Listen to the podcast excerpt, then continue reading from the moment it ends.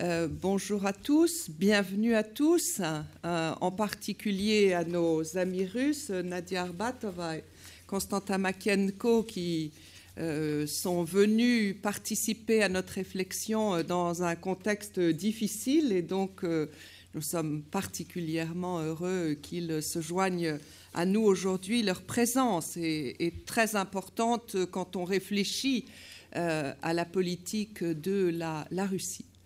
Alors, cette séance est la, la continuation d'une première conférence qui a été faite par Pierre Asner euh, au mois de novembre et nous aurons encore deux autres séminaires sur la politique étrangère de la Russie pour essayer de comprendre la période d'incertitude stratégique euh, que nous vivons actuellement.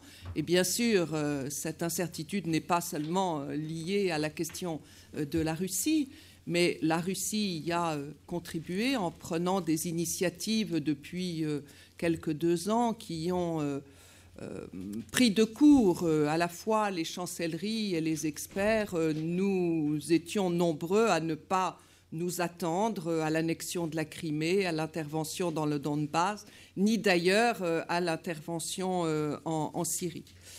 Alors comment, comment est-ce qu'on peut expliquer tout cela? En fait, euh, les questions sont nombreuses, euh, les réponses le sont euh, beaucoup moins. Il n'y a pas d'unanimité généralement sur les réponses qu'on essaye d'apporter aux explications concernant la politique russe et les perspectives de la politique russe. L'objectif de notre séminaire, c'est justement d'essayer de déconstruire euh, et à la fois la politique et la stratégie d'influence de, la Russie. Euh, je vais me borner en introduction à poser euh, trois grandes interrogations sur, laquelle, sur lesquelles euh, les intervenants d'aujourd'hui et ceux des prochaines séances euh, interviendront, donneront des, réponses. La première concerne les, ambitions de la Russie. Quelles sont ces ambitions? Quels sont les, objectifs que la Russie euh, poursuit aujourd'hui et jusqu'où est-elle prête à aller? Alors, dire que la Russie est animée d'une grande ambition est une banalité euh, totale. Euh, cette ambition existe depuis euh, longtemps, en fait depuis 1991. La Russie n'a pas cessé de se positionner comme l'un des grands centres de pouvoir d'un monde multipolaire et sa politique, euh, que ce soit en Europe ou dans l'espace euh, post-soviétique ou en Asie-Pacifique euh, ou au Moyen-Orient, son positionnement se découle de cette grande ambition, là aussi depuis très longtemps. Les interventions russes en Ukraine puis en Syrie ne font, me semble-t-il, que confirmer que la Russie entend être et être considérée comme un acteur qui compte dans la vie internationale. Ça, c'est vraiment pas nouveau. Ce qui est nouveau, par contre, euh, me semble-t-il, c'est que les dirigeants russes semblent être euh, aujourd'hui déterminés à reprendre la main sur la scène internationale. Euh, d'une part, en, menant en Europe une politique explicitement révisionniste à l'égard des frontières de 1991, d'autre part en ayant recours à une gamme d'outils euh, différents de celles qui avaient été retenues après 1991, et enfin d'autre part en prenant des risques qui sont élevés en Ukraine et en Syrie. En d'autres termes, la Russie contemporaine actuellement a modifié euh, la stratégie d'influence euh, qu'elle avait euh, définie au lendemain de l'effondrement de l'Union soviétique. Jusqu'où est-elle prête aujourd'hui à aller? Le fait même de poser la question montre qu'il y a un élément d'imprévisibilité qui contribue à l'incertitude stratégique que j'ai mentionnée il y a un instant. La deuxième interrogation concerne les, moyens que la Russie peut et veut mettre à la disposition de, son ambition. quelle est l'ampleur des évolutions de ce que j'appellerais la boîte à outils? Qu'elle met au service de sa politique extérieure. C'est une question qui débouche sur une autre. Est-ce qu'elle a les moyens de son ambition euh, actuellement? Alors, entre euh, l'effondrement de l'Union soviétique et grosso modo, me semble-t-il, la moitié des années 2000, euh, la stratégie d'influence de la Russie est, j'en suis convaincu, en rupture avec celle de l'Union soviétique. D'abord parce que le rôle du facteur militaire dans la vie internationale est revu dans les années 90, en réalité même à la fin de la période soviétique par Gorbatchev, euh, le rôle du facteur militaire a été revu à la baisse. Euh, la Russie continue certes à attacher une grande importance au statut de puissance nucléaire euh, de leur pays, mais en même temps, ses dirigeants semblent vouloir sortir du carcan euh, dans lequel la priorité accordée pendant des décennies à l'outil militaire avait euh, enfermé l'Union soviétique en la condamnant à un développement euh, déséquilibré. pendant cette première période de l'histoire post-soviétique, une attention plus forte a été accordée à l'économie, qui a été euh, longtemps perçu et qui continue à être perçu comme une des grandes forces structurantes de, ces relations internationales. ces richesses en, matière première euh, sont mises explicitement au service d'un projet politico-stratégique. Troisième petit point sur cette période, à partir du milieu des années 2000, euh, pour réagir aux révolutions de couleur, pour euh, euh, répondre à l'attraction exercée euh, sur certains pays de l'espace post-soviétique par l'Union européenne et l'Alliance atlantique, la Russie cherche par ailleurs à, se doter de, nouveaux instruments qui relèvent de la diplomatie publique et du soft power. Alors, elle cherche à se doter de de ces instruments, on, voit que les résultats aujourd'hui ne sont pas tout à fait ceux qu'elle avait prévus à ce moment-là. Toujours est-il que la stratégie retenue aujourd'hui apparaît euh, très différente. Le premier point est clairement que l'outil militaire est à nouveau euh, au cœur de la politique étrangère de la Russie. Euh, il y a là de nouveau un élément de, rupture qui n'est pas tant, me semble-t-il, mais là nous avons deux spécialistes qui l'expliqueront, qui donneront bien mieux que je ne puis le faire leur avis sur la question. Euh, un élément de rupture qui, me semble-t-il, n'est pas tant dans la modernisation des forces armées euh, entreprises depuis les années 2000, et quelque chose comme 2008, euh, que dans la décision d'avoir euh, recours à la force et de redonner à l'outil militaire euh, un rôle de premier plan en politique étrangère. Je fais allusion à la Géorgie en 2008, à l'Ukraine en 2014, à la Syrie aujourd'hui. La Syrie qui, nous le savons bien, est la première grande opération militaire euh, de la Russie hors de l'espace post-soviétique euh, euh, depuis l'effondrement de l'Union soviétique.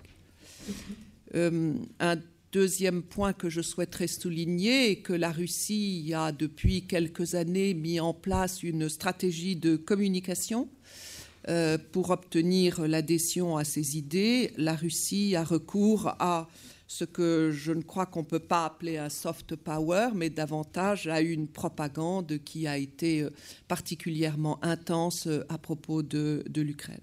L'économie euh, restant, elle, mise au service d'un projet politico-stratégique. Et d'ailleurs intéressant à cet égard de voir que la réaction à l'incident turc euh, eh bien, euh, la réponse russe a été essentiellement une, réponse euh, économique.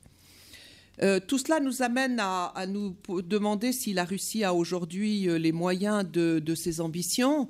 Ses performances économiques de ces dernières années et la récession dans laquelle est aujourd'hui son économie confirme au minimum les vulnérabilités de cette, de cette dernière. Est-ce que dans ce contexte, le gouvernement russe pourra maintenir, comme il l'a annoncé, euh, les mêmes moyens euh, accordés à la défense?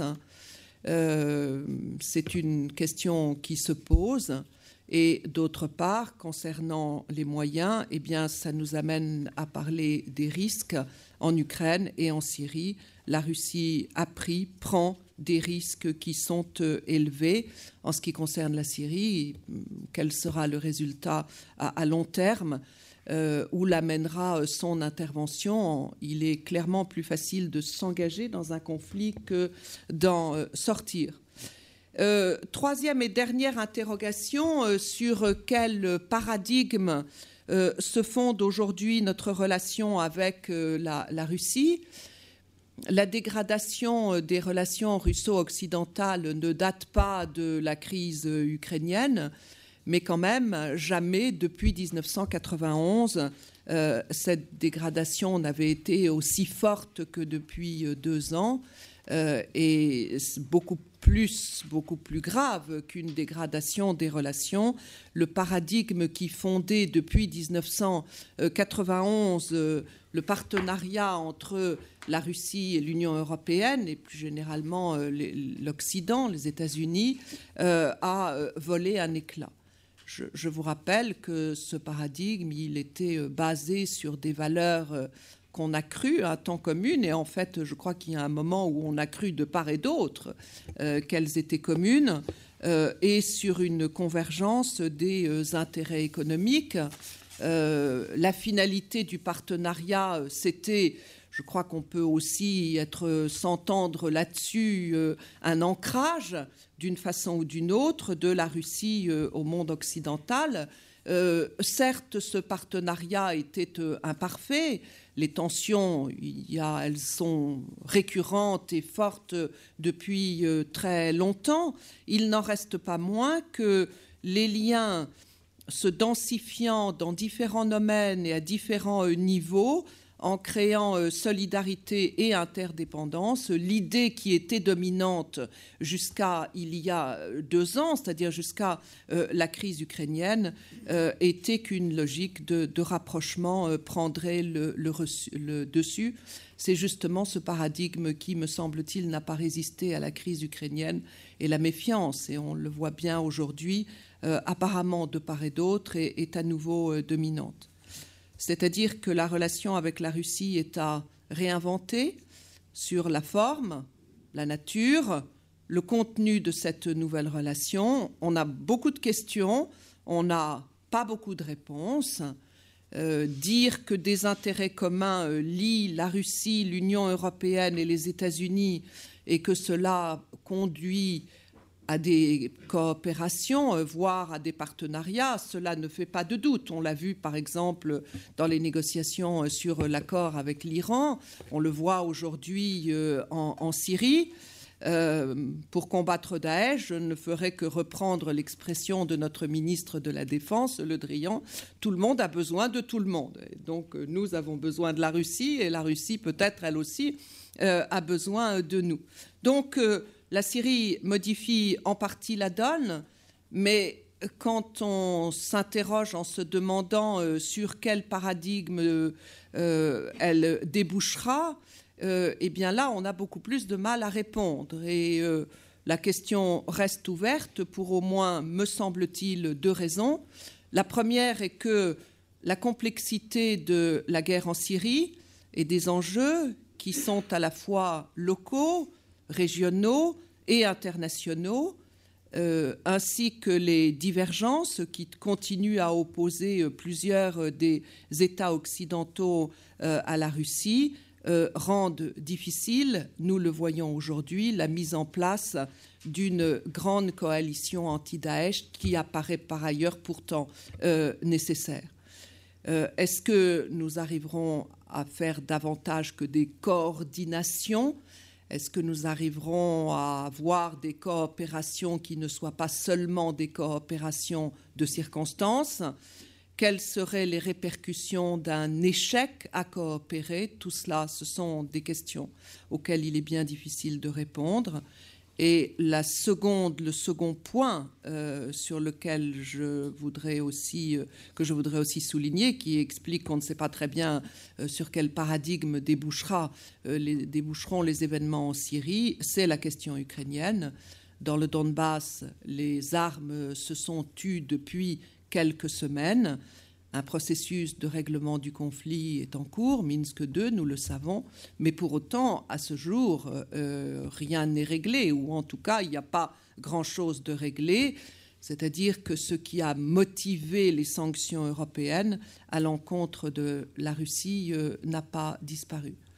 L'Ukraine, la Syrie, deux théâtres d'opération qui sont distincts, deux dossiers sur lesquels bute aujourd'hui la redéfinition de la relation euh, russo-occidentale. C'est-à-dire que la relation russo-européenne, c'est aujourd'hui un drôle de mélange de tensions, de divergences, de conflits, mais aussi d'intérêts communs et d'interdépendance, voire de coopération, et ce, dans un contexte stratégique qui est très euh, complexe depuis euh, plusieurs années, mais que les événements euh, en, Syrie et, après ceux en Ukraine ont encore euh, complexifié. Donc voilà quelques questions qui me paraissent importantes, euh, auxquelles nous allons nous employer de répondre, ou en tout cas d'apporter des réponses si nous le pouvons. nous allons tout d'abord nous pencher aujourd'hui sur le projet européen de, la Russie en nous tournant euh, vers euh, Nadia Arbatova. Nadia Arbatova est euh, quelqu'un que tous ceux qui travaillent sur les questions européennes connaissent bien, puisque Nadia est une, une des meilleures spécialistes russes de la relation entre la Russie et l'Union européenne. Elle est euh, chef du département des études politiques euh, européennes euh, au, à l'IMEMO, pardon, ce grand centre de recherche de l'Académie des sciences de, Russie. elle est aussi directeur d'un centre de relations internationales à l'Institut d'Europe. en fait, Nadia est beaucoup plus que ça. elle, est avant tout une Européenne, au sens où elle est depuis très longtemps convaincue que la Russie est européenne et elle a multiplié les efforts, d'abord au sein d'un forum européen euh, qui a été créé il y a très longtemps, qui aujourd'hui euh, n'existe plus, ou plus exactement qui a rené, euh, il y a, qui, a qui est réapparu, il a été recréé en 2009 euh, qui est un, forum de, discussion européenne. Et pour avoir assisté euh, il y a quelques semaines à Moscou à l'une de ces réunions, je peux vous dire que euh, c'est un endroit de, débat extrêmement dynamique avec un public qui est très nombreux et qui n'a pas la langue dans sa poche. voilà. Donc, Nadia, merci beaucoup encore une fois d'être là et vous avez la parole pendant euh, grosso modo 25 minutes. Alors aujourd'hui, les langues sont euh, éclectiques, tout le monde comprend le français. Euh, Nadia va s'exprimer en anglais parce qu'elle a davantage plus facile. et, puis Constantin s'exprimera en, en, russe avec une traduction, mais tout le monde comprend le français qui donc reste la langue de base de ce séminaire. Nadia, vous avez la parole.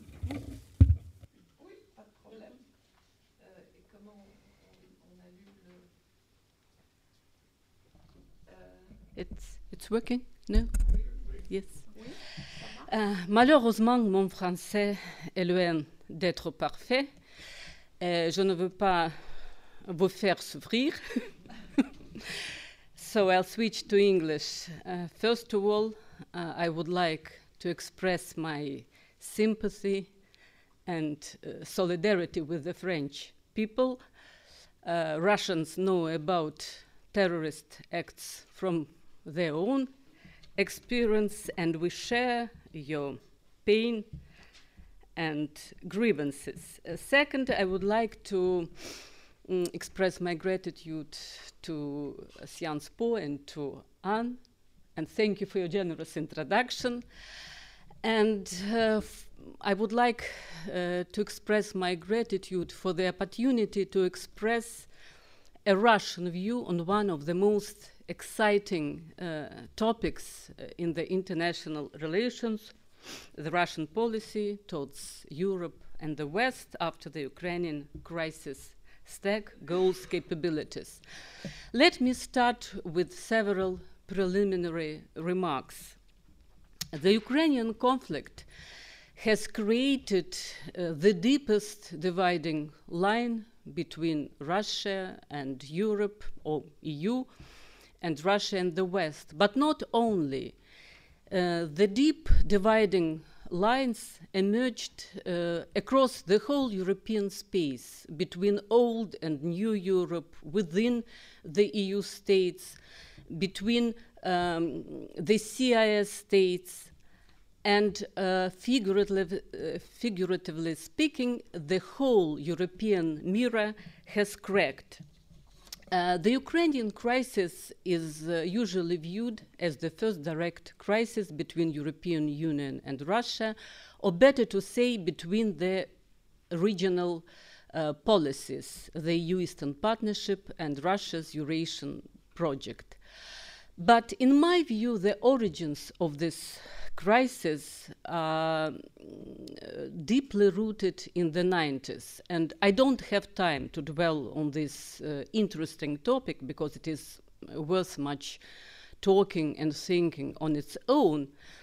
But uh, although this crisis has come as a big surprise uh, to many politicians and analysts, in my view, it was predicted. And um, summing up, this Ukrainian conflict can be viewed as a quintessence of mutual disappointment of Russia and the West, resulted from their mistakes and um, uh, miscalculations after the end of bipolarity. Uh, I think that there exist two main contradictions in the Russia West relations, and we can see these contradictions in the Ukrainian conflicts.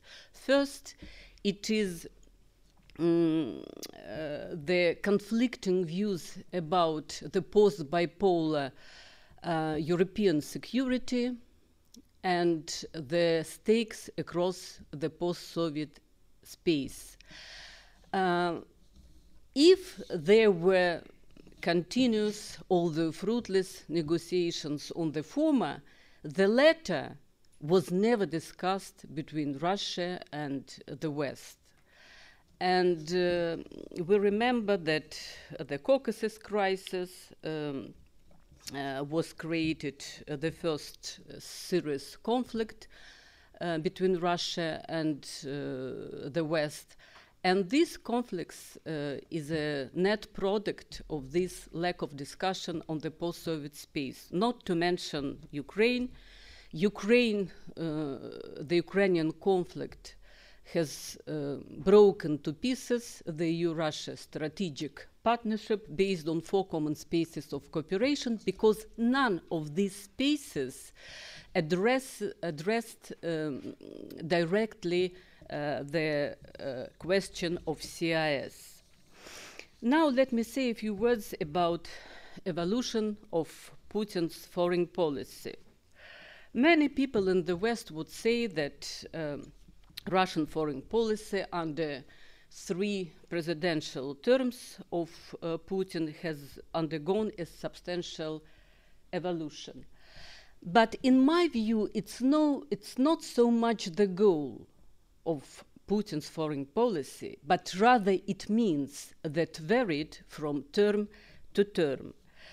Um, since Vladimir Putin became the president of the Russian Federation in the year 2000, status rebuilding became the main foreign policy objective and the guiding principle in Russia's relations with the West. Uh, the post Soviet euphoria evaporated very quickly, and it was replaced in Russia with a sense of loss of a big empire and um, status of world superpower equal to the United States.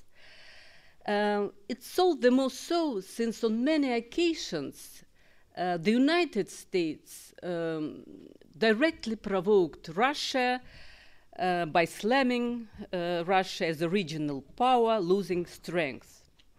Of course, uh, there were other more pragmatic objectives focused on economic cooperation and profit. But those people who were born in the USSR uh, remember the famous Lenin's formula that politics is a concentrated uh, expression of uh, economy. In Russia, it is vice versa, and economy is a concentrated expression of uh, politics. Uh, put simply, if Russia's major political goal is challenged, there are no such economic sacrifices that Russia would be unwilling to make for the sake of its status of great power. Vladimir Putin, let's say Putin 1, who came in the year 2000, was inter- introduced as a strong hand. He was required as a strong politician, able to reinstate Russia's prestige in the world affairs after the decade of humiliation.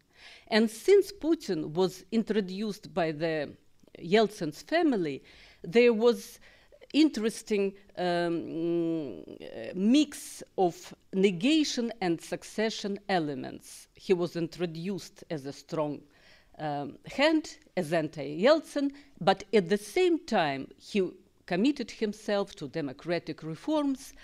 And during his first presidential terms, he wanted to fulfill his goal, his mission as a strong politician through integration with the West by upgrading uh, Russia's um, relations with, uh, with the uh, European Union and NATO through uh, new legal agreements. Uh, you remember that we were negotiating a post PCA, Partnership and Cooperation Agreement, based on strategic partnership. After 9 11, Putin tried uh, to um, upgrade Russia's relations with NATO. He sided up with the United States and its allies uh, in counterterrorism uh, campaign in Afghanistan. But uh, Russia, uh, Putin failed to achieve this goal through the integration uh, with the West because Russia could not be integrated on her own terms, um, control democracy at home, the growing self assertiveness in the post Soviet space, and cooperation with the West. And it should be noted also that uh, partly Russia could not achieve this goal because Russia's Western partners, European Union and NATO, never understood the dialectical link between uh, the benign international environment, Russia's domestic policy, and Russia's co uh, cooperation with the West. The better international environment for Russia, the better its domestic situation, and the better and more cooperative uh, Russia's foreign policy. And uh, I think that uh, since both the EU and NATO became obsessed with the prospect of a Russian empire, they saw the separation uh, of Russia from its CIS partners as a guarantee that a new USSR would never be brought back to life um, in the nearest future. Hence, the EU and NATO regional strategies were unavoidably bypassing Russia. Putin, too, came um, to power in a markedly different uh, foreign policy and domestic situation. The EU and the United States were deeply affected by the world financial and economic crisis, which discredited um, uh, the EU as a model of successful regional cooperation uh, for Russia. And uh, in Putin's uh, view, um, Russia should no longer solicit modernization guidance from the weakened EU. And the EU uh, was in no position to lecture other countries on good governance and democracy. Um, there was a certain, uh, there was, uh, there was very important domestic element in Putin's departure from the European vacation. Uh, when he came to power in 2012, he expected that the reaction of the West would be very cold. But what came as a great surprise uh, to him was a mass movement of protest inside Russia. And this movement consisted of uh, liberals, nationalists, and the leftist forces. All the liberals were in minority in this movement.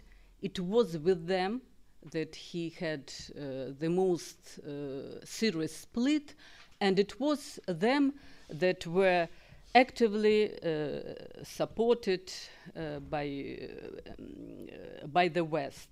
Hence, the conclusion in Kremlin was that the West was actively sponsoring mass opposition, considered Putin illegitimate head of state, and aiming at colored revolution to dismiss the regime.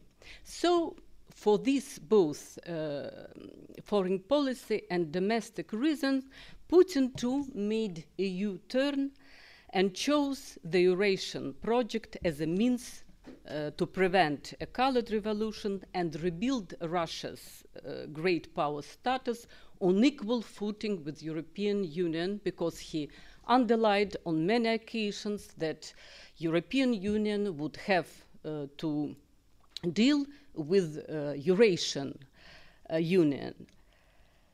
Uh, during the first period when Putin one came to power, Russia and Ukraine were moving the same, uh, in the same direction. Both uh, declared that they are European countries, they wanted to be closer to uh, European Union. When Putin too came to power, the situation was quite different. Ukraine, in Putin's project, Eurasian project, was supposed to be a pearl in the Eurasian crown. And Ukraine's departure from Russia made uh, the, whole, uh, the whole project irrelevant. So that was um, the reason for the conflict.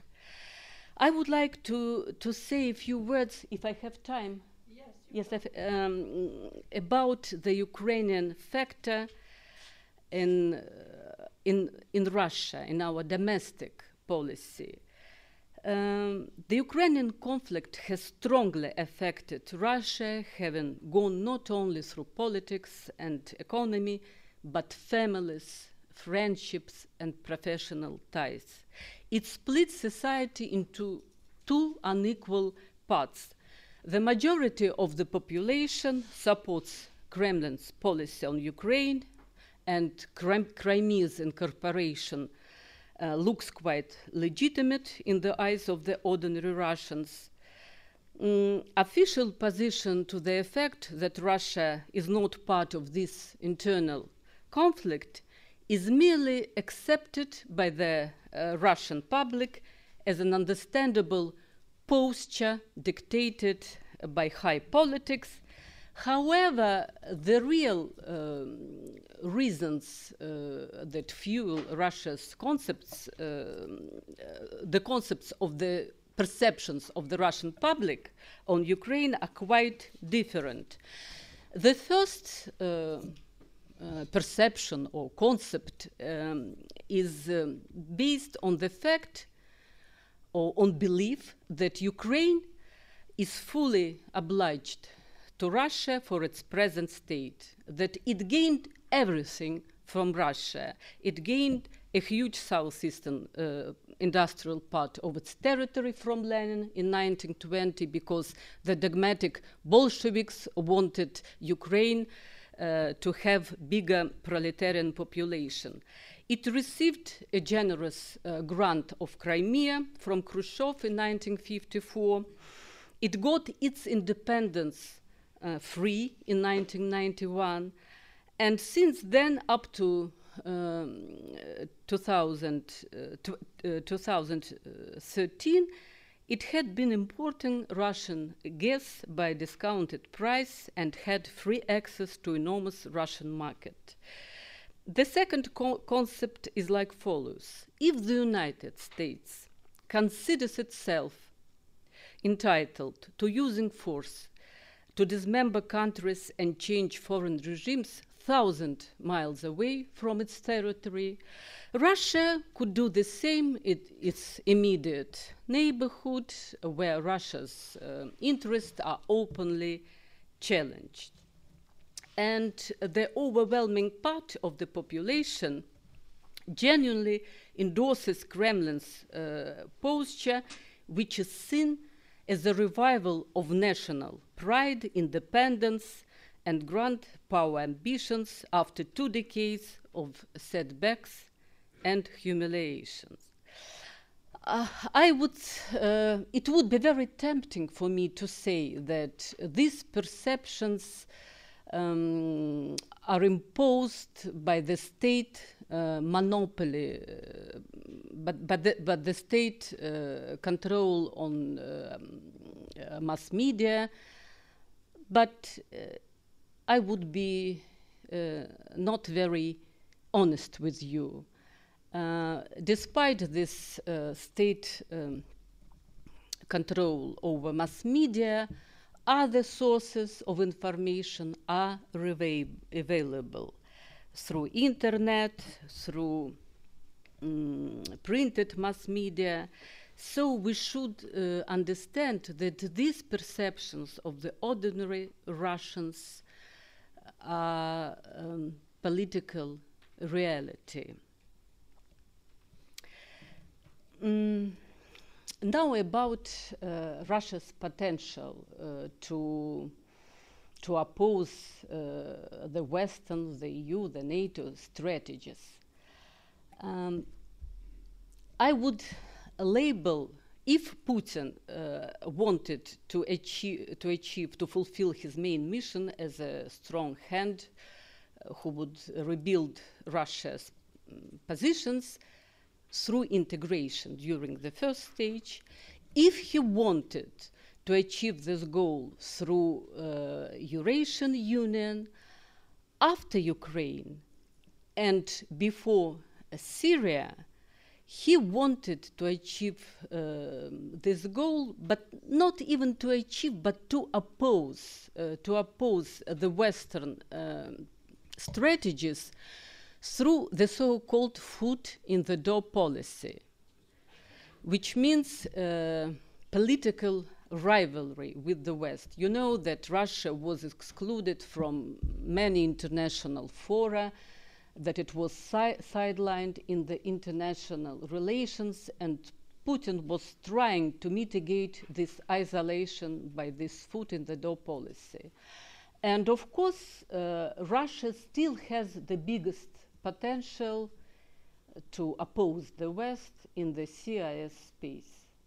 If you look at the mm, last Riga summit on Eastern Partnership, uh, you can see that both uh, Brussels and uh, the EU Eastern partners, after the conflict in Ukraine, are keeping a close watch on Kremlin's reaction.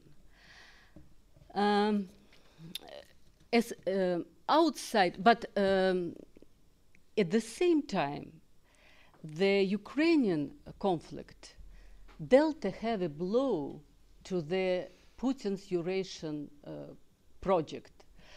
It was supposed to be in the beginning a full political entity equal to European Union. but uh, after the Ukrainian conflict, and even prior, uh, Russia's partners uh, in the Eurasian um, project uh, were not willing to uh, give, um, to sacrifice their uh, sovereignty because they were fearful that Russia would be the main partner in this union. And the Ukrainian conflict reinforced their concerns about the concept of the Russian world. What does it mean? In Kazakhstan, there is a big Russian speaking minorities. So I would say that on the one hand, Russia still has a potential. On the other hand, the Ukrainian conflict has uh, dramatically reduced uh, Russia's potential in this area. As for uh, the area outside the CIS, uh, Russia, in this foot in the door uh, policy period, put the emphasis on the so-called Eurosceptics, uh, those uh, countries in European Union who were not very happy with Brussels, and uh, the same can be said about Turkey in NATO. But uh, here, Russia, um, Russia Russia's uh, foreign policy has very strict uh, limits because unless Eurosceptics uh, remain uh, EU members and Turkey remains NATO member, um, any uh, um, any relations of strategic partnership would be out of question. Russia uh, has also patent. Oh, three minutes. So, so let me. Uh, Russia has also potential to um, to shape uh, the Balkan policy, um, but um, Russia's isolation from um, after Ukraine uh, from the international um, summits um, brought uh, Putin to thinking that the foot in the door policy wasn't the right way to achieve his main goal.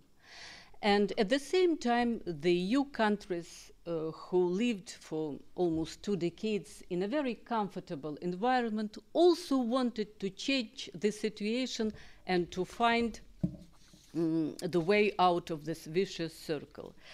So Putin decided again to achieve his goal of uh, uh, status rebuilding not through the foot in the door policy, but through cooperation in the counterterrorism operation in Syria. And although many politicians uh, were trying to understand why Russia intervened in Syria, the main goal was to prove that Russia was indispensable partner, that it was ISIS, not Russia, uh, that uh, presented uh, the main threat uh, to the world and European security. I, unfortunately, I don't have time to dwell on the Syrian topic because it is exciting, absolutely exciting. Putin, I, I, would say only two words that Putin proceeded from his experience after 9 11, when Russia's contribution to the counterterrorism fight was crucial, it was very important. But he underestimates that the situation has changed, dramatically changed in Afghanistan, there were only one theater, and it was clear who were uh, opponents, who were allies. Now, in Syria, we have five different theaters. So the stakes in Syria are very high. Either Syria will become a new window of opportunity to improve Russia's relations uh, uh, with the West, and which will have a very positive impact on the Ukrainian situation, or it could become a new apple of discord. Uh, well, I would like, I think I have already expended my time. but maybe I'll answer because I have. Um, I, I I wanted to address the eternal Russian question: what should be done? but maybe, uh, if I have time, I'll dwell on this topic later. Thank you.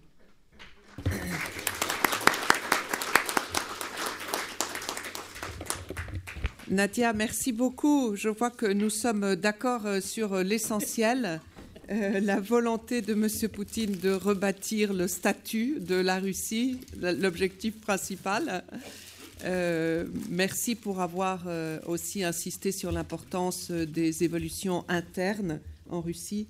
Et ce qui a transparu très clairement de votre exposé, c'est ce qui ne nous étonne nullement, mais enfin, vous l'avez confirmé, c'est l'importance de la question ukrainienne euh, pour euh, la Russie. Alors, sur la Syrie, bien sûr, on voudrait en voir davantage, mais on va laisser cette question euh, pour le débat. Ce que je vous propose, c'est que nous continuons et qu'on fasse un débat euh, général après les trois premières euh, interventions, c'est-à-dire après celle de Constantin Makienko et de Isabelle Facon sur la modernisation de, l'outil militaire, d'autant qu'il y a plusieurs questions qui se recoupent. Alors, je vais passer maintenant la parole à Constantin Makienko.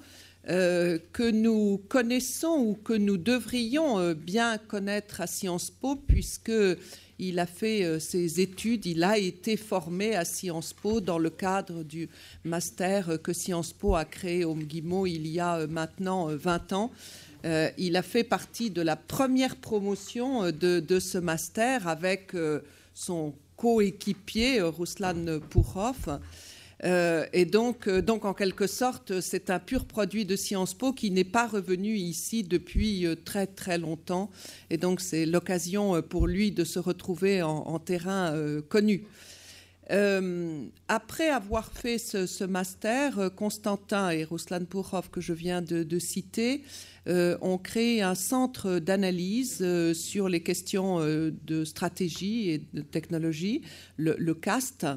Euh, ils ont été de jeunes entrepreneurs euh, qui ont beaucoup travaillé, qui ont réussi à mettre en place euh, ce centre qui, depuis lors, est très dynamique euh, qui publie de très nombreuses analyses euh, à la fois sous forme de deux revues, l'une sur les exportations d'armement, de, qui publie aussi des livres. Ils viennent, pas Constantin, mais ils viennent de d'autres, viennent de publier un livre sur l'Ukraine, et puis de nombreux rapports. Je vous engage à vous euh, reporter sur leur site internet cast.ru euh, qui, est, euh, qui est très riche. Voilà, Constantin est donc un, spécialiste de l'industrie de défense, des questions de défense et euh, militaire en règle générale. Il va s'exprimer en russe et Irina a la gentillesse de traduire son intervention. Bon. Ça va faire un petit peu plus que 20 minutes à cause de la traduction, mais, mais quand même essayer de ne pas trop dépasser. Oui. Bon, bonjour, mesdames et messieurs. Euh, je m'appelle Constantin Makienko, je travaille pour le CAST, Centre d'analyse de stratégie et de technologie. Euh, je suis très content vraiment d'être ici parce que euh, c'est vrai, on vient de le dire, ah Sciences Po c'est quelque chose d'important pour moi. J'ai fait il y a 20 ans un master de Sciences Po. En fait, c'était le master conjoint entre Sciences Po, l'Institut d'études politiques de Paris, et l'Institut des relations internationales à Moscou, Guimont.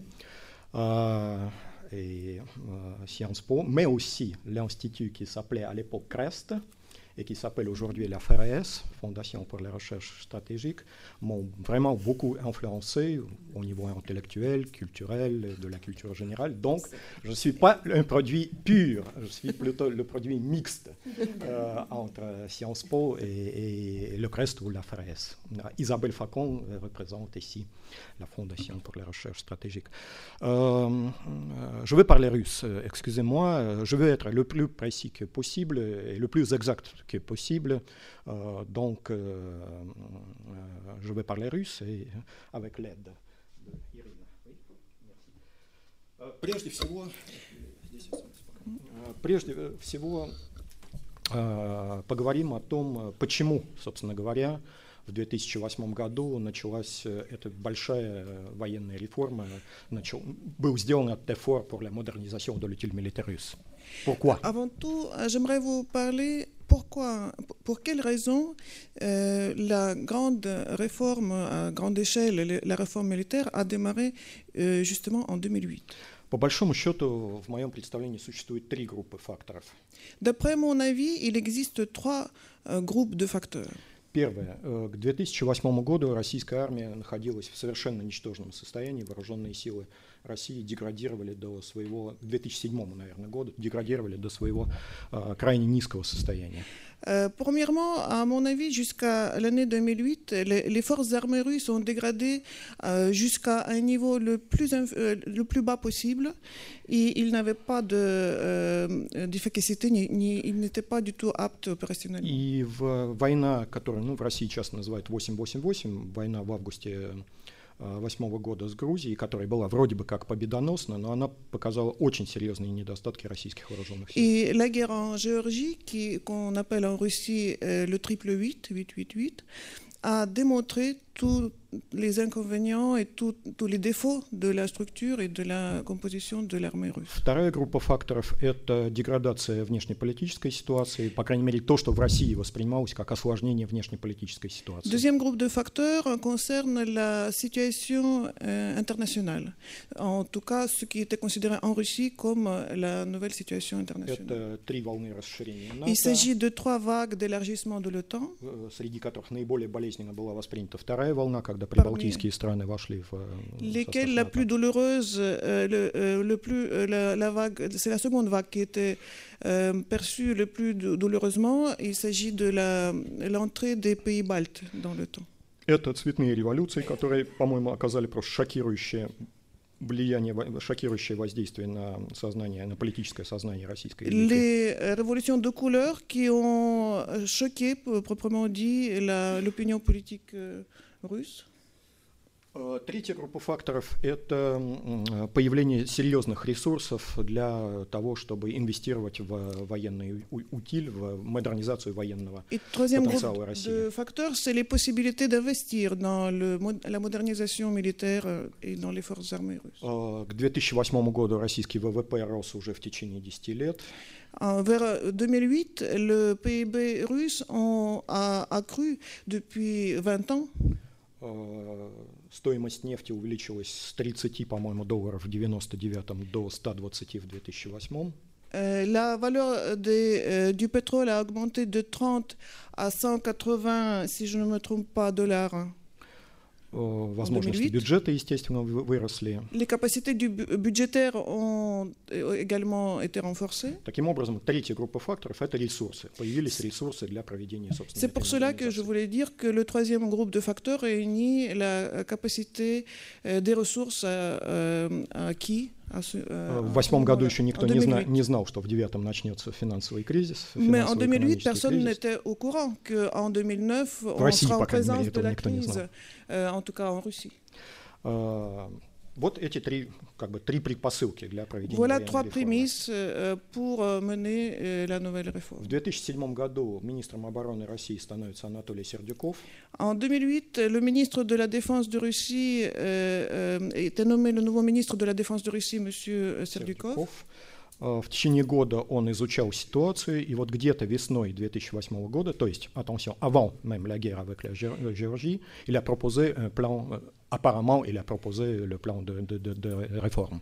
Il a étudié pendant une année la situation, il a fait des états- l'état des lieux, il a proposé au printemps 2008 la- les- le projet de la nouvelle réforme. Э, Поговорим теперь немножко о, собственно, направлениях этой военной модернизации. Maintenant, quels sont les axes de la modernisation Ну, прежде всего, le sang de la nerf, les nerfs de la guerre – это финансы. Premièrement, les finances. серьезных финансовых средств.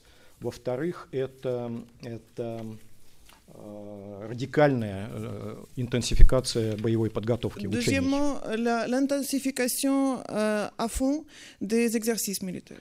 Третье – это гигантская программа перевооружения.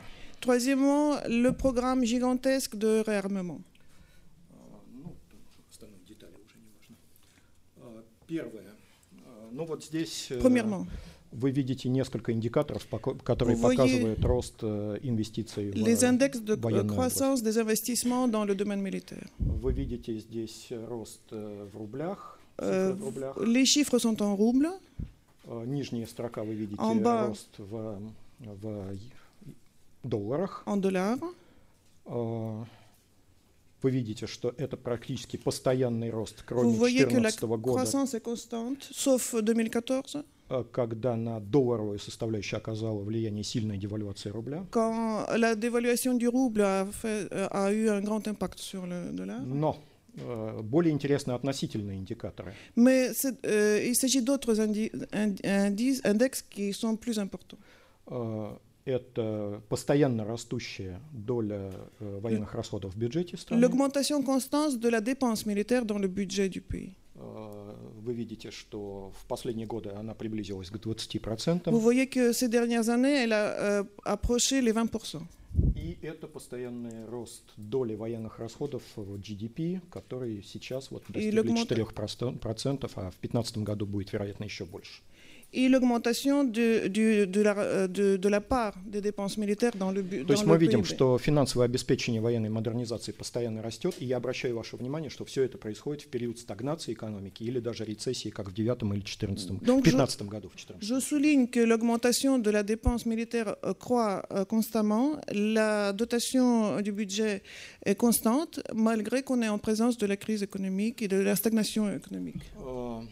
Все это позволило э, в том числе резко активизировать э, боевой, вернее, ну все это, это имеется в виду вот это увеличение, ресурсное Tout ce que увеличение, euh, Мгм.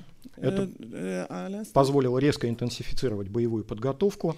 a Euh, permis de- d'intensifier la préparation militaire. С девятого года ежегодно в России проводятся маневры стратегического масштаба каждый раз в Depuis новом военном 2009, округе. annuellement, euh, euh, la, euh, la Russie organise les exercices militaires et les manœuvres militaires de grande envergure. Э, Я присутствовал на маневрах «Восток-2010». просто J'étais в présent качестве pendant les гостя. manœuvres de euh, И- Est- ce qui s'appelle Est 2010. Я могу сказать, что у меня было ощущение, что я нахожусь просто на, на- на мировой войне. Это, Je dois это- vous dire que j'avais l'impression que je suis en это présence de la самолеты, guerre. которые взлетают mondiale. каждые пять минут э, с Les аэродромов. décollages toutes les cinq minutes euh, des Это перемещение десятков тысяч человек на Mouvement тысячи des dizaines de километров. milliers d'hommes euh, sur des milliers de kilomètres. Э, Все эти маневры, которые вот ведутся, э, стратегические маневры, которые Tous ведутся с manœuvres 2009 года, это маневры интерармée, то есть, э, в sont котором- organisés en fonction то interarmée. есть там все три вида вооруженных сил Tous les- присутствуют. tous les- toutes les trois forces armées euh, Ну présentes. и надо добавить, что после того, как Шойгу стал министром э, обороны, еще добавились так называемые внезапные проверки, snap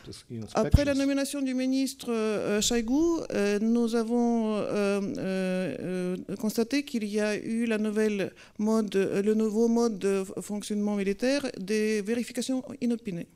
Э, То есть э, российская армия с девятого года практически постоянно находится в поле и практически постоянно тренируется. C'est-à-dire que l'armée euh, russe, depuis 2009, est en permanence euh, en entraînement et en permanence dans, dans le champ. Э. На слайде вы видите, опять же, некоторые индикаторы, которые показывают э, Vous voyez sur э, l'écran э, степень российской подготовки. Э, de- Надо сказать, что это не сногсшибательные цифры. Ce ne sont pas les chiffres formidables, Je dois dire que c'est pas. oui. но это высокие цифры. Mais les chiffres sont quand même по, élevés. по часам это реально довольно высокие Selon цифры. les Я думаю, они меньше, чем у, у американцев. Je crois qu'ils sont euh, Но они вполне moins importants сопоставимы с que chez les европейскими. Américains, mais ils sont comparables aux indicateurs européens, malgré que je ne- je n'en dispose pas Третий exactement. grand volet euh, de la modernisation, c'est le réarmement. Э, С 2009 года À partir de 2009, А, п- м, Пардon. А, В 2011 году была принята гигантская программа вооружения на период до 2020 года, десятилетия. la programmation militaire de réarmement a été adoptée en 2010 euh, Euh, jusqu'en 2000, euh, pour la На mener эту à bout программу jusqu'en 2020. выделяется только по линии Министерства обороны 20 триллионов рублей. 20 trillions de 20 millions de roubles, roubles sont de- euh, c'est une dotation euh, de- du budget russe Rien que pour ce programme. Э, Ну, чтобы было понятнее, по курсу 2015 года э, э, это Selon les 285 cours миллиардов de евро. 2015, il Но- s'agit de но- 285 но еще два года назад это было порядка 400 миллиардов евро. Mais il y a deux ans, il s'agissait de 400 millions. Э, Ну, это из-за изменения курса. рубля. Mais il, il s'agit du changement. Конечной целью этой программы является достижение такого состояния, чтобы российская армия имела на своем вооружении 70% нов- современных вооружений. L'objectif euh, final de ce, de ce, ce- ce programme euh, gouvernemental euh, vise au- à obtenir 70% de tous les outils militaires, euh, Pour que ce qu'ils soit soient- qu'ils moderne. soient modernes. Oui. Modernisation de 70%. Ну, на- начались в рамках этой программы, действительно началось крупномасштабное серийное производство новых вооружений. и dans le cadre de ce programme, euh, une euh, industrie euh, militaire a commencé à, produire le, matériel militaire à grande échelle. Je vous propose quelques chiffres. Э, э, Может быть, э, важнее вот этих формальных показателей э, такой показатель, что Il est peut-être некоторые... plus important de vous dire, euh, des, euh, de vous, parler d'autres indices, in- non pas matériels, mais des, э, Некоторые, не все, но некоторые заводы, э, российские военные заводы, особенно те, кто имеет большой экспорт, они достигли или даже превысили советские темпы производства. que certains, certaines usines militaires euh, non euh, seulement ont atteint le niveau de production euh, soviétique, mais ils l'ont dépassé. Мгм. Особенно это в области противовоздушных средств и некоторые заводы, которые еще экспорт большой имеют. Ceux qui produisent les moyens de antimissiles aériennes et, et Et, exportation, les entreprises qui ont l'export, les, les grandes commandes pour l'export. et les, euh, les entreprises qui euh, assurent les commandes. Что в результате мы имеем 7 лет спустя после начала этой модернизации, Sept, этой большой ans реформы? après la- le commencement de, ce- euh, de cette réforme, nous sommes en présence euh, de la situation suivante. Ну, как эмпирики говорят, лучше всего поглядеть на э, Parce как que- эмпирическую реальность, наверное, да? Euh, étant empirique, on, on- on comprend qu'il vaut mieux regarder la réalité telle qu'elle est. А армию надо глядеть в вооруженных конфликтах, как она действует в вооруженных конфликтах. L'armée peut démontrer sa force dans les conflits. euh, Мы armés. видели с военной точки зрения, на мой взгляд, совершенно блистательную операцию в Крыму. Nous étions, euh, à, mon sens, euh, du point de vue purement militaire, en présence d'une opération brillante en Crimée.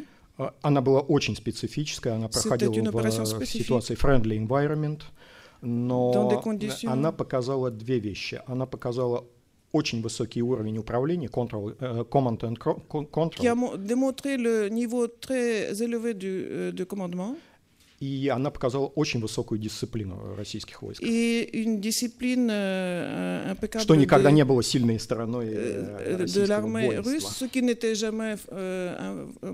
а, Потому что ведь главная цель была не, не подавить, э, не только подавить украинское сопротивление, главная цель была не допустить, не допустить крови, не допустить, э, чтобы начались леза фронта. Принципально, но по euh, euh, neutraliser la résistance ukrainienne, il s'agissait euh, en premier lieu de ne pas euh, aller jusqu'au, euh, jusqu'à la, euh, le, Jusqu'au jusqu'à лесам. perte euh, Jusqu'au humaine. лесам. Jusqu'au Потому- sang, ouais. Вот поглядите, 40 тысяч вооруженных мужчин в течение Euh, 40 месяца 000 hommes armés pendant э, un mois, противостоят друг другу, и все это se кончилось sont opposés гибелью всего одного или двух l'un человек. à l'autre, et on on n'a eu qu'un ou deux. euh, То есть я все это говорю но- к тому, чтобы показать, что Крым показал э, возросшую дисциплину и уровень командования. C'était pour vous euh, montrer sur l'exemple que la Crimée a démontré le, haut- le niveau très élevé de la discipline et du Я не буду говорить о том, какие уроки преподнес украинский кризис, потому что, как известно, российских войск на Украине не было. Je ne veux pas parler des leçons qu'on peut tirer des, euh, du conflit avec l'Ukraine parce qu'il n'y a pas eu de présence russe sur le territoire D'après ce qu'on dit. d'après ce qu'on dit. А, а вот что показала Сирия? Сирия показала en revanche, la возросшую, Syrie- возросшую организацию.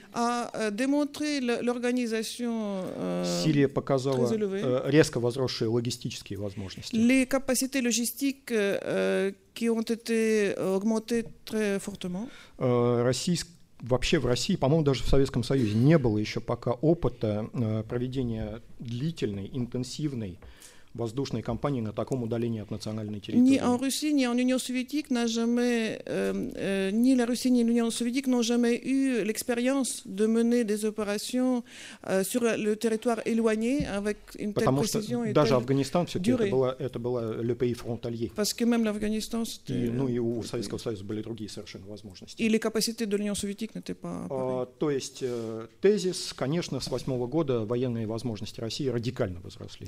Или, C'est-à-dire, говорить, драматически. les forces armées russes, à partir de 2008, ont- ont, euh, se sont beaucoup renforcées. Но вот говоря обо всем об этом, надо иметь в виду, что не стоит и преувеличивать военную мощь России. Ceci étant, il ne faut pas exagérer la puissance militaire russe. А, Потому что есть целый ряд факторов, они не военные факторы, не Из- чисто военные Il факторы, existe euh, beaucoup de facteurs qui ne sont pas purement militaires, которые серьезно девальвируют эту военную mais мощь. euh, qui dévaluent euh, ce- cette puissance militaire. Этими факторами являются. Слабая экономика, Il s'agit de l'économie faible, а, проблемная демография.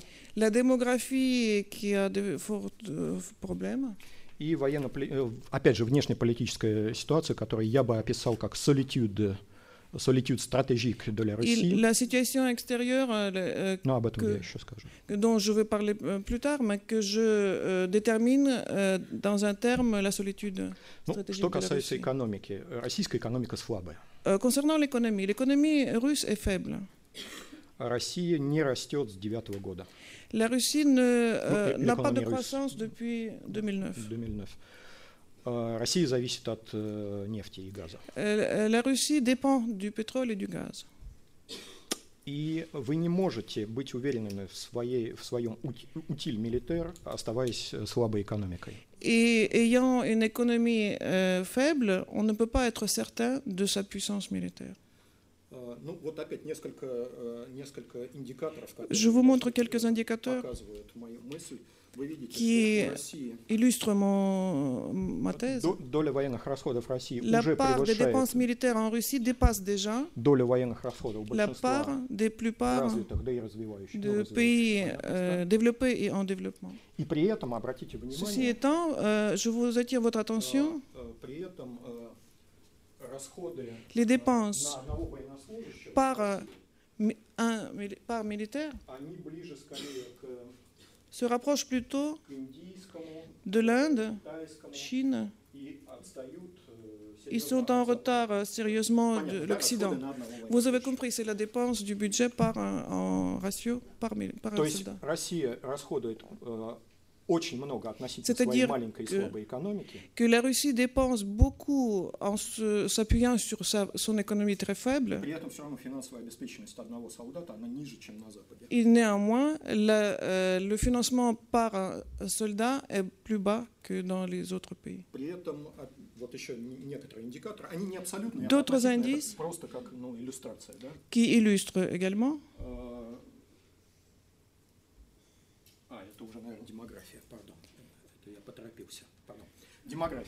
La démographie. Эм, Ну, формально Россия это все еще там шестая, по-моему, по La Russie численности населения, или восьмая, может быть, уже.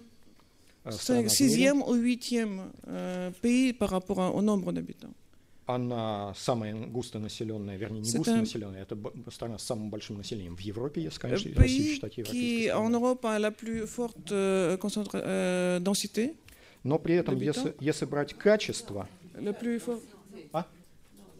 non, non, non, pas, pas la densité, euh, au niveau de la population, c'est le pays le, le pays le plus peu- peuplé. Le plus peu- euh, peuplé euh, pays européen. Эм, Но при этом, при этом качество населения, оно, конечно, э, Mais во-первых, есть динамика. Э, Il, il y a une dynamique. Это э, э, динамика до последнего, по крайней мере, времени была отрицательной. Jusqu'à ces dernières années, la dynamique était Э, négative. Население уменьшалось, э, по-моему, только La два или три года назад. э, et seulement depuis была 2-3 ans, la renversée, tendance a été Но надо поглядеть, за счет чего Mais изменилась il эта тенденция, за э, счет каких регионов. Grâce auxquelles régions Э, И Là, par ex- c'est tous les pays euh, par ordre, par exemple, étant donné la Turquie, э, euh, son budget c'est 2% pour les, au moins pour les dépenses militaires, et je la vois pas apparaître. Est-ce qu'il y a tous les pays но- но- но- Non.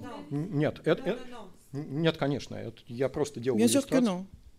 Non. Vous avez mis l'ordre comme si c'était Attendez, les on- on-. On, on- on en reviendra aux questions après, il vaut mieux laisser euh, euh, Но, но в, в любом случае вы правы. Ну, уж Турции точно надо было здесь учесть. Vous, euh, vous avez tout à fait raison, j'aurais dû inclure la Turquie. Эм, Так, э, что касается демографии. Итак, э, Je reviens à la démographie. э, вот глядите, э, простой э, индикатор э, показателей э, très демографических проблем э, состоит в том, что при заявленной э, цели российской, официально заявленной цели э, dans le иметь fait миллионную армию, иметь армию в Que размере миллиона euh, человек, annoncé est d'avoir Реаль- реально ника- никогда, практически никогда, по крайней мере в последние годы, не удавалось э, э, Э, превысить э, уровень в 750 тысяч человек. Or, on n'a jamais pu atteindre 700 ou dépasser le, le chiffre de 750 000 hommes.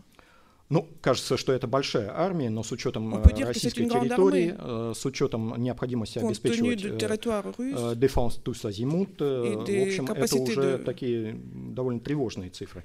Опять же, надо поглядеть, надо поглядеть на качество этого персонала.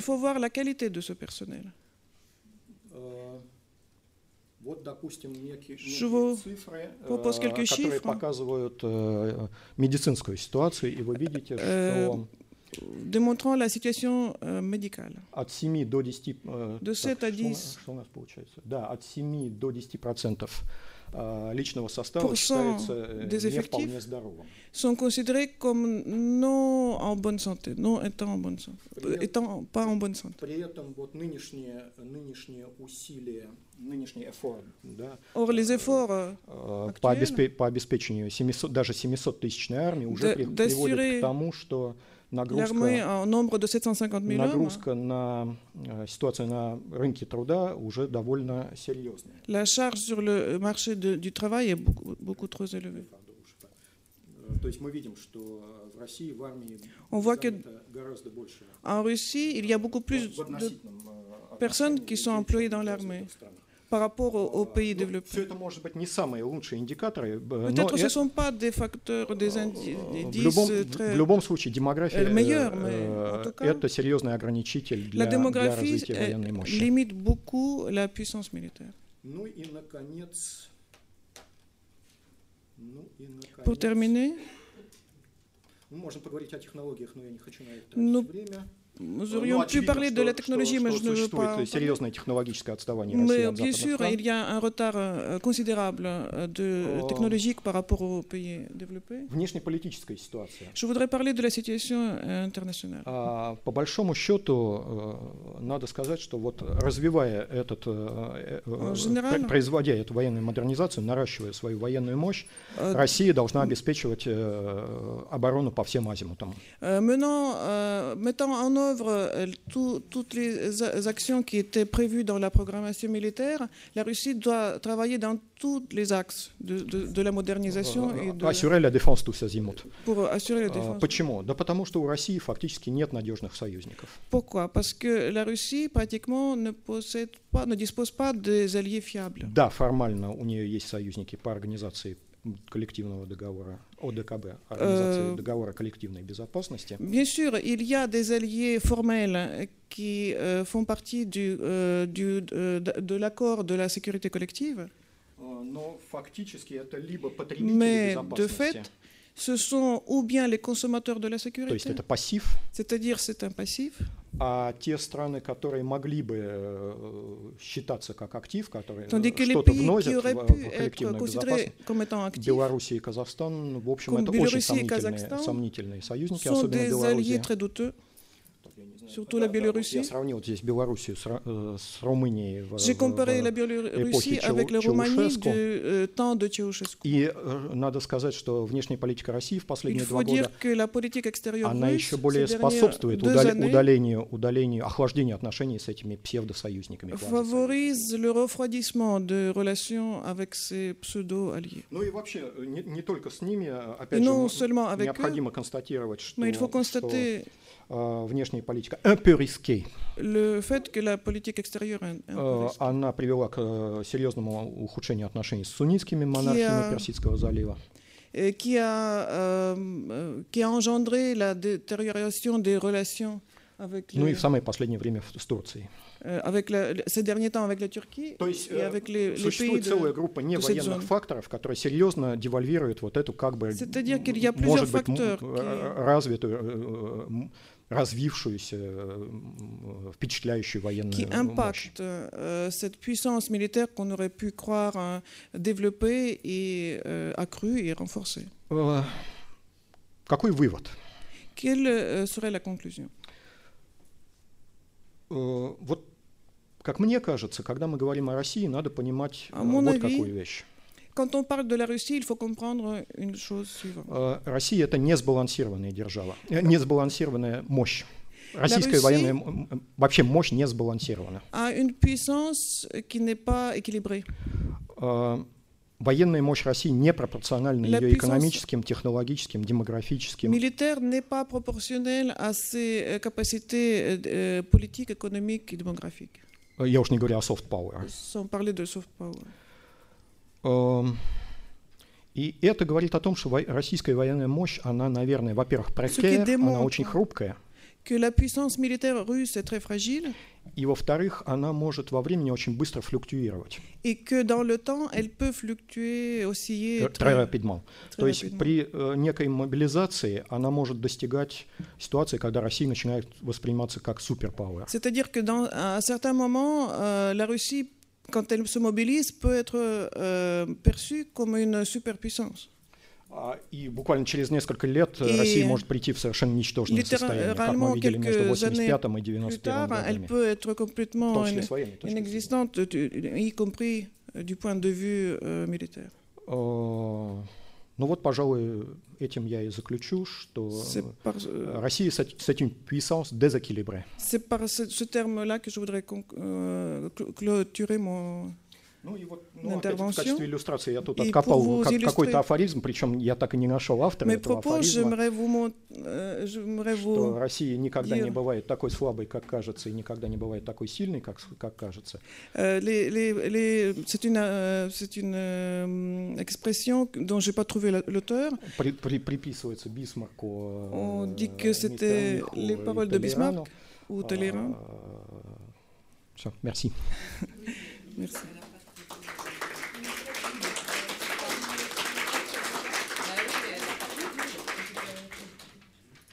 Euh, bon, Constantin, merci beaucoup de euh, cet exposé qui, lui, était très équilibré, même si la puissance russe est déséquilibrée, ce que je crois que nous pouvons comprendre. Euh, avant qu'on a beaucoup de questions à vous poser, à vous aussi, mais je vais d'abord euh, passer la parole à Isabelle Facon qui va euh, compléter en quelque sorte euh, le tableau que, que vous avez fait de la modernisation de l'outil militaire en nous parlant de la politique de défense de la Russie et qui a intitulé son intervention Doctrine, données et ressorts de, cette politique de défense. Isabelle Facon, vous la connaissez tous parce qu'elle est souvent intervenue dans ces lieux. Elle est euh, chercheure à la Fondation pour la recherche stratégique et, elle est l'une des meilleures spécialistes en France du sujet qu'elle euh, va traiter aujourd'hui. Merci Isabelle. Alors, moi, j'ai plutôt regardé le- le- les motivations en fait de tout ce que Constantin a, expliqué. C'est vrai que dans le contexte international, pour le moins complexe euh, de la période actuelle, il y a différents éléments qui rendent euh, particulièrement pertinent euh, le besoin de faire le point sur les nouvelles données de la politique de défense russe, ses orientations, ses déterminants. Le point- moins qu'on puisse dire, c'est qu'on a eu du grain à moudre ces derniers temps à ce sujet, puisque en Ukraine et en Syrie, on a vu opérer une armée russe modernisée, hein, euh, clairement, euh, avec euh, des éléments de, remise à niveau des capacités qui apparemment surprennent beaucoup de décideurs occidentaux. Donc ça, c'est un premier point. On voit aussi un certain nombre de sondages qui évoquent une population russe qui a repris confiance dans son armée. Par exemple, à l'été dernier, on avait un sondage du centre Levada avec un thème assez récurrent hein, dans le cas russe et assez caractéristique. hein, il me semble en soi très révélateur puisqu'il s'agissait directement de défense du territoire en cas d'agression. Donc ce sondage indiquait que 82% des personnes interrogées se déclaraient confiantes euh, dans la capacité des forces russes à repousser un adversaire. Euh, Dix ans plus tôt, c'était seulement 52% et donc seulement 9% euh, des personnes interrogées pensaient le, le contraire. Par ailleurs, il y a presque un an, à la fin de l'année 2014, donc l'année de l'annexion de la Crimée et de l'engagement militaire russe dans l'est de l'Ukraine, cette année s'est terminée sur un renouvellement, disons, de la doctrine militaire. Hein, la dernière version datée de 2010, donc une doctrine sur laquelle Anne m'a demandé d'apporter des éclairages et qui, en tout cas, amenait des indices supplémentaires sur la façon dont le gouvernement russe voit ses besoins en matière de, défense. Et c'est vrai que dans le débat qui avait accompagné la, sortie de cette euh, doctrine euh, révisée, euh, les autorités russes avaient indiqué en substance que cette révision, elle tenait bien sûr aux enseignements du conflit en Ukraine, mais qu'elle visait aussi à prendre en compte bah, les évolutions intervenues dans l'appareil de défense depuis, 2000, depuis 2010, date de la précédente doctrine, et le nouvel environnement de sécurité formé par les printemps arabes, avec évidemment la, question syrienne probablement au, au premier plan. Alors, je vais d'abord regarder quelle est l'évaluation que la Russie euh, fait de la menace, puisque c'est un petit peu sur ça que se fonde euh, en théorie la, doctrine de, défense, et également quelle réponse elle y a faite euh, au, cours des, au cours des dernières années. Alors, Déjà, sur quelle évaluation de la menace euh, la politique de défense euh, repose-t-elle? Euh, La doctrine, de ce point de vue-là, la doctrine militaire de 2014 apporte beaucoup d'éléments, bien évidemment. Et ce que l'on constate, c'est que les autorités russes perçoivent que l'environnement stratégique de leur pays est absolument loin d'être apaisé. Donc cette doctrine de 2014, elle, elle, explique, et là je la cite, que cet environnement stratégique de la Russie est caractérisé par le renforcement de la concurrence globale, de l'attention dans différents domaines des interactions euh, interétatiques et interrégionales, euh, la rivalité entre repères de valeur et modèles de développement, l'instabilité des processus de développement économique et politique au niveau global et régional, le tout sur fond de difficultés croissantes dans les relations internationales.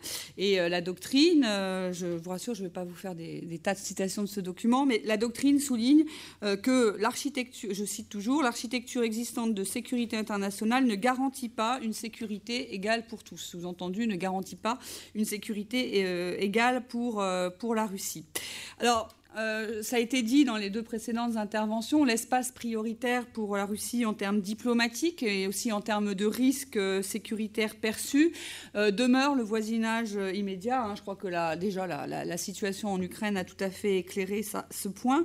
et la Russie identifie de nombreux points de tension susceptibles d'avoir des répercussions sur sa propre sécurité et sa propre stabilité, que ce soit le réchauffement possible de certains conflits gelés, la la menace de troubles interethniques dans le voisinage, des infiltrations de militants islamiques, donc, euh, islamistes, pardon, donc on voit bien le, lien déjà avec euh, l'Afghanistan, mais aussi de plus en plus avec la crise euh, syrienne, voire, je crois qu'on ne peut pas l'exclure, des soulèvements populaires massifs, et j'y reviendrai, j'y reviendrai tout à l'heure.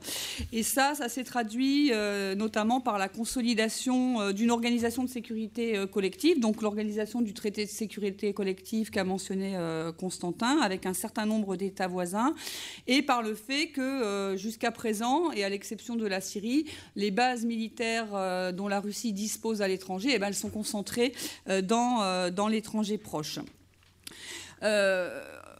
La relation stratégique très difficile avec l'Occident, qu'a évoqué euh, Nadia Arbatova tout à l'heure, elle est extrêmement présente dans la doctrine euh, militaire, euh, comme en 2010, mais de façon, je pense, encore accentuée. Et on a le sentiment, quand on lit cette doctrine, que ce problème des relations difficiles avec l'Occident l'emporte finalement sur les autres préoccupations, du fait des termes choisis, du fait que de la place aussi qu'elle occupe, et du fait qu'elle que ce risque occidental est mentionné en termes beaucoup plus euh, explicites. Et je pense que vu des Russes, euh, même si cette, euh, la matérialisation possible du risque occidental en termes de, de possibles conflits n'est pas le, plus probable, ce risque est quand même considéré par les Russes comme potentiellement le plus sérieux. Donc pas le plus probable, mais s'il se matérialise, probablement les conséquences les plus sérieuses pour la, la Russie. Et on peut supposer que le conflit en Ukraine et les mesures prises par l'OTAN dans la foulée de ce conflit, sur, le, sur fond de conflit, en réponse à ce conflit, auront probablement renforcé la tangibilité de ce, risque vu, vu dans l'esprit des autorités russes. Alors, ce qui n'est pas nouveau dans la doctrine, c'est tout ce que les Russes disent sur l'OTAN. donc, la doctrine détaille. Hein, donc, c'est le renforcement des capacités militaires de l'Alliance, c'est le fait que l'Alliance se voit confier des missions globales qui sont menées en violation du droit international. Je, vous cite le document euh, russe. Son rapprochement avec les frontières de la Russie, la possibilité d'une adhésion d'États voisins de la Russie à l'OTAN. Et ce que l'on voit aussi apparaître dans cette euh, doctrine de 2014, c'est euh, toutes les craintes de, l'état-major général russe sur, quant à la supériorité des États-Unis dans les domaines technologiques militaires.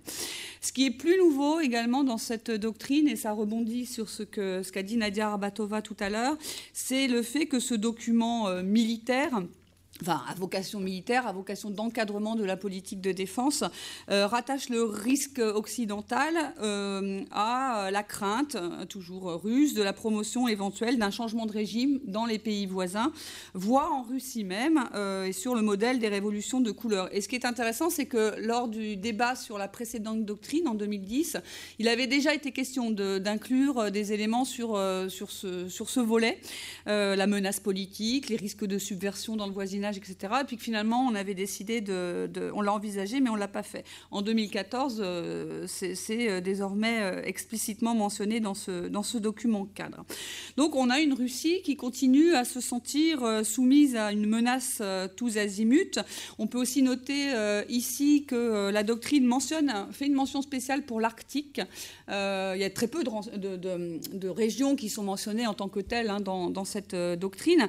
Là, on note que l'Arctique est présent euh, et que euh, l'ouverture de l'Arctique, l'affirmation euh, consécutive avec le réchauffement climatique, l'affirmation des intérêts par les autres pays riverains, le fait que l'OTAN envisage d'avoir un rôle dans, la région, le fait que la Chine montre un intérêt pour la région, visiblement tout ça est ressenti par les autorités russes en termes de vulnérabilité supplémentaire et dans leur perspective, ça suppose une mobilisation du monde de la, de la défense. En tout cas, c'est inscrit dans la doctrine euh, de 2014.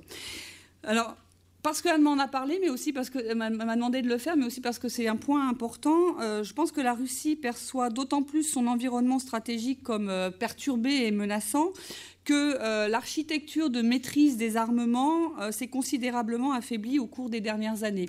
Tout ce qui est accord de désarmement, maîtrise des armements. Euh, or, pour la Russie, cette architecture, elle présentait l'intérêt d'offrir des outils pour encadrer d'une certaine façon les rapports de force euh, militaires et essayer de pallier euh, au maximum euh, ce qu'a évoqué Constantin, c'est-à-dire les disparités de puissance dans le domaine militaire entre la Russie et les pays qu'elle considère comme étant des rivaux stratégiques. Et jusqu'à un passé pas si lointain, donc Moscou était fortement attaché à cette architecture de maîtrise des armements, considérant que c'était un facteur qui permettait d'équilibrer ce différentiel stratégique la, euh, la supériorité technologique des puissances occidentales, etc. etc. Et c'est vrai que d'une certaine façon, l'érosion de, euh, de, toute cette architecture de maîtrise euh, des armements n'est pas le fait de la seule Russie. C'est-à-dire que l'environnement stratégique post-guerre froide a quand même évolué. Donc ça a amené les États-Unis à se retirer du traité ABM en 2001, mais la Russie était... était était contre cette perspective. Sur le traité FCE également, il n'y a pas eu moyen de se mettre d'accord sur ce qui motivait finalement euh, les évolutions dans, ce, dans, ce, régime. Et donc, d'une certaine façon, on pourrait dire que les torts sont, sont partagés, mais que euh, la situation a dicté, la nouvelle situation stratégique dictait un aménagement euh, des, de, de, la situation sur cette architecture de maîtrise des armements. Et je dirais qu'en Occident, la principale erreur, c'est peut-être qu'on a sous-estimé la façon dont la Russie a allait, euh, quelle, conclusion elle allait en tirer et la façon dont elle allait euh, y réagir. Mais ce que je voudrais dire, c'est que d'une certaine façon, la prise de distance qu'aujourd'hui on voit du côté de la Russie avec ses cadres de maîtrise des armements, euh, c'est une forme, je dirais, d'adaptation opportuniste, en tout cas pour ce qui concerne la maîtrise des armements dans le domaine conventionnel. donc une adaptation opportuniste à ces tendances antérieures. Mais dans l'absolu, rien n'indique que la Russie a perdu tout intérêt dans ce type de négociation, au moins pour ce qui concerne le domaine, le domaine stratégique, parce qu'encore une fois, elle y voit un des seuls éléments susceptibles de contraindre la politique militaire américaine et, occidentale. D'ailleurs, Vladimir Poutine l'a redit à plusieurs reprises ces deux dernières années. Il l'a dit notamment euh, à l'occasion du cercle Valdai de, 2014, où il a euh, rappelé l'attachement de la Russie à des discussions sur la poursuite des réductions des arsenaux euh, nucléaires, mais il a aussi évoqué toute une liste de sujets sur lesquels les Russes aimeraient bien voir justement des accords permettant de canaliser les, évolutions militaires. Donc pour, pour lui, il faudrait une prise en compte par les interlocuteurs, donc américains, de, des préoccupations russes à ce sujet. Donc, ce sont les armements de précision à longue portée, euh, la question des défenses euh, antimissiles et la question du déploiement euh, des armements dans l'espace. Et par exemple, sur ce sujet des, armes dans l'espace, qui est jugé très sensible aux États-Unis parce que ça participe de la sécurité nationale, là, on constate que là aussi, la politique de la Russie à ce sujet depuis plus de 15 ans, avec l'appui de, la Chine, c'est le maintien du statu quo en fait, euh, auquel les États-Unis se refusent parce que là aussi le, contexte stratégique a évolué. Et euh, un problème sous-jacent dans tous ces cas-là, c'est-à-dire ce que réclame la Russie sur les défenses antimissiles, sur euh, les systèmes conventionnels à longue portée, la question du déploiement des armements dans l'espace, le problème sous-jacent, c'est la difficulté pour la Russie de développer des moyens techniques comparables à ceux des États-Unis ce qui ne fait que conforter euh, son sentiment euh, de, vulnérabilité. Alors ce sentiment de vulnérabilité, euh, je pense qu'il faut qu'on le prenne en considération dans nos décisions concernant la Russie, même si c'est compliqué, parce que alors il tient notamment à ce qu'a expliqué Constantin sur la faiblesse relative des, forces armées, même, même les forces armées nouvelle manière. je pense qu'on doit en tenir, compte, même si d'une part ça peut sembler difficile à comprendre et à analyser en termes de, sentiment de vulnérabilité même si c'est un des éléments qui a contribué à rendre très difficile le partenariat stratégique avec la Russie depuis la fin de la guerre froide, parce que euh, la Russie a toujours euh, été assez jusqu'au boutiste finalement dans les, négociations qu'on a pu avoir sur un certain nombre de sujets de sécurité. Et euh, même si peut-être de son côté la Russie aurait peut-être pu prendre un peu plus en considération les éléments que certains pays au sein de l'espace euro-atlantique ont essayé de prendre pour précisément la rassurer sur un certain nombre de ces, euh, de appréhensions. Mais je pense que malgré tout, euh, l'idée de ce sentiment de vulnérabilité est à prendre en considération pour euh, essayer de moduler au mieux les réponses que l'on peut faire à la Russie. Alors, en parlant de réponses, quelles ont été les réponses de la Russie aux multiples risques qu'elle perçoit dans son environnement stratégique et que je viens d'évoquer? Alors, je ne vais pas y revenir longuement puisque Constantin l'a développé, mais ce qu'ont montré euh, les épisodes Crimée et intervention euh, dans le Donbass, également la, Syrie, qu'est-ce que ça a montré de la capacité militaire russe? C'est que grosso modo, euh, la Russie est en train d'atteindre ses objectifs de réforme militaire, en tout cas les objectifs qui visaient à rendre ses forces armées plus efficaces dans la gestion des problèmes jugés les plus susceptibles d'intervenir dans son immédiat voisinage. C'est-à-dire que la Russie voulait avoir des forces plus mobiles, euh, plus capables de se déployer rapidement, euh, mieux entraînées, plus compétentes, euh, avec une meilleure coordination interarmée pour plus de souplesse et d'agilité en opération. Ça, je crois que ce qu'ont montré ces différentes interventions russes, c'est que ces objectifs, grosso modo, sont, sont atteints. Et ce qu'on a vu aussi, c'est que la Russie a une motivation, une disposition à utiliser ces moyens. en d'autres termes, la volonté politique est là. Euh, après, face à l'asymétrie de puissance euh, avec les pays occidentaux et, peut-être aussi la Chine, même si euh, c'est sur le mode du non-dit, mon impression c'est que la Russie conçoit des réponses qui se situent plutôt dans une logique d'une part défensive, d'autre part de réponse asymétrique.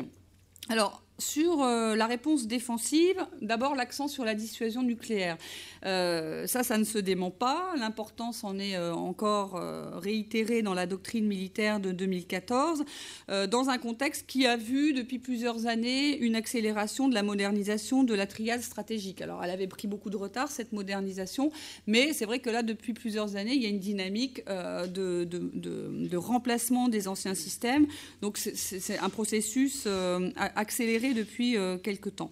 Donc là encore, je vous avais promis de ne pas vous citer trop de passages de la doctrine militaire de, de 2014, mais on y redit que, je cite, l'arme nucléaire restera un facteur important pour la prévention des conflits militaires nucléaires et des conflits militaires impliquant des moyens de destruction conventionnels pour guerre majeure ou guerre régionale.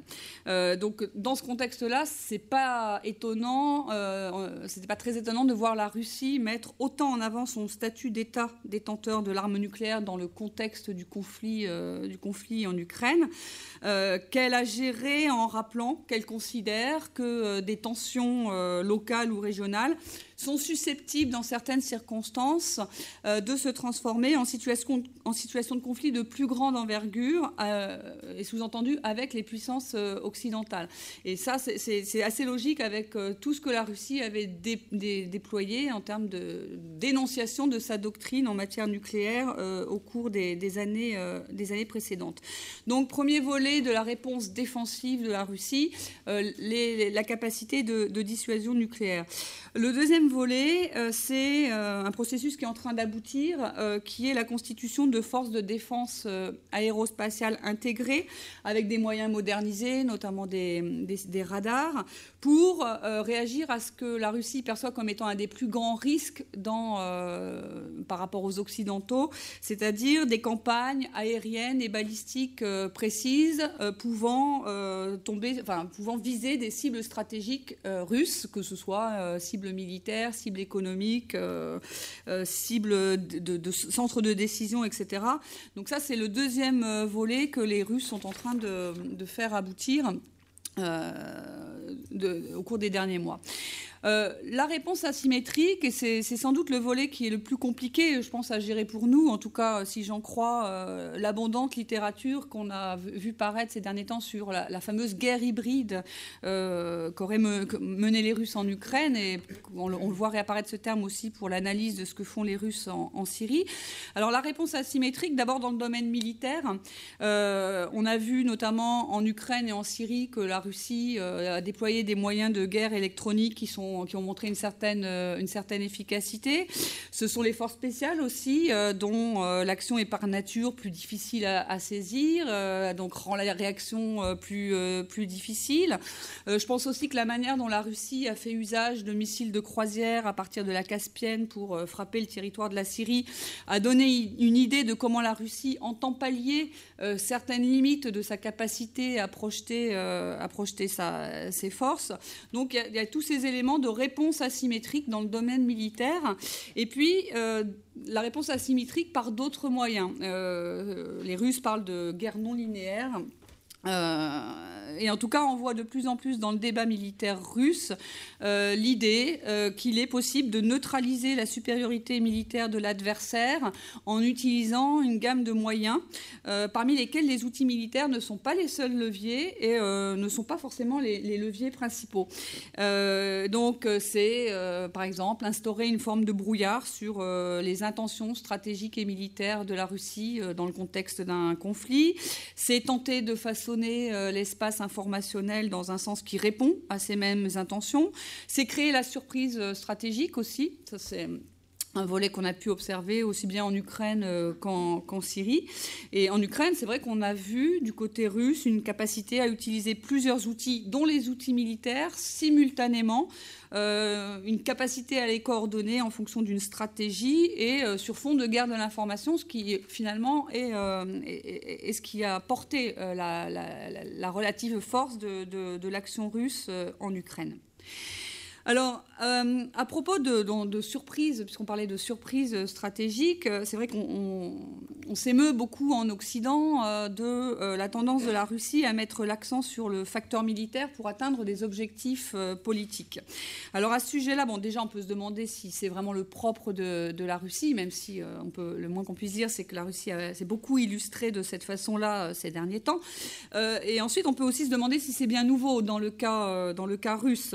et c'est vrai, ça rejoint aussi ce qu'a évoqué Constantin, c'est que d'une certaine façon, la Russie n'a pas forcément énormément d'autres leviers à actionner dans l'économie, en dehors de l'énergie. Je ne dis pas que c'est négligeable, mais économiquement, la Russie finalement pèse assez peu dans, le commerce international, dans la technologie, dans le soft power, tout ça a été évoqué. Et donc par défaut, pour une puissance qui, comme l'a dit Nadia, veut absolument réaffirmer son statut de puissance euh, avec laquelle il faut compter comme, euh, euh, comme une puissance qui a vocation à avoir une influence globale, eh bien, le facteur militaire demeure une des sources importantes de l'autorité internationale de la Russie, contrairement à d'autres puissances auxquelles la Russie sans doute aimerait se mesurer, donc les États-Unis ou la Chine, et qui, elles, ont la possibilité de mobiliser une palette un petit peu plus large d'arguments. Et, donc en Russie, le facteur militaire, pour résumer, il est euh, perçu comme un facteur égalisateur euh, de puissance dans les relations avec euh, l'Occident, et notamment le facteur nucléaire. Euh, il est perçu aussi comme consolidateur d'influence, je pense, dans les relations avec les pays voisins. Alors bien sûr que les réflexes coercitifs de la Russie euh, et, ce qui s'est passé en Ukraine n'ont pas forcément amélioré son image dans, ses relations avec ses voisins, mais il y a aussi des voisins de la Russie euh, qui, eux, ressentent qu'ils sont soumis à des menaces potentielles assez importantes et ils sont demandeurs de sécurité. Et dans ce cadre-là, la force armée conventionnelle modernisée de la Russie euh, s'est recrédibilisé d'une certaine façon en Ukraine, en Syrie. Et donc, euh, pour ces pays qui sont euh, demandeurs de, sécurité, finalement, ça peut aussi avoir l'effet de, recrédibiliser la Russie, au moins comme fournisseur éventuel de, sécurité. Et puis, le facteur militaire est aussi vu comme un facteur équilibrant dans les rapports avec, avec la Chine.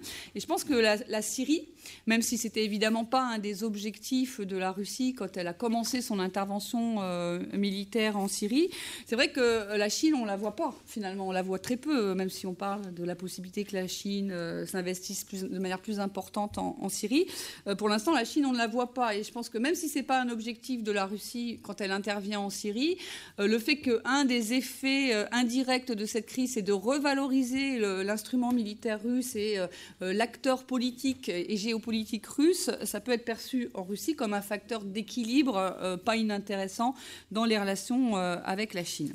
Alors pour conclure, la question qu'on peut se poser, c'est euh, est-il si sûr que la Russie veuille et surtout puisse continuer à fonder aussi fortement sa politique extérieure sur l'action militaire et des postures de force et là, par rapport à la crise euh, syrienne, on, peut se poser euh, la question suivante. Est-ce que euh, les efforts actuels visant à la déconfliction à la coordination, comme ça a été mentionné, des actions militaires en Syrie avec un certain nombre de puissances occidentales. Est-ce que la reconnexion des appareils militaires que ça suppose et que ça suscite d'ores et déjà euh, comment la Russie les voit euh, À mon sens, ce sont des efforts qui sont certainement importants vu des Russes, euh, du point de vue de la possible détente des rapports avec les pays occidentaux. Je pense que cette détente, elle est probablement souhaitée par les Russes, même si, tout comme nous, ils ne se font pas nécessairement d'illusions sur la possibilité d'un rapprochement stratégique rapide et un retour à une situation beaucoup plus harmonieuse. Ça, ça non. Mais peut-être des éléments qui pourraient amener à une, forme de, détente. Et donc, en fonction de l'évolution du dialogue euh, politique dans ce cadre-là et du dialogue inter, euh, intermilitaire, on pourrait peut-être être surpris des positionnements de la partie euh, russe dans le cadre d'une éventuelle relance euh, de discussions sur euh, les mesures de confiance qu'on pourrait adopter les uns envers les autres dans le domaine militaire. Alors ce ne sera pas ou ça ne serait pas une partie de plaisir parce que les positions de négociation s'inscriraient dans un contexte quand même passablement détérioré, mais peut-être pourrait, pourrait être un biais parmi d'autres pour, pour reprendre le terme d'Anne de Tinguy, pour réancrer la Russie. Et en tout cas, ça pourrait être un bon test pour voir si euh, la Russie euh, ne, voudrait pas briser un petit peu la solitude stratégique dont Constantin a parlé tout à l'heure.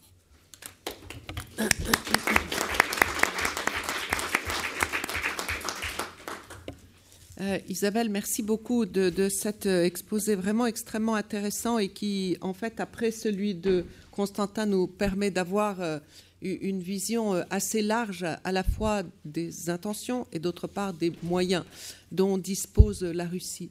Alors maintenant, je vais euh, ouvrir le débat. Moi-même, j'ai beaucoup de questions à poser. Je vais en, poser euh, aux, intervenants, mais peut-être euh, je vous donnerai tout de suite aussi la parole et je leur demanderai de répondre ensuite de façon à ce que vous puissiez largement vous exprimer. Ce que je vous propose, c'est que on se donne grosso modo une demi-heure de discussion. On fera quand même une courte pause, cinq minutes, pas plus avant de passer euh, au, volet, euh, au volet économique.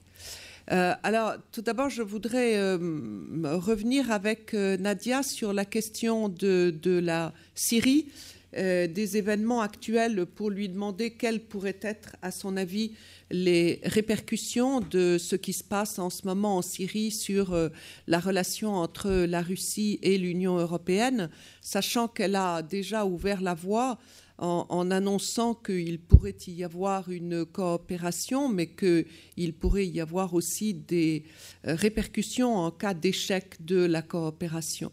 Et j'ajouterai à cette question euh, ce que vous avez dit sur, de fait, le lien entre euh, les dossiers syriens et ukrainiens. Est-ce que vous pouvez, ce sont deux théâtres d'opération complètement séparés, et donc est-ce que vous pouvez nous dire pourquoi vous avez établi un lien entre les deux euh, Constantin, euh, j'ai une question très précise concernant la, démographie et ses répercussions euh, sur les, forces armées russes. Vous avez insisté sur cette question. Est-ce que vous pouvez nous dire plus concrètement ce que cela va signifier pour les forces armées russes?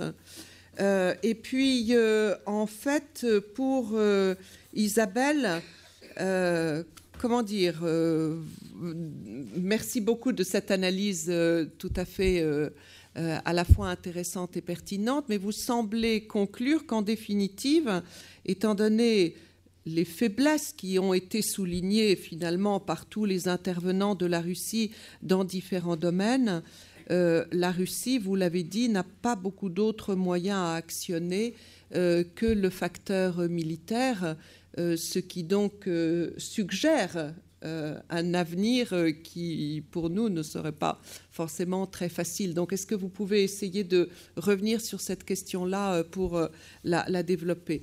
Mais avant de donner la parole aux intervenants, comme je vous l'ai dit, je vais vous donner la parole, prendre par exemple, deux ou trois questions euh, de, façon à vous laisser le temps de vous exprimer et je donnerai ensuite la parole aux intervenants. Oui, Benoît Daboville, merci de vous présenter. Mais voilà. Euh, sans anticiper sur la, deuxième partie de la discussion, euh, mais pour répondre, pour aller dans le sens de, la, de ta dernière question, on a bien le sentiment qu'il y a eu un, profond changement de la politique euh, russe en 2008-2009, euh, qui, était lié à, la crise économique mondiale dans laquelle qui a affecté la Russie, notamment par le biais du pétrole, et qui s'est ensuite euh, prolongée par une dégradation de l'économie et qui a eu des, traductions sur le plan intérieur avec les, les manifestations dans la réélection de Poutine, etc. Et donc, euh, on a le sentiment que euh, Poutine a fait une fuite en avant euh, dans une autre politique, mais ceci a un coût économique. Et donc, la modernisation militaire, les, sanctions, l'isolement russe, tout ça, ça peut durer jusqu'à quand? Parce que c'est très, bien de, dire que la Russie, pour le moment, n'a plus d'autres armes pour affirmer son statut euh, que euh, la puissance militaire, euh, la capacité tactique, la volonté politique d'intervention. Mais tout ceci, dans, la, durée, est-ce que c'est soutenable économiquement? C'est très bien parce que nous aurons une réponse politique avec notre premier panel et une réponse économique avec euh, les, deux derniers. Est-ce qu'il y a encore euh, une, question? Euh, Oui, Maria? Bonjour Maria Manoscal, doctorante à l'ENAICO. J'ai une question pour Constantin. Est-ce qu'on on peut évaluer le poids de la corruption sur tout ce projet de réarmement? Parce que bon, il y a eu l'affaire euh, qui n'a pas forcément débouché sur grand-chose, mais quand même une affaire donc, autour du ministre euh, euh, de la Défense. Est-ce que vous avez l'impression qu'on a pu régler plus ou moins cette question donc, de la corruption, au moins dans le domaine militaire? Parce qu'on voit que ça pose problème dans beaucoup d'autres domaines, y compris dans l'aérospatiale, dans le domaine de l'espace, par exemple, ou est-ce que, enfin, est-ce qu'on peut évoluer, est-ce que ça, est-ce que entre l'argent dépensé et l'argent arrivé, euh, on sait qu'en Russie, euh, il y a souvent euh, une certaine différence. Irina Mojna. Et pendant ce temps, je vais prendre la troisième question. oui, et puis après, on... on... Oui je suis économiste aussi. Je voulais savoir s'il y avait une vulnérabilité institutionnelle euh, en Russie. Euh, dans les dernières crises, euh, justement, avec la Turquie sur la question syrienne, on voit Vladimir Poutine se mettre très à l'avant et d'une manière au moins aussi égale que Recep Erdogan. alors que je trouve que sa façon de faire met en danger l'investissement que la Russie avait fait dans toute une politique euh, eurasiatique. Et je veux savoir, être euh, un homme aussi seul au sommet du pouvoir n'est pas en contrepartie quelque chose de dommageable à son pays. merci beaucoup. Nadia, would you like to? excuse me. First of all, about Syria and its importance uh, for the Russia West relations. I think that Syria um, has opened an opportunity for a breakthrough in the Russia West relations and for a breakthrough in the, uh, in the Ukrainian conflict. If everything goes well, it's the big question mark. Uh, what is good in the Syrian operation? It's not anti Western like the conflict in Ukraine. Russia's position is not anti Western, just on the contrary. Um, what is needed to, um, to maintain uh, the allied relations between Russia and the West in this operation? First of all, agreed. Uh, distribu dis distribution of targets, uh, prevention of unintended incidents, um, pilot saving operations. And uh, the good uh, and positive sign uh, is that the Russian military and the US military have already agreed on prevention of unintended incidents. This should be retained and developed because the incident, the Turkish downing of the Russian plane, uh, is a very dangerous uh, precedent. What, uh, what are risks uh, in this? I have mentioned that we, ha- we have five different theaters in Syria. And for example, Kurds are viewed uh, as Russia's allies. Uh, they are supported by the United States, but Kurds, not ISIS, are the biggest threat for Turkey. And this can be continued. Assad is the biggest threat for the United States, not, um, uh, not ISIS. For Russia, it is both uh, uh, ISIS and uh, other extremist uh, groups inside their opposition forces. So we see that the situation is very, very uh, complicated. And if um, we don't agree on uh, rules, on common rules, uh, it will be a new apple of discord and it will have a very bad impact on uh, on the Russia-West relations and on the future of uh, the peace settlement in, in Ukraine. What are risks for Russia? Because there are risks that uh, Russia is facing in this uh, conflict. The terrorist threat, no doubt about that, and the uh, terrorist act in the Russian plane in uh, Sharm el Sheikh is the first uh, tragic event.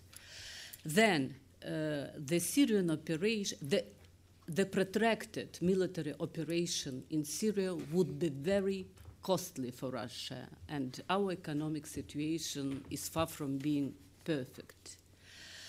Uh, third, um, the military operation in Syria is distracting attention from uh, economic reforms in Russia.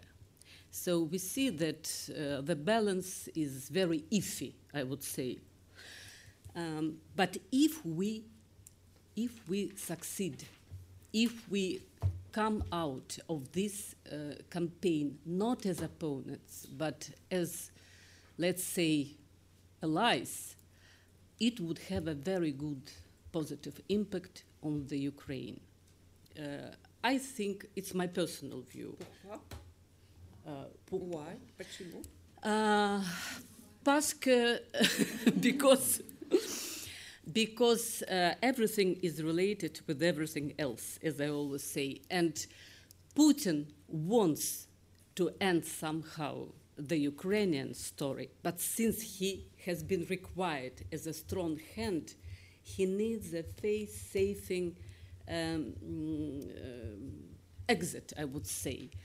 And uh, if we are not uh, opponents with the West in Syria, uh, and Russia, as you know, our official position is not part of the conflict in Ukraine, we could agree on the uh, long lasting peace uh, in, uh, in the Ukrainian conflict. But in my view, the long lasting peace in Ukraine cannot be um, uh, guaranteed without uh, the deployment of international peacekeeping forces uh, sanctioned by the UN Security Council. It is my personal position because I, the official position doesn't say anything, but I'm sure that we need these peacekeeping forces to separate to, to end uh, the military stage of the conflict and to create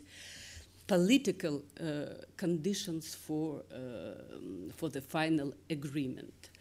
Uh, you asked me about theaters in, I have already answered, about theaters in Syria, but I think I have already answered. Um, it was a very good question about, um, um, about um, our economic situation and modernization.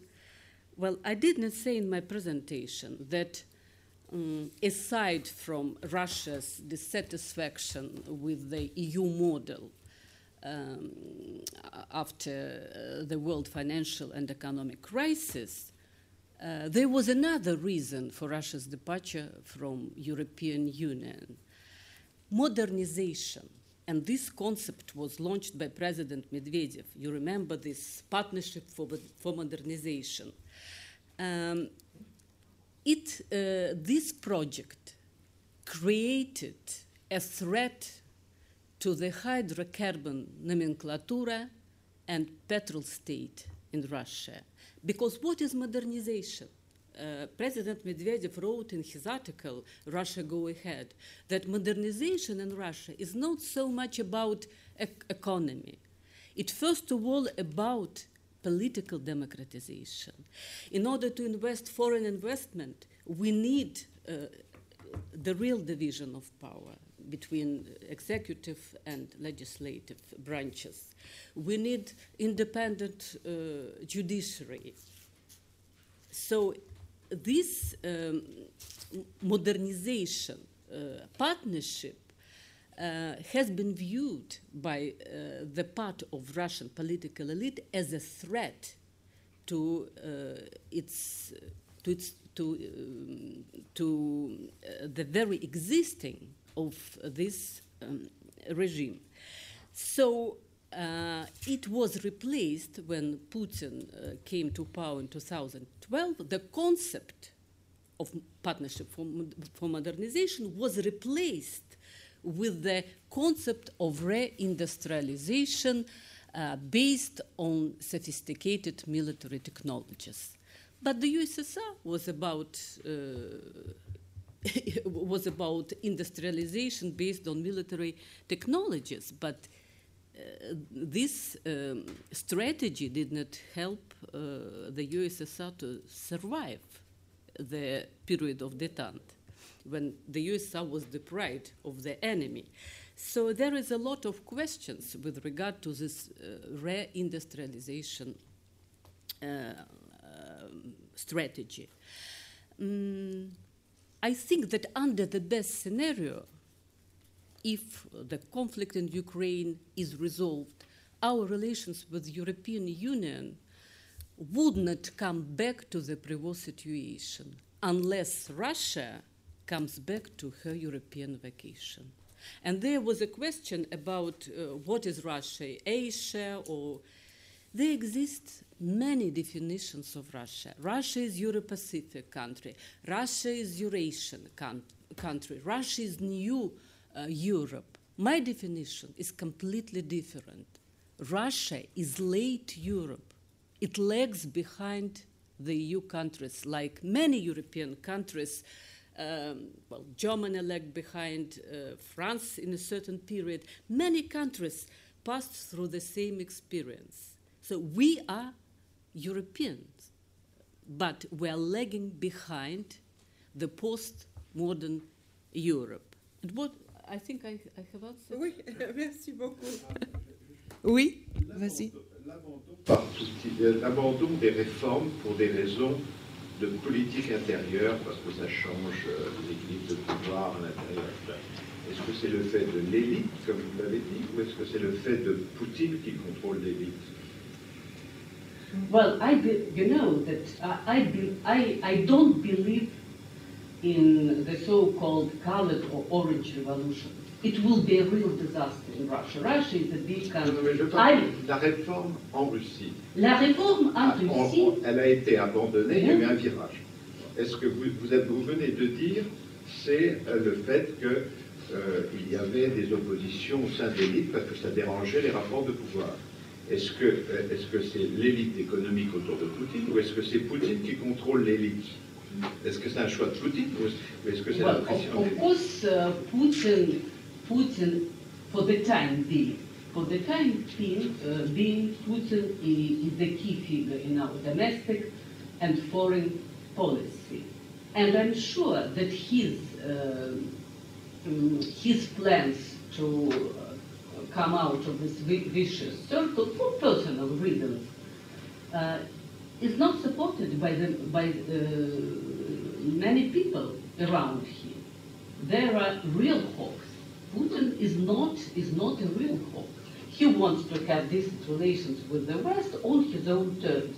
But there are people who are fearful that Russia will have good relations. But answering, answering your questions, uh, uh, in principle, I believe in uh, reforms from above.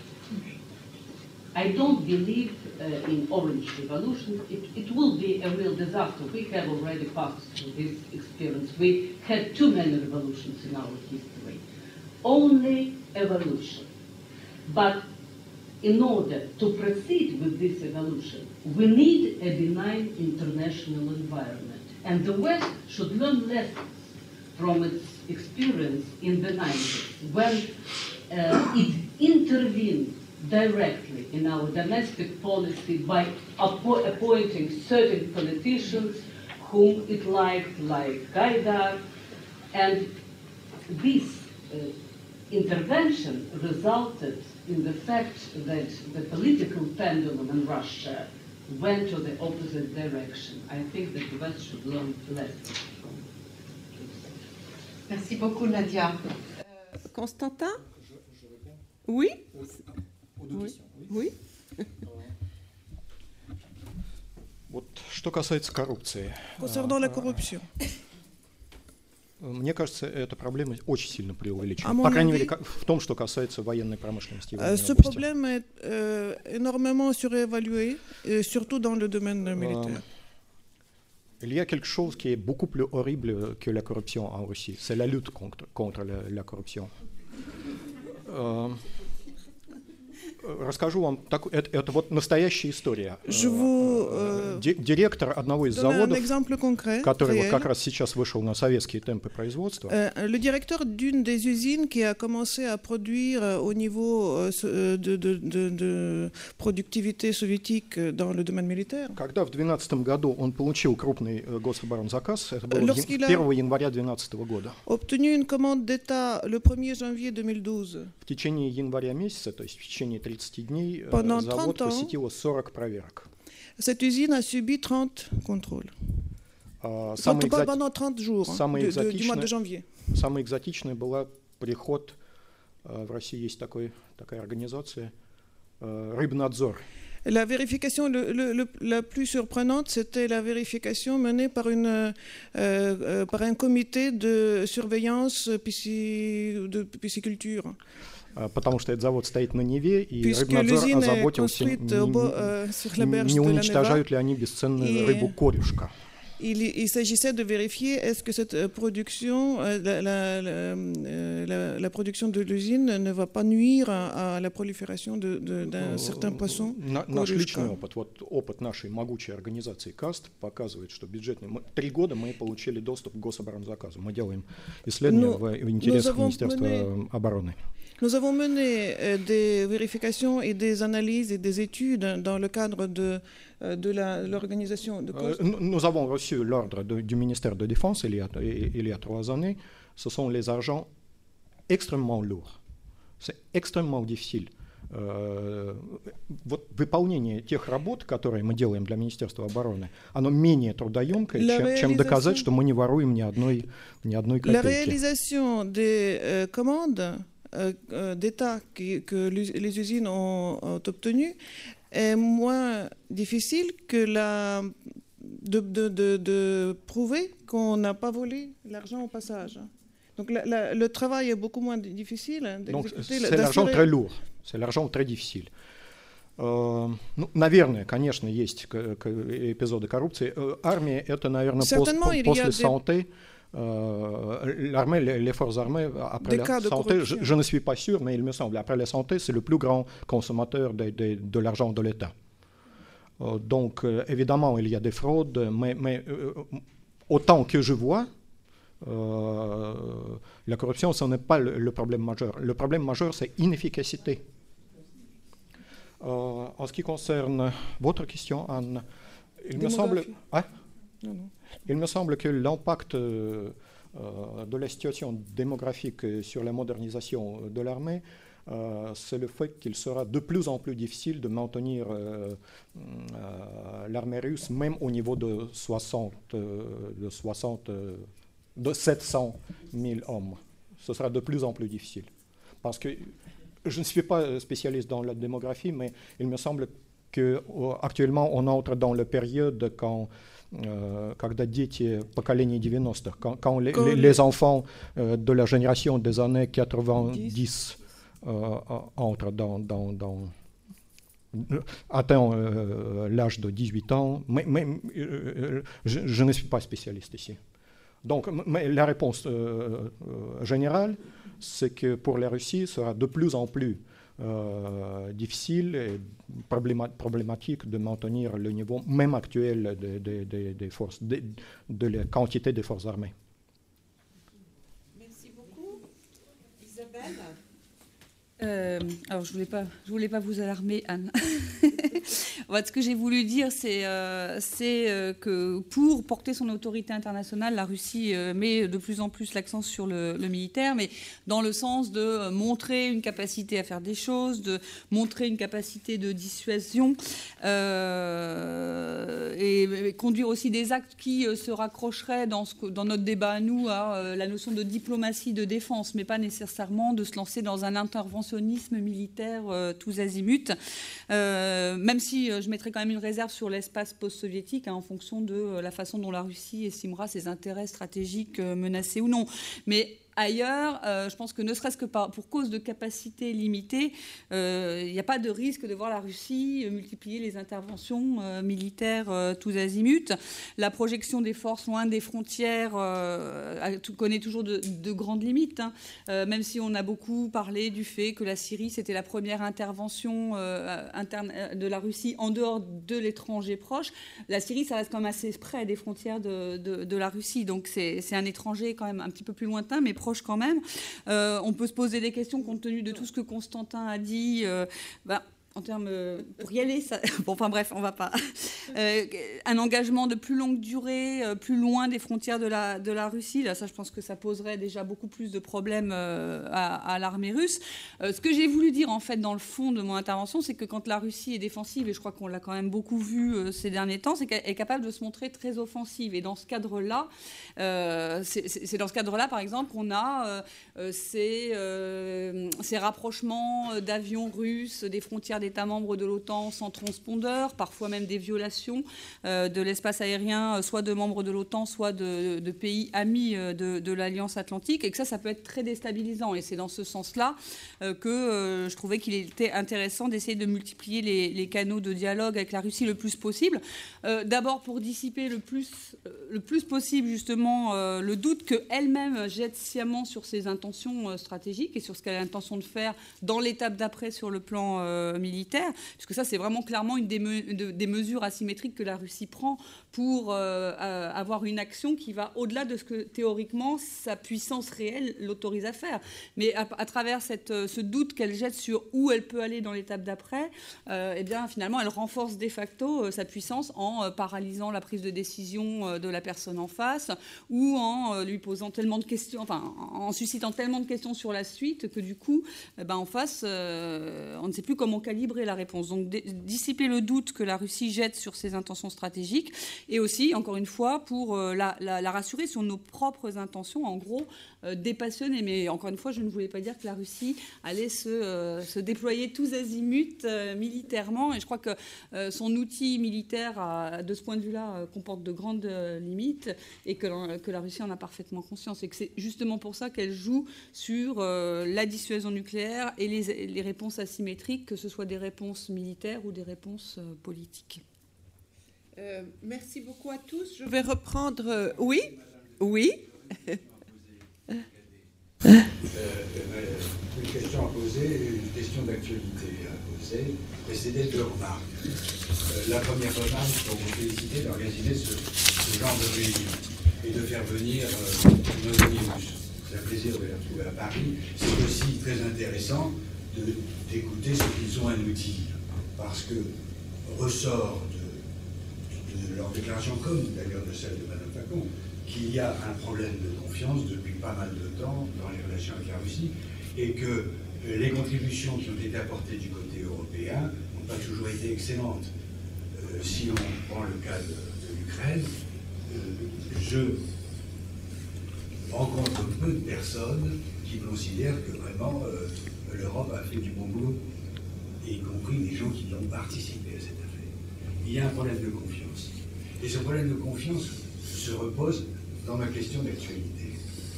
Euh, l'actualité, c'est euh, l'avion russe abattu par les, par les Turcs. Il apparaît, il apparaît que euh, le vol de l'avion russe avait été notifié dans le cadre de la coordination. Et il apparaît très que euh, les Turcs euh, étaient bien informés de, ce vol. Alors, si c'est vrai, est-ce que là, ce manque de confiance ne va pas réapparaître et ne va pas mettre en échec tous les efforts que nous faisons, et notamment du côté français, pour essayer de trouver modeste voie de solution en ce qui concerne la Syrie. Euh, merci beaucoup. Euh, est-ce qu'il y a d'autres euh, remarques ou questions? Alors, dans ce cas-là, je vais. Mm-hmm. Well, in my view, it's no, it's not so much a question of uh, confidence, of trust, but rather the differing goals of Russia and Turkey in the Syrian conflict. And uh, I'm sure that uh, Turkey was irritated by the flights of Russian bombers, by their airstrike against uh, the, Tur- the Syrian Turkmen, and it wanted to hit down this bomber. I'm sure that it, it uh, Turkey wanted to do who is a real boss in the region. But uh, I don't think that uh, Erdogan um, could uh, imagine all the consequences of this uh, uh, of this downing of the Russian plane. But you know, I belong to those people who never believed in the Russia Turkey strategic partnership. Yes, uh, the relations between our leaders uh, can be good, but uh, this fact um, won't pro- uh, provide uh, the relations between the states with the basis for strategic partnership. Our regional uh, strategies are are completely different. And we have uh, differing interests in the Black Sea, um, Mediterranean region, in the North Caucasus, in Central Asia. Uh, after the Ukrainian conflict, uh, there were uh, illusions that Turkey, uh, which was viewed also as a Eurosceptic, uh, because of its troubled relations with the European Union could be Russia's ally. I never believed in this. We could cooperate on selective, we could be partners a la carte, but not strategic partners. And this um, tragic uh, event is the most telling evidence to the fact. As for trust, trust does not appear from nowhere. And if we look back in time, the, mo- the most favorable period uh, in terms of trust was between the Gorbachev USSR and the West, because our trust was based on legal treaties and agreements. They should be viewed as, the, uh, as a real foundation for trust. Thank beaucoup. Si, une, une, réaction ou une question? Oui? J'aurais beaucoup trop de choses à, à, à dire, mais euh,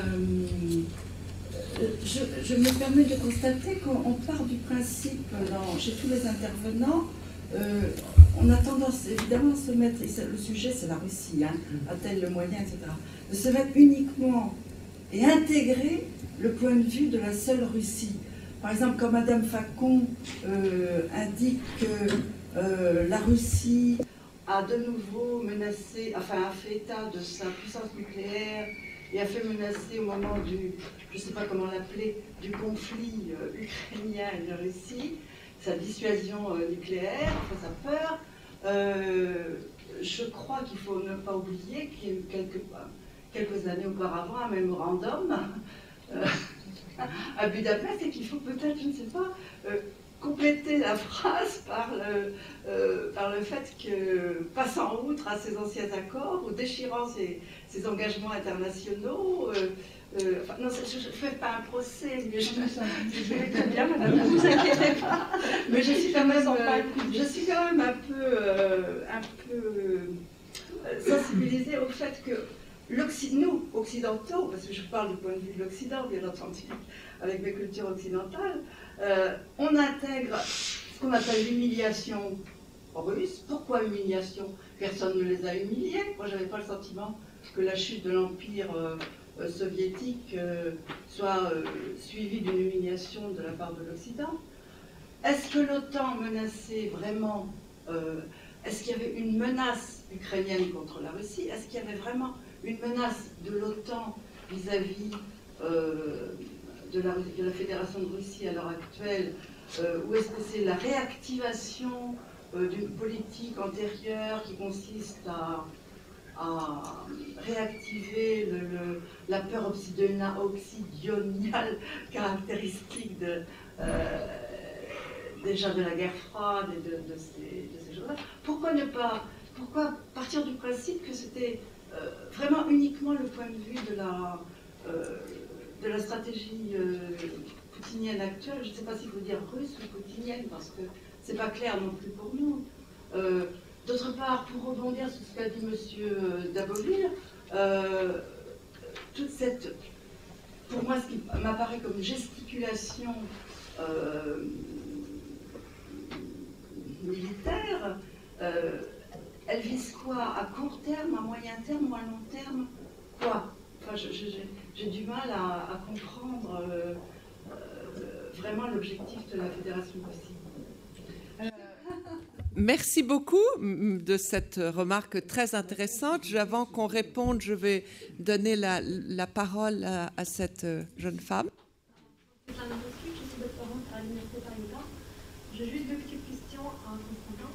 Pour compléter la question la démographie, le rôle de la démographie dans la, dans la puissance militaire qui est extrêmement important aujourd'hui pour la Russie. Est-ce que finalement donc, euh, la Russie développe sa politique démographique extrêmement originale, donc notamment le, programme du capital maternel, aussi en partie pour euh, maintenir en gros cette puissance militaire? Donc c'est la première question, donc euh, selon vous? et la deuxième question, finalement, en gros, donc, vous avez évoqué qu'aujourd'hui, avec euh, la, génération des années 90, donc, euh, le, manque des, personnes qui vont servir pour l'armée va, apparaître. Donc du coup, est-ce qu'il y a des projets aujourd'hui pour augmenter le nombre d'années pour euh, servir à l'armée Comme je dis de, l'avance, je suis expert. Если я вообще специалист в чем-то ни было. je suis en général spécialiste en quoi que ce soit. Euh, je suis spécialiste sur la défense, euh, sur l'industrie de défense et sur le commerce des armements. Donc euh, je comprends très peu en, en démographie.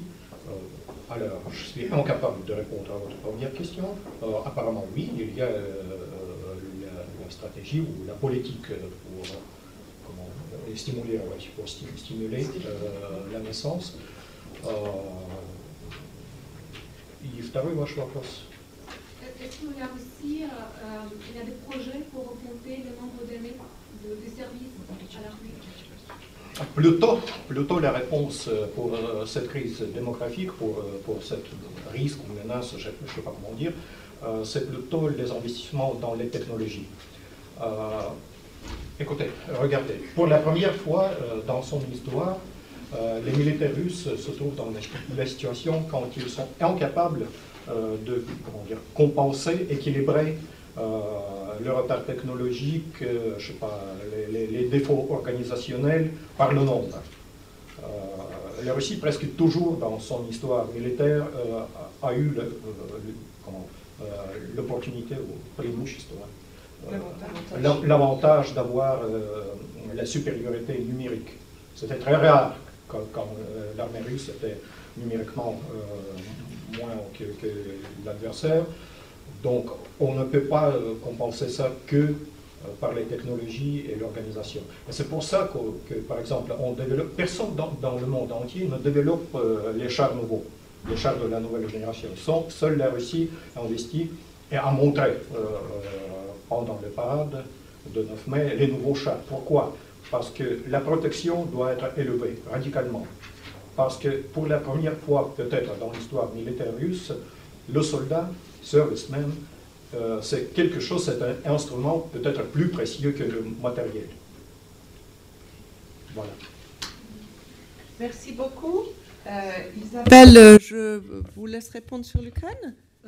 oui. Alors, euh, comme vous l'avez dit vous-même, madame, hein, on parlait de Russie, et donc euh, moi je suis chercheur sur la Russie, donc euh, mon boulot c'est d'expliquer au, mieux hein, ce que je perçois de la façon dont la Russie conduit sa politique et pourquoi elle le fait, mais explication ne vaut pas justification, donc ça serait déjà un premier point. Alors, je ne suis pas rentrée dans un procès de la Russie, hein, pour reprendre votre expression, mais j'ai quand même suggéré, entre autres, que la Russie pouvait être ambiguë sur la question de la maîtrise des armements. j'ai employé le terme d'annexion de la Crimée. Suggérer que la Russie peut-être pourrait faire un peu plus euh, d'efforts pour aller dans notre sens quand, euh, pendant toutes les années 90 et même début des années 2000, un certain nombre de pays européens ont, pris, ont proposé des choses pour euh, essayer de répondre à des complexes qu'elle pourrait peut-être faire un peu plus d'efforts pour, pour dépasser. J'ai parlé de réflexes de coercition pour la politique de la Russie dans son voisinage. Donc je pense que malgré tout, même si je n'ai pas mentionné le mémorandum de Budapest, j'ai amené un certain nombre d'éléments euh, qui euh, permettait de, nuancer, euh, même si je n'ai pas pu mentionner tous les aspects de la question. Et quant à votre aspect sur Russie, est-ce que Poutine est la Russie? Mais je pense que Nadia, d'une certaine façon, a déjà répondu à cette question dans son intervention. notre problème, c'est que Poutine n'est pas, c'est que justement, Poutine n'est pas seulement lui-même, enfin n'est pas l'incarnation. Il est l'incarnation, je pense, d'une façon de voir le monde de la Russie. Je pense qu'il est, même s'il y a l'effet propagande et euh, notamment par les médias télévisuels, etc. Je pense que quand même sa vision du monde, la perception qu'il a de la relation avec les pays occidentaux est quand même assez largement partagée euh, en Russie. Donc c'est peut-être même ça le, souci, c'est que euh, on peut pas, pas considérer que ce que dit Poutine c'est son projet à lui et qu'il entraîne malgré eux les Russes derrière eux. Donc je pense que la, vision du monde qu'il défend à travers les différentes interventions de ces dernières années est une vision du monde qui est quand même assez largement euh, partagé en Russie pour des raisons euh, historiques et euh, proches et lointaines.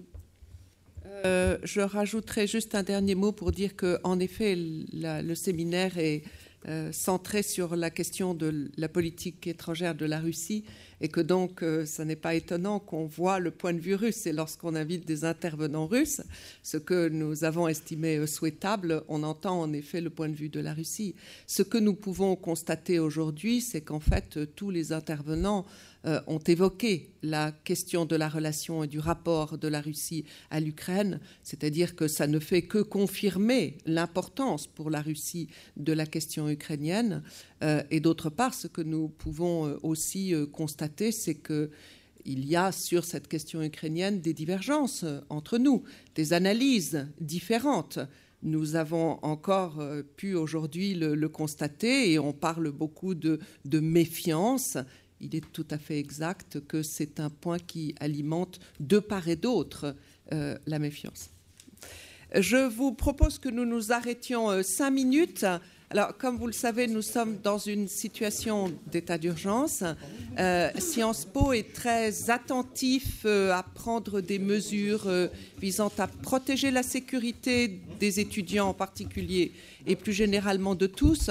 Il y a une, je suis désolée, on n'avait pas prévu de pause café. Il y a une machine à café là-bas, mais il nous est demandé de ne pas tous aller là-bas parce que ça n'entre pas dans le cadre des mesures de sécurité. Merci beaucoup. Cinq minutes, pas plus. Euh, alors, nous reprenons cette, euh, notre réflexion et nous allons maintenant nous pencher sur euh, les questions économiques, il a déjà été dit à plusieurs reprises que l'économie était incontournable et tout à fait essentielle et que justement c'est un des points faibles de la Russie à l'heure actuelle. Euh, enfin, sauf euh, si euh, Julien Vercueil, qui est enseignant à l'INALCO, qui est économiste d'abord, enseignant à l'INALCO, et qui en fait est maintenant un des rares euh, économistes spécialisés euh, sur euh, la, Russie et, aussi dans une certaine mesure sur la CEI, parce que finalement il n'y en a plus tellement en, France. Julien, tu, tu, as la parole pour 25 minutes, comme tu veux. tu as intitulé ton intervention L'insertion internationale de l'économie russe, un nouveau cap dans la tourmente. Merci Anne effectivement, j'ai choisi une formule un peu interrogative pour euh, adapter la thématique des relations internationales de, la Russie à la question économique pour m'interroger avec vous sur les perspectives qu'on peut tracer au regard de l'histoire, pas seulement l'histoire récente, mais euh, l'histoire euh, contemporaine de, l'insertion internationale de l'économie de la Russie, que l'on peut tracer pour cette économie euh, dans une situation qui, on l'a dit plusieurs fois, est une situation de difficulté, de difficulté économique sur plusieurs versants. Et ce qui va m'intéresser ici, c'est d'essayer de prendre un peu de recul pour repérer quelles sont les constantes structurelles, quels sont les éléments de euh, de long terme que l'on peut utiliser pour caractériser cette insertion internationale de l'économie russe. Euh, de cette manière-là, j'espère pouvoir proposer euh, une, réponse à, la question de savoir si ce qui est parfois envisagé, y compris dans les, milieux de décision économique politique en, Russie, c'est-à-dire une réorientation forte euh, de l'économie russe, orientation structurelle, mais surtout orientation de l'insertion économique euh, internationale de, la Russie, eh bien, si cela a des, euh, chances raisonnables d'aboutir dans une perspective relativement proche, voire même si la, la, manière dont l'économie russe se développe aujourd'hui est, comme la, la, question a été posée tout à l'heure, est soutenable à moyen terme. Alors, pour commencer, je dirais que euh, la nouvelle politique étrangère ou les modifications, les inflexions de la politique étrangère euh, euh, russe ont des conséquences économiques qui sont illustrées par l'escalade des sanctions, des contre-sanctions entre la Russie et l'Occident. La question qu'on va essayer d'aborder, c'est de savoir si, du point de vue économique également, on peut déceler des changements. Et si changement il y a, euh, dans quelle direction euh, on euh, porte-t-il?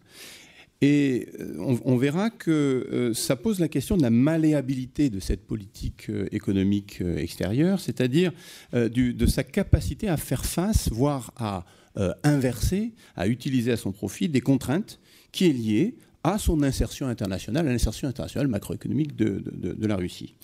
Et en fait, ce que je vais essayer de, présenter comme idée, c'est qu'il euh, existe des contraintes structurelles extrêmement fortes, extrêmement puissantes, qui datent d'il y a très longtemps, à la politique économique de la Russie, en dépit de euh, la volonté de ses dirigeants actuels de la réorienter et que ces, euh, contraintes, eh elles euh, limitent les marges de manœuvre d'une manière euh, tout à fait prégnante dans la, capacité réelle des politiques économiques à infléchir l'insertion internationale de, l'économie nationale.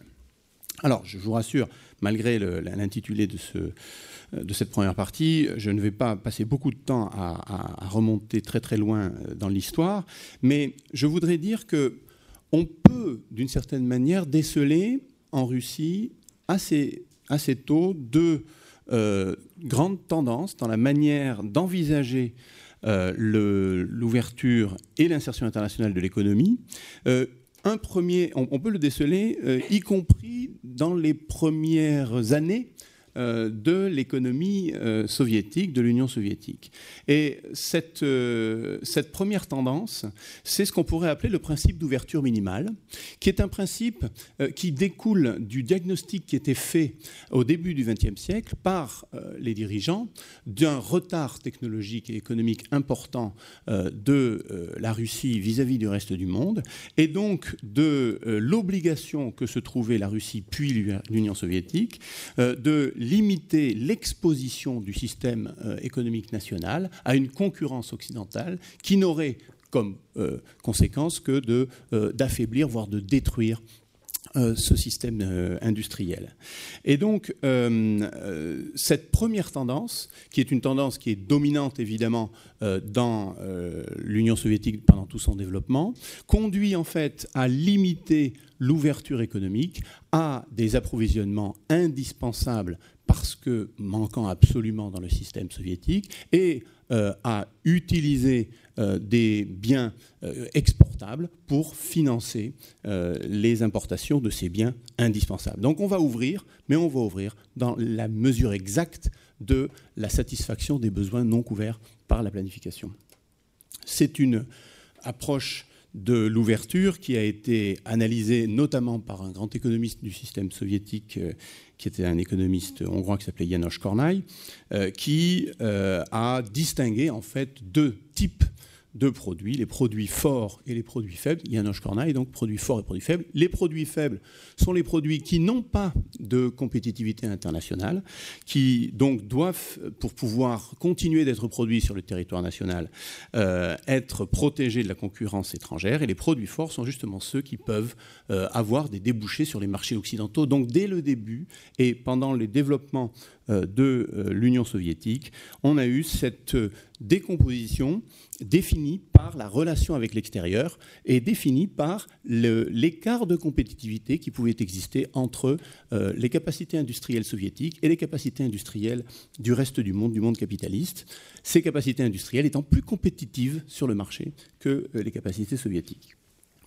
Sur cette base-là, dans les années 80 et surtout 90, s'est constituée une deuxième tendance. Cette deuxième tendance, euh, que l'on voit poindre dès la perestroïka, mais euh, qui évidemment trouvera sa pleine mesure avec euh, ce qu'on a appelé la thérapie de choc à partir de 1991-92, est une tendance diamétralement opposée.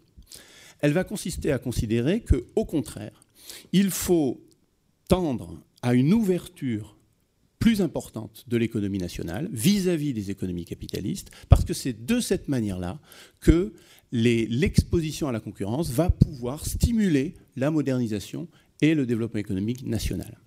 Alors, c'est, je rentre pas dans les détails, mais c'est allé au point où, par exemple, en euh, janvier 1992, euh, euh, l'ensemble des droits de douane ont été annulés au moment des 15 premiers jours euh, du gouvernement euh, dirigé par le ministre des Finances de l'époque, Igor Gaïdar. C'est-à-dire une vision ultra-libérale de la relation internationale de l'économie russe avec le reste du monde.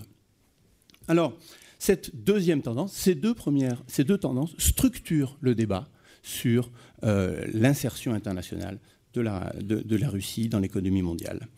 Alors, le problème, évidemment, c'est que euh, cette ouverture s'est faite dans des conditions à la fois internes et externes de désorganisation telles que le système productif soviétique n'a absolument pas résisté. Il s'est complètement délité sous l'effet combiné de l'abandon de la planification et de l'exposition brutale à une concurrence qu'il ne pouvait pas soutenir compte tenu de son niveau de compétitivité. Donc on a un choc extérieur très violent qui pèse sur une grande partie du euh, système productif, euh, euh, bien sûr aggravé par la destruction du Conseil d'aide économique mutuelle qui s'est mis à fonctionner comme un, système d'organisation des échanges marchands au prix international, puis ensuite, à partir de 91, qui a été dissous.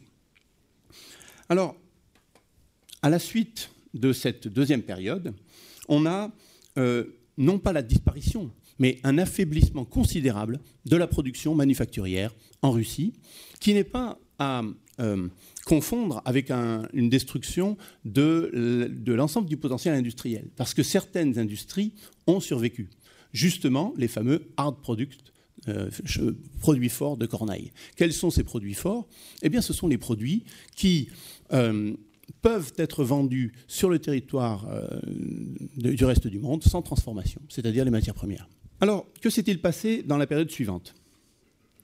Dans la période suivante, on a euh, un double phénomène qui est euh, une remontée du prix des matières premières, une reconstruction des capacités de l'État en Russie à organiser l'économie et, et, dans une certaine mesure, une reprise en main du secteur énergétique et l'affirmation, ça a été dit également précédemment, de la nécessité d'essayer de reconstruire une structure industrielle à partir de l'existant qui est passablement dégradé.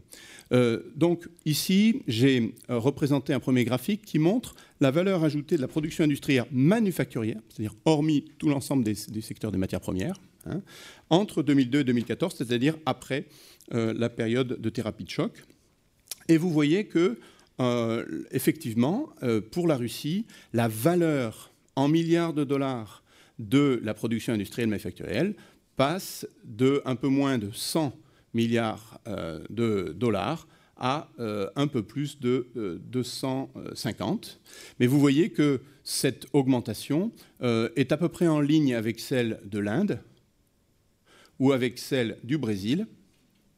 Mais, je ne sais pas si les, couleurs passent bien derrière moi, mais elle n'est évidemment sans aucune commune mesure avec ce que l'on peut voir pour la Chine, de manière, comme un exemple, un contre-exemple, euh, d'une création d'une capacité industrielle manufacturière avec une, croissance euh, extrêmement rapide.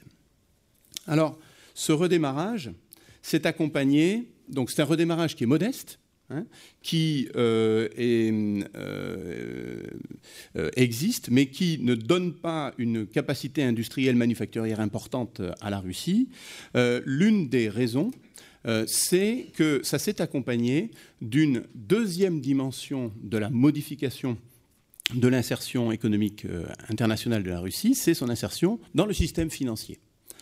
Et là, euh, on a très clairement, dans ce deuxième domaine, une internationalisation du système financier beaucoup plus forte euh, une internationalisation du système financier qui l'a connecté assez vite. On va voir qu'il y a eu plusieurs étapes, des, euh, retours en arrière également, mais qui l'a connecté assez vite avec les marchés des capitaux internationaux.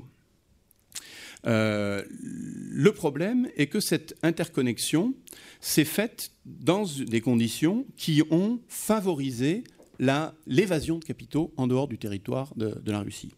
Hein, c'est-à-dire que euh, au fur et à mesure que le système financier s'est internationalisé et se développé, on a vu se, développer une forme de sélection adverse des capitaux, c'est-à-dire que les capitaux attirés sur les marchés financiers en Russie étaient les plus spéculatifs et les capitaux productifs, ceux qui pouvaient participer à la modernisation du tissu industriel, n'étaient pas euh, au rendez-vous. Euh, un autre élément, qui euh, représente ce, euh, ce mouvement, c'est le fait qu'une partie de ces capitaux spéculatifs étaient également des capitaux qui alimentaient l'économie grise, c'est-à-dire échappaient à l'emprise de la fiscalité. Hein. c'est ce qu'on appelle les fuites de capitaux. ici, vous voyez plusieurs phases euh, dans l'histoire récente de, l'ouverture et de l'insertion financière internationale de, la Russie, avec une première phase qui euh, correspond à la phase de forte libéralisation dont j'ai parlé tout à l'heure dans les années 90, où vous avez une première décision qui est prise au début de l'année 1996 de libéraliser totalement le compte de capital, c'est-à-dire d'autoriser les investissements et les désinvestissements en Russie, euh, y compris pour les capitaux à court terme. À la suite de euh, ce qu'on a appelé le crash russe, la crise financière euh, russe de 1998, euh, on a un mouvement inverse qui est un mouvement de re-régulation du marché des capitaux, restriction, lequel est suivi à partir de 2006 d'une nouvelle phase de libéralisation qui montre bien qu'il y a ces deux tendances qui s'opposent et dans lesquels les rapports politiques entre les différents groupes euh, ayant accès au pouvoir peuvent changer. Hein. Euh, vous voyez que euh, ces mouvements de libéralisation et de restriction se combinent, mais n'expliquent pas totalement, avec une mesure des flux de capitaux. Alors il existe euh, plusieurs façons de mesurer euh, les, fuites de capitaux. Là j'ai utilisé la méthode de la Banque mondiale.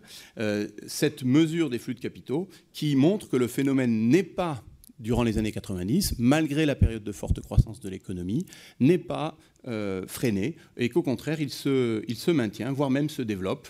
Vous voyez qu'en 2008, euh, le montant des fuites de capitaux, avec euh, pratiquement 200 milliards de, dollars de, de, sortie de capitaux, euh, d'après les données de la Banque mondiale, qui sont recoupées par d'autres données avec d'autres méthodologies, même si ce ne sont pas les mêmes chiffres, on trouve les mêmes tendances et les mêmes ordres de grandeur. Hein. donc ce n'est pas quelque chose qui, est totalement contredit par d'autres éléments. Eh bien, on voit que ces flux de capitaux anticipent et accompagnent les, les, risques pesant sur le, système financier russe et donc quitte massivement euh, la, Russie en 2008. Et on voit le même phénomène euh, en 2014. Euh, ici, j'ai grisé de manière différente les, montants pour montrer qu'il s'agit d'estimations provenance de sources différentes, même si les méthodes sont proches. Hein.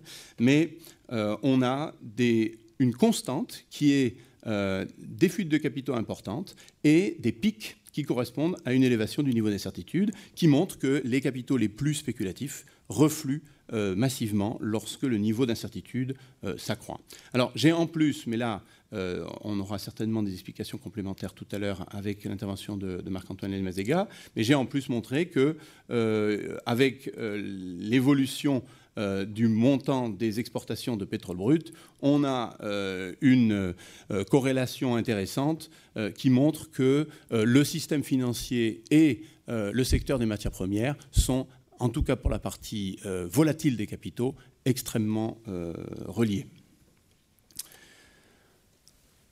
Alors, ça, c'est pour le, les marchés financiers. Mais quel peut être le rôle des banques dans le système industriel? Ce qui est intéressant, c'est de voir que euh, les banques, de manière structurelle, euh, n'ont pas pris comme euh, axe de développement particulier de leur stratégie le financement de l'économie des agents non financiers. C'est-à-dire que l'investissement productif n'est pas une activité qui est importante dans une grande partie des entreprises, des banques de, Russie.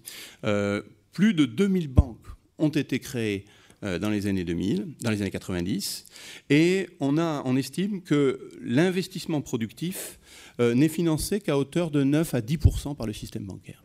Ça veut dire que ces banques, qu'on appelle souvent, euh, la majorité des, banques du système bancaire, qu'on appelle souvent des banques de poche, sont en fait euh, des filiales d'entreprises d'import-export, pour beaucoup d'entre elles liées à, au secteur des matières premières, qui sont créées pour faciliter euh, l'évasion fiscale et la fuite des, capitaux par sous-facturation des exportations ou surfacturation des importations, euh, mais qui n'ont donc pas comme activité l'activité de financement euh, de la production et en particulier de la production euh, industrielle. Alors, euh, dans ces conditions, plus on libéralise le compte de capital, plus on favorise les évasions de capitaux et plus on vulnérabilise le système financier à euh, des mouvements massifs de retrait qui peuvent déstabiliser ensuite, par effet euh, de contagion, l'ensemble de l'économie. Alors, dans ce contexte, je vais dire deux, trois mots des vecteurs de la politique commerciale internationale de, la Russie. Euh, euh, en commençant par montrer que finalement, si l'on s'intéresse à deux objectifs importants de la décennie 2000 euh, en matière de politique commerciale, on retrouve ces deux tendances contradictoires dont je parlais tout à l'heure à l'œuvre. C'est-à-dire d'un côté l'idée que euh, l'OMC fait partie euh, des institutions qui valident euh, un mode d'intégration économique nécessaire pour participer au système économique mondial, échanger euh, davantage avec euh, les partenaires commerciaux et donc pousser à la libéralisation économique extérieure et à l'intégration euh, de l'économie euh, russe euh, au reste du monde. Ceci n'est pas fait sans mal, hein, c'est pas fait sans mal, ça a pris 18 ans, mais cette première tendance a traversé les années 2000 pour aboutir en 2012 à l'intégration de, la Russie à l'OMC.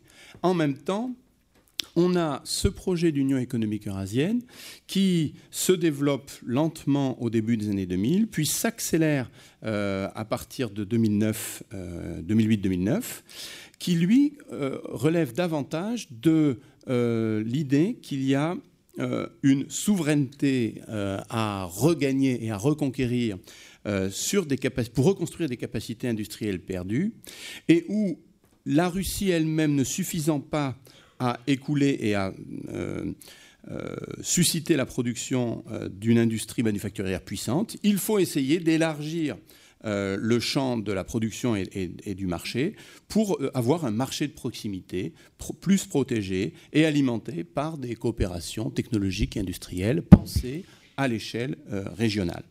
Et là aussi, je reprends ce qui a été dit tout à l'heure, dans ce cadre-là, l'Ukraine est un partenaire absolument euh, crucial, puisqu'il s'intègre euh, de manière euh, assez étroite dans le système productif d'ensemble de la Russie. Les relations interindustrielles sont fortes, elles sont diversifiées, elles concernent plusieurs secteurs, et donc l'Ukraine est clairement un objectif économique extrêmement important dans le projet d'union économique eurasienne porté par Vladimir Poutine.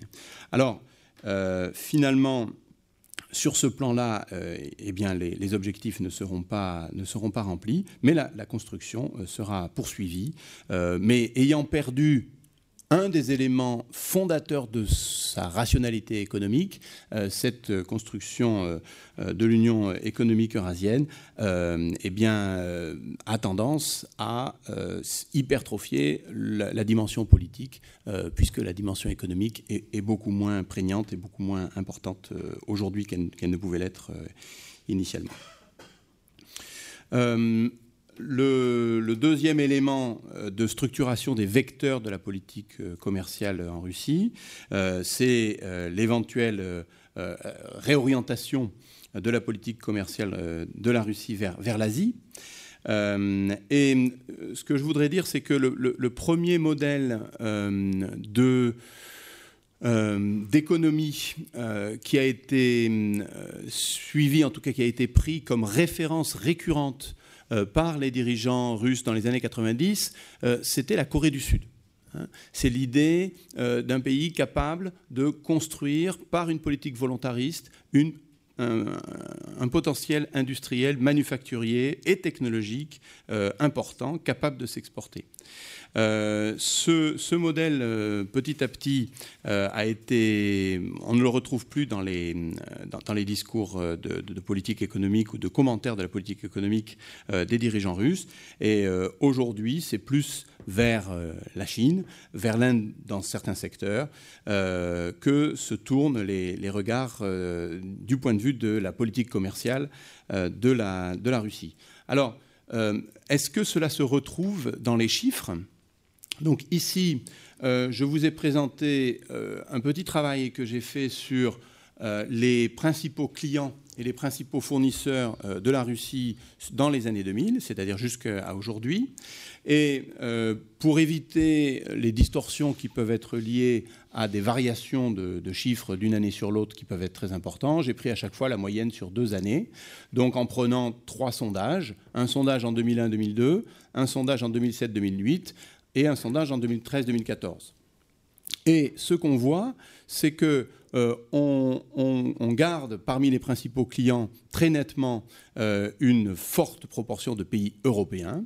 Euh, vous voyez ici un, partenaire, je dirais un peu aberrant a priori, qui est les Pays-Bas, dont, la part augmente jusqu'à atteindre presque 14 des exportations en 2013-2014 de la Russie, mais c'est lié aux éléments dont j'ai parlé tout à l'heure, c'est-à-dire à la forte interconnexion entre les flux commerciaux et les flux d'investissement euh, de, des, banques et à l'évasion des, capitaux, c'est-à-dire que les Pays-Bas sont euh, une zone dans laquelle beaucoup de filiales d'entreprises d'exportation et d'importation de matières premières sont euh, positionnées et donc apparaissent dans les statistiques de manière importante. Hein. En revanche, vous voyez un autre point qui est une forme de stabilité, c'est-à-dire que entre 2001, 2002 et 2013, 2014, c'est-à-dire sur 12 ans, euh, on n'a pas d'énormes transformations dans euh, l'orientation, même fine, pays par pays, de, du commerce extérieur, des exportations de la Russie. si vous voyez par exemple la Chine, la Chine reste aux alentours de 6 à 8% avec une augmentation euh, entre 2007-2008 et 2013-2014, une augmentation importante, une augmentation qui bien sûr sera amenée à se confirmer, mais qui pour l'instant euh, n'est pas euh, extrêmement spectaculaire. Et puis vous voyez un autre point qui est également important de souligner, c'est évidemment la chute de la part de l'Ukraine dans les exportations de, de, la Russie, on comprend pourquoi, mais également une forme de stagnation d'autres partenaires proches comme euh, la Biélorussie et le Kazakhstan, pourtant euh, engagés dans un phénomène, dans un processus d'intégration euh, économique institutionnelle avec l'Union économique. Maintenant, si on regarde les fournisseurs, bien, on va trouver des éléments relativement cohérents avec ce que je viens de dire sur les, clients, c'est-à-dire un gros fournisseur qui est l'Allemagne, les pays européens qui restent relativement stables, euh, sauf euh, la Finlande qui perd des parts de marché, mais par exemple la France reste à 4%. Et puis vous voyez monter en puissance la Chine dans les statistiques du commerce extérieur, mais vous voyez qu'elle monte en puissance par les importations et non pas euh, par les exportations. Et c'est devenu effectivement le premier pays fournisseur de la Russie devant l'Allemagne, avec plus de 16% du commerce extérieur qui est réalisé euh, avec la Chine. Euh, vous voyez là aussi que euh, le Bélarus et le Kazakhstan perdent de l'importance dans le, commerce extérieur, y compris en tant que, fournisseur. Donc ce qu'il faut en fait retenir, c'est une forme de stabilité hein, structurelle. et cette stabilité, on va l'expliquer par l'inertie euh, de la spécialisation structurelle euh, de, de la Russie. Donc, c'est-à-dire la manière dont euh, la Russie répartit ses exportations dans l'espace des produits. Là, j'ai repris un travail qui est fait par un, groupe de recherche sur la, la, complexité économique, euh, qui euh, visualise de manière assez euh, intéressante la répartition par produit du commerce extérieur. Vous voyez qu'en 1988, c'est-à-dire que c'était encore l'Union soviétique, euh, les hydrocarbures euh, représentaient euh, à peu près 50% des exportations de l'URSS, mais vous aviez des constructions manufacturières comme les réacteurs, les turbines, la chimie, pharmacie, l'agroalimentaire, le textile même, quelques matériels de construction qui ben, représentaient le, potentiel industriel et manufacturier de l'Union soviétique à l'époque. Aujourd'hui, les exportations dans leur ensemble sont plus importantes, mais la structure euh, s'est encore accentuée dans euh, la euh, prédominance des produits de base. C'est-à-dire qu'à eux seuls, les hydrocarbures représentent 70% des exportations de, de, la Russie aujourd'hui, donc 2008. Euh, les autres produits de base, 15%, ce qui fait 85% de produits industriels non manufacturés. Et les produits manufacturés, eux, sont descendus à 15%. Euh, Donc en fait, on a un phénomène qui date des années 90, qui ne date pas des années 2000, mais qui a été confirmé dans les années 2000, c'est une reprimarisation euh, du euh, secteur euh, de l'exportation en Russie, c'est-à-dire le fait que la structure par produit des exportations s'appauvrit. Alors, je, je, pense qu'il faut que je, je conclue sur quelques pistes. Voilà. Alors, quelques pistes pour une, réelle modernisation. Ça, reprend un peu sur le, plan économique des discussions qui, ont été euh, échangées aujourd'hui euh, sur le, plan politique. Alors, évidemment, euh, dans, le, dans, le domaine de la modernisation économique, l'une des pistes qui est suggérée par des trajectoires réussies d'industrialisation, de montée en gamme, de montée en contenu en valeur ajoutée de, la production et de la commercialisation et, des exportations de, de l'économie, c'est d'attirer les investissements directs étrangers, c'est-à-dire non pas ces investissements euh, spéculatifs dont je parlais tout à l'heure, mais ceux justement qui euh, ont euh, du mal à entrer aujourd'hui en Russie. Alors, si on s'en tient à la définition officielle des investissements directs étrangers, on voit que le stock des investissements directs étrangers entrants, qui était de 5 milliards de dollars en 1995, s'est considérablement renforcé en passant à 450, puis 514, puis 565 jusqu'en 2013. Euh, pendant que le stock des IDE entrant, sortant, lui aussi, euh, connaissait une croissance extrêmement importante jusqu'en 2013. Euh, Donc ça, ce sont les données de la Conférence des Nations Unies pour le commerce et, le développement, qui sont des données robustes, qui sont confirmées par d'autres données internationales comme celle de l'OCDE, avec une définition qui est une définition largement approuvée. Quelques remarques sur cet objectif. D'abord, euh, cette augmentation du stock des IDE doit être complétée par une analyse un peu plus fine de la structure de ces IDE, c'est-à-dire que si on regarde d'un peu plus près dans euh, les investissements directs étrangers entrants, on s'aperçoit que 60% de ces investissements directs étrangers entrants sont constitués par des, des sources qui proviennent de paradis fiscaux. C'est-à-dire que même dans la définition des bons investissements, ceux qui seraient euh, censés participer à la modernisation de l'économie, vous avez une partie non négligeable qui sont des arbitrages fiscaux, des arbitrages politiques que font les entreprises euh, pour, euh, pour des raisons de, l'amélioration de la rentabilité des placements.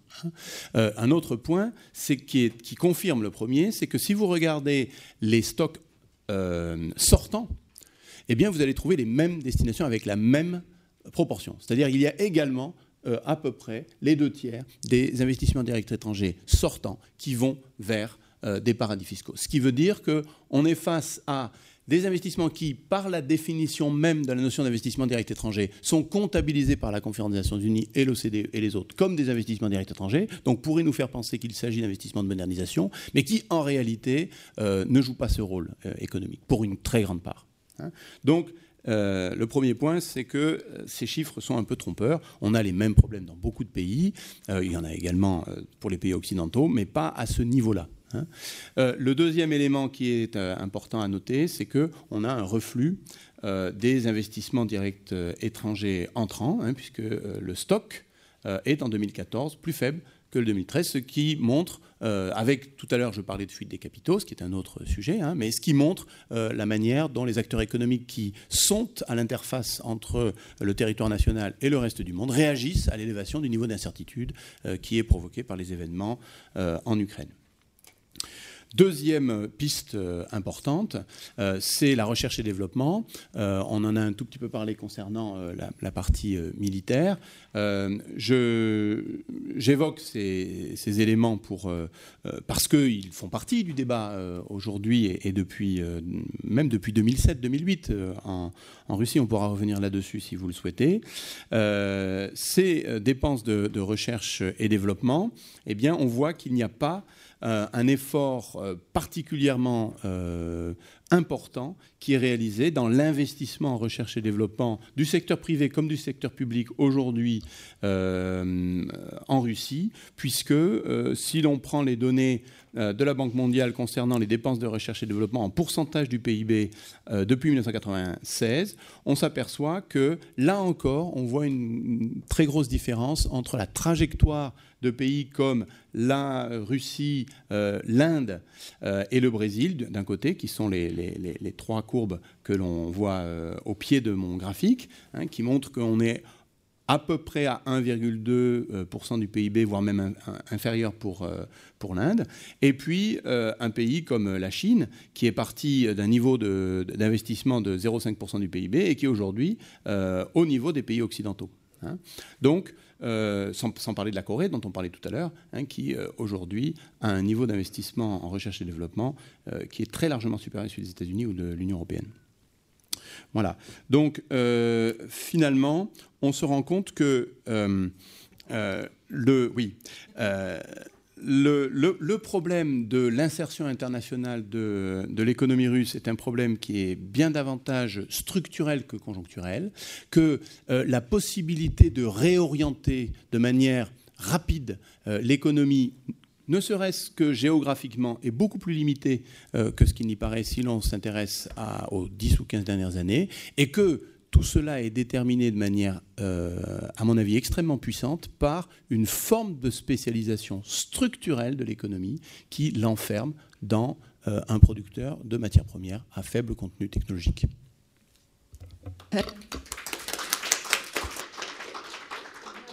Merci beaucoup de cet exposé très précis, très riche et vraiment euh, qui nous amène euh, à réfléchir autrement sur la, enfin peut-être pas autrement justement, sur le sujet qui a été évoqué tout à l'heure. Mais avant d'en discuter, on, va passer la parole euh, à Marc-Antoine Elmazega, qui est lui aussi bien connu dans la maison, d'abord parce que c'est là où il a fait sa thèse et que donc il a été aux séries pendant plusieurs années.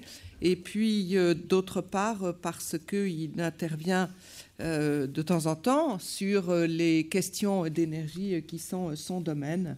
Euh, il est spécialiste de, la Russie et de l'Ukraine à l'Agence internationale pour l'énergie. Marc-Antoine, merci beaucoup. merci Anne pour ces paroles vraiment fort sympathiques. Ça fait très plaisir d'être là et bonsoir à tous. D'abord, vraiment, c'est un séminaire fort intéressant. J'aimerais vous remercier tous d'avoir fourni de telles analyses passionnantes. Et je vais essayer de rapidement euh, passer en revue les secteurs gaziers et pétroliers russes.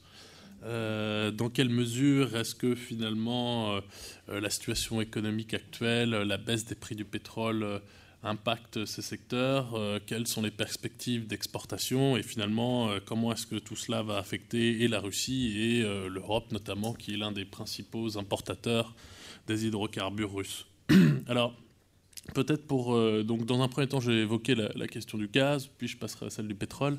Je vais essayer d'être euh, assez rapide parce qu'il se fait tard. Euh, mais il faut peut-être d'abord avoir un chiffre à l'esprit c'est que le secteur des hydrocarbures russes représente environ 50% des recettes fiscales russes.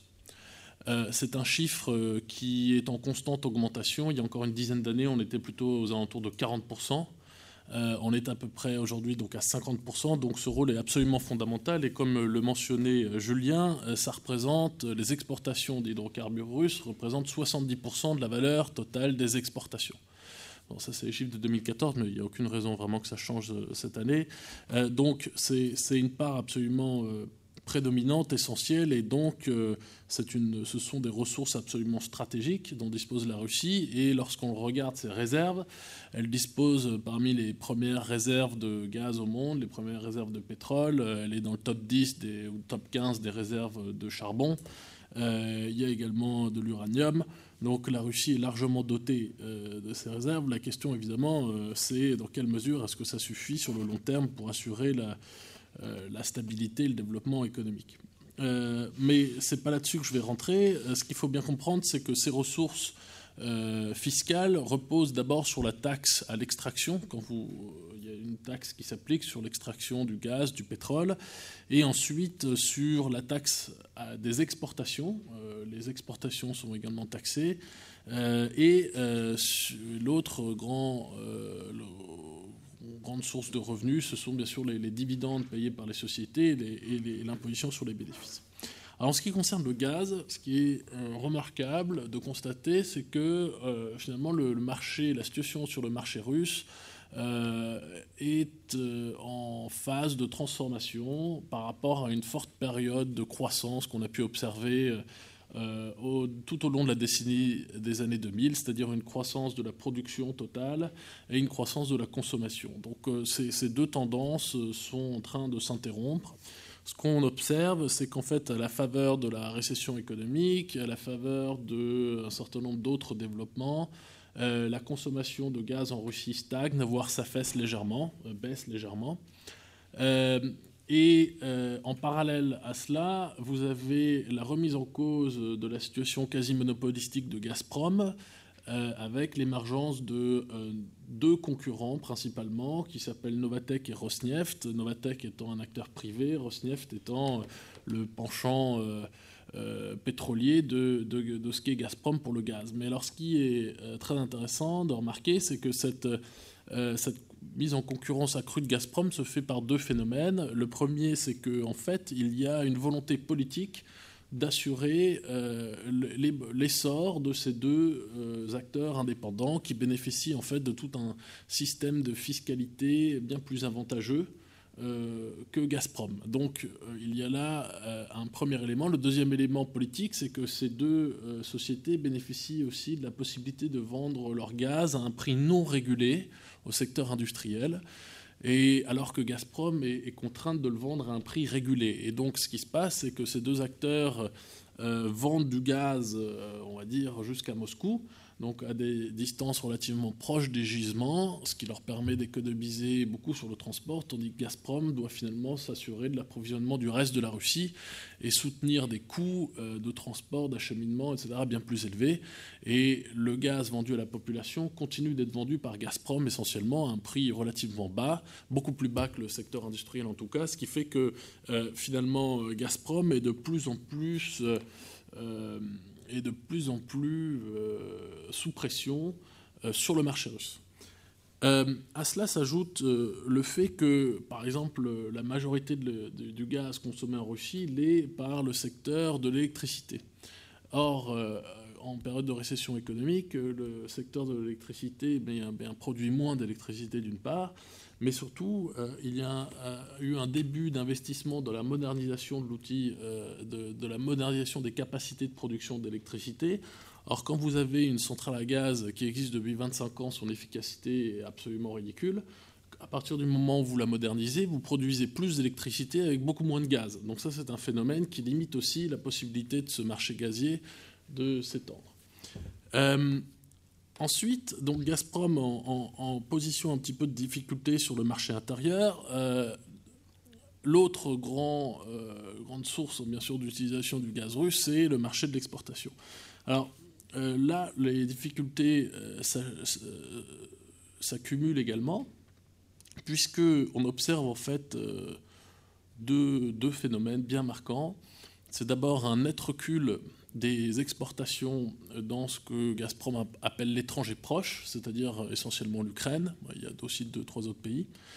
Euh, L'Ukraine était jusqu'à encore récemment le meilleur client de Gazprom, tant en termes de volume que de prix, donc de revenus. Euh, et euh, au cours des quatre dernières années, tant les volumes que les revenus liés à ce marché se sont littéralement effondrés.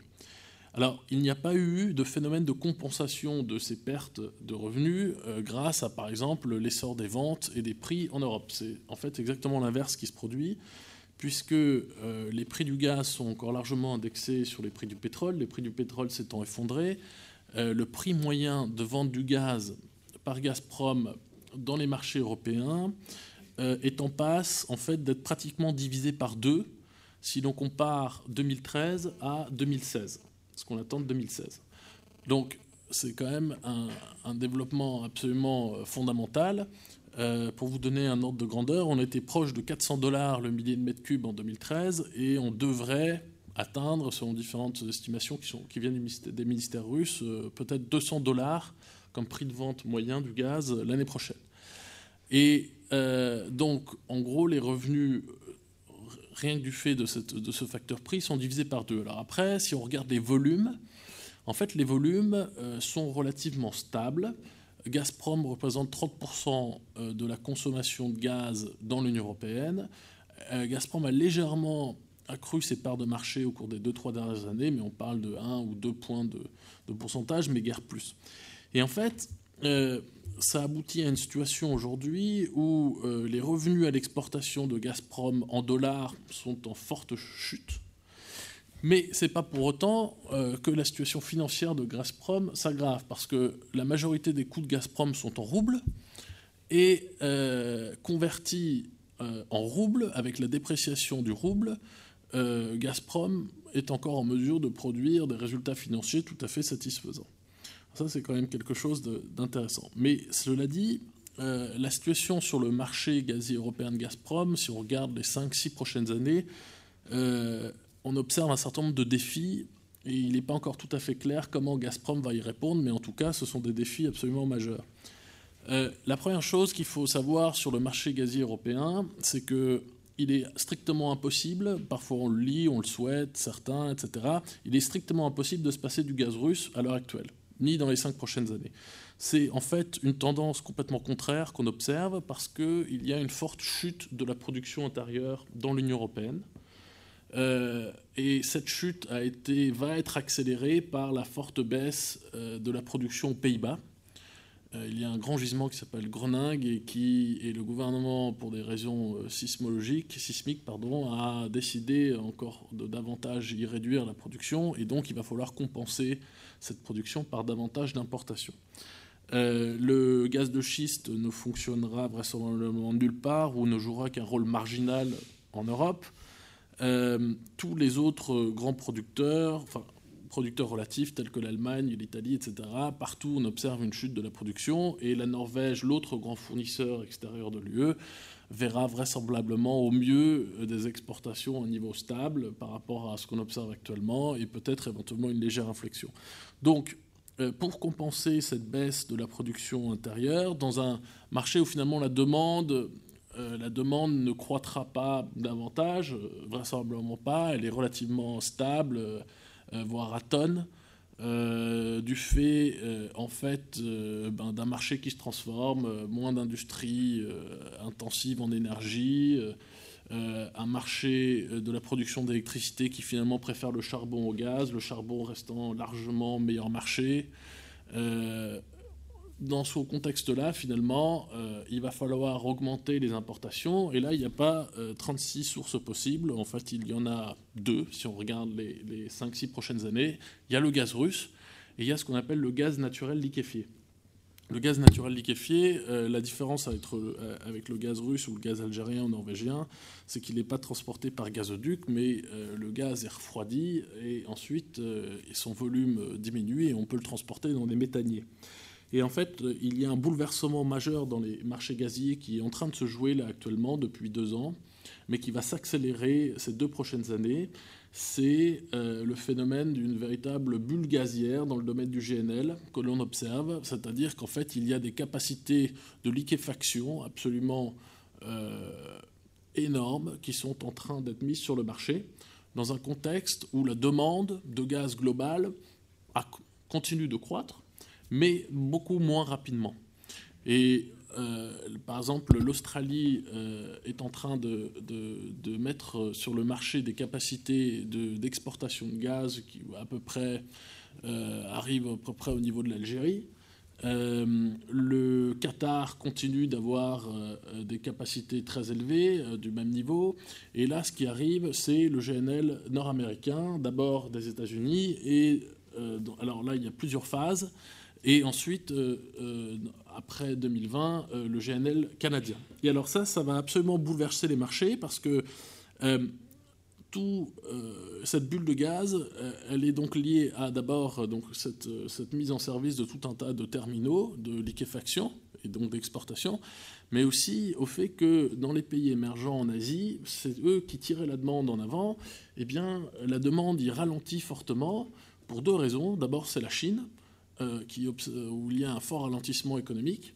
Euh, une croissance de 7%, peut-être un peu moins, mais enfin, ce n'est plus les chiffres à, deux chiffres qu'on observait il y a encore quelques années. Et ça a un impact très net sur la demande de gaz en Chine et donc sur les besoins d'importation chinois.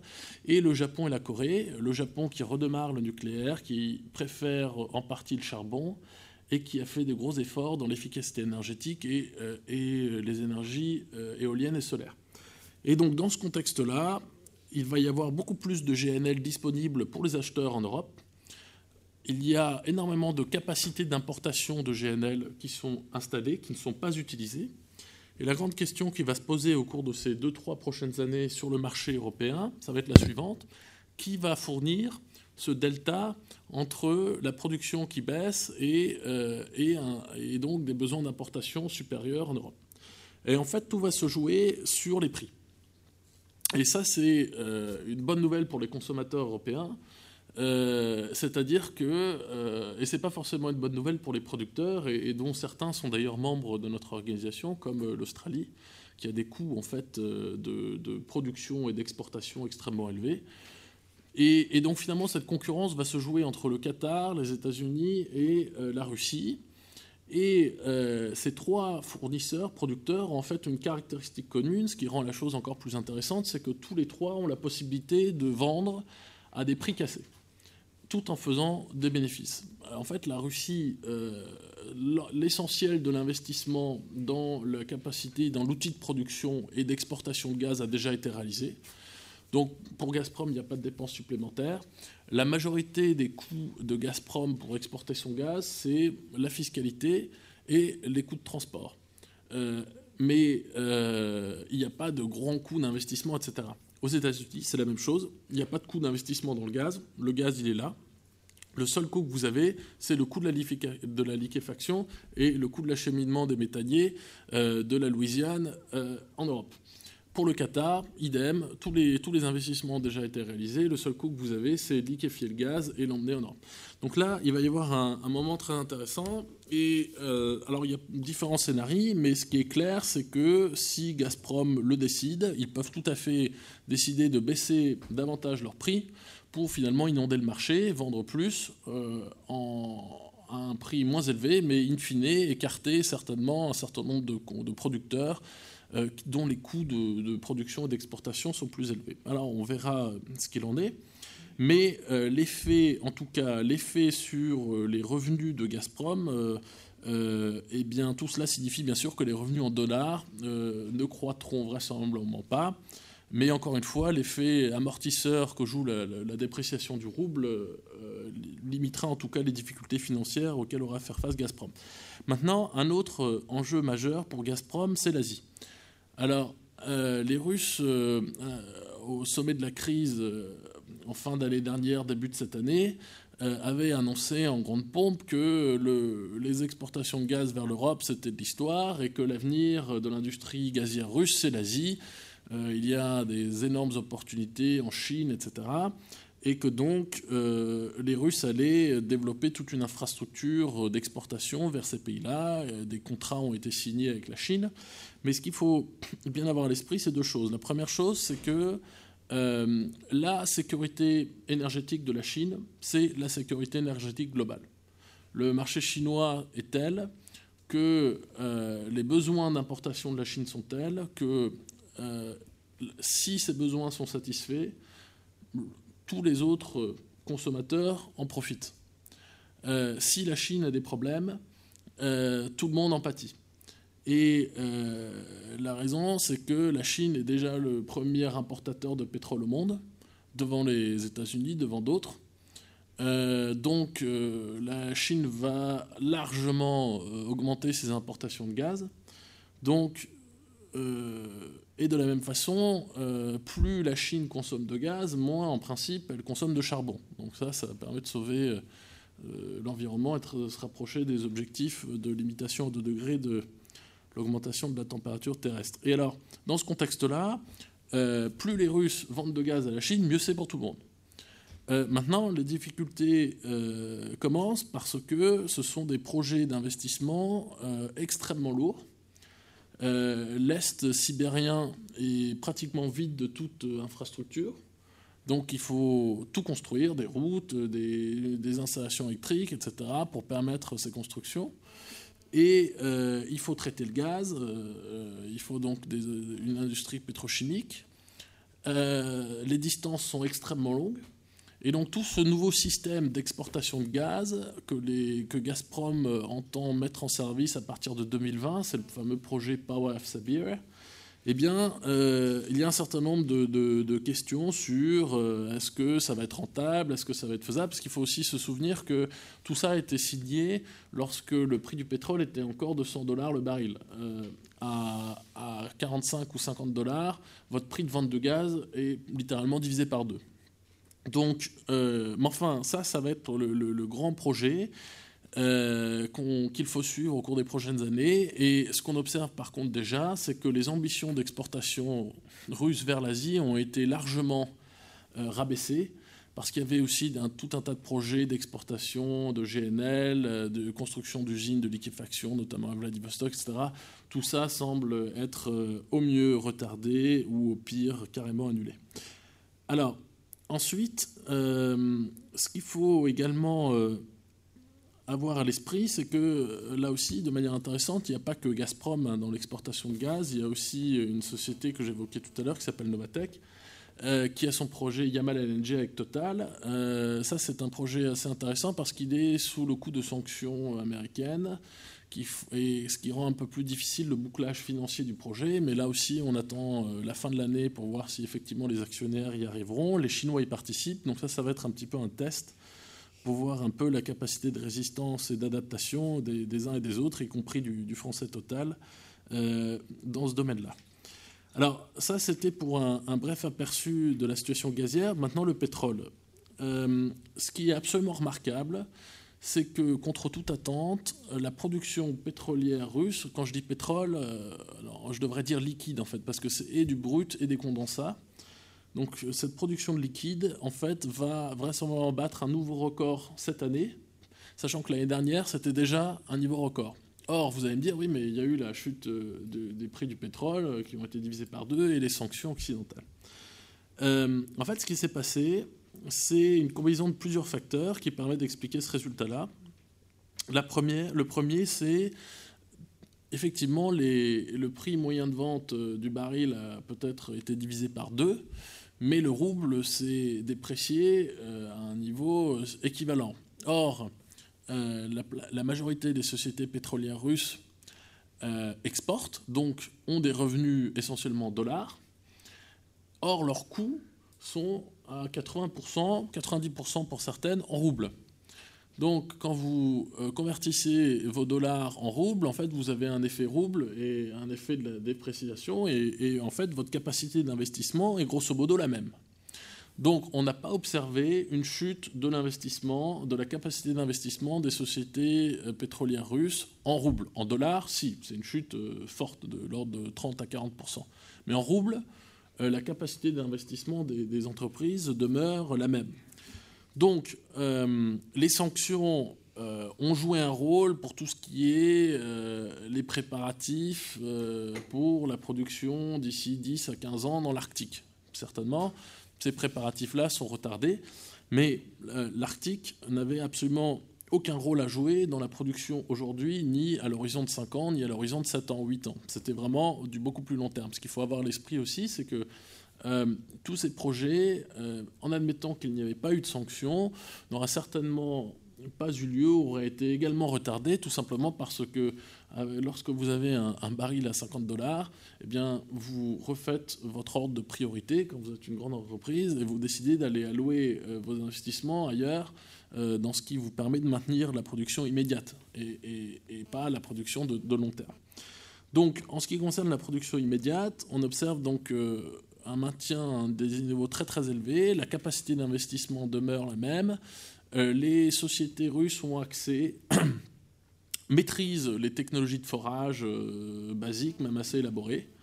Euh, pour les technologies et les services qui sont un petit peu plus avancés, eh bien, les sociétés occidentales continuent d'opérer, pendant la mesure où une grande partie de ces forages n'est pas couvert par les sanctions.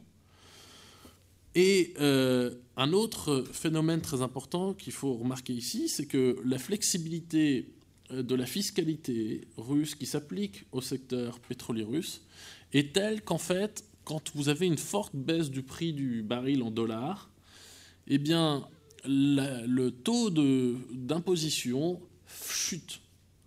Et ça, c'est absolument remarquable. C'est-à-dire qu'en fait, le système fiscal appliqué à l'industrie pétrolière russe protège les entreprises au détriment de l'État.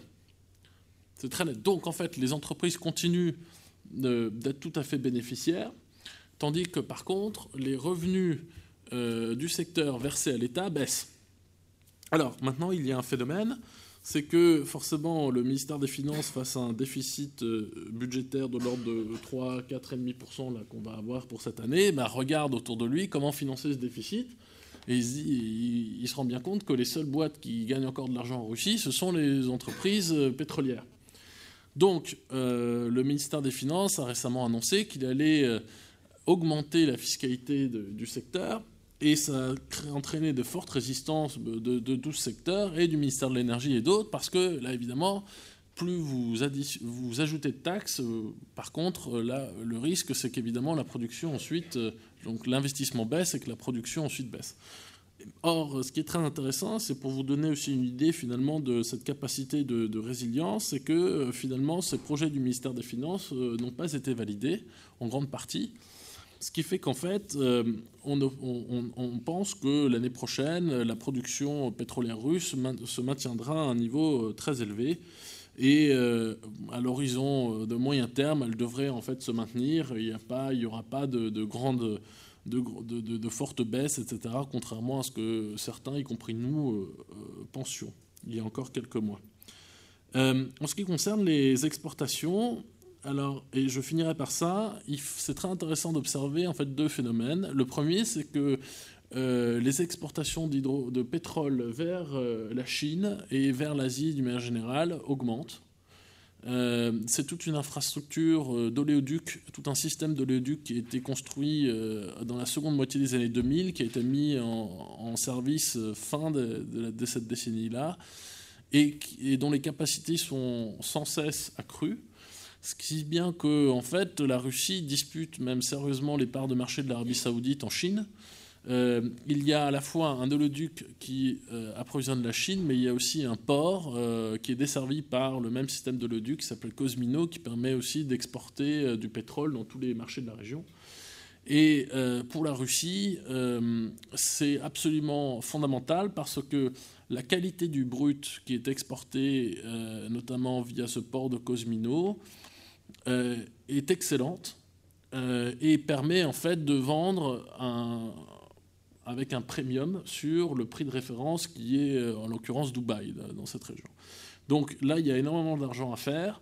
Et euh, les grandes sociétés russes comme Rosneft, Rosneft euh, c'est euh, presque 40% de la production de brut russe, augmentent sans cesse leurs exportations vers cette région au détriment de l'Europe. Alors, en ce qui concerne le raffinage, encore un mot là-dessus, il y a une stratégie russe qui vise à euh, exporter davantage de produits pétroliers par rapport au brut.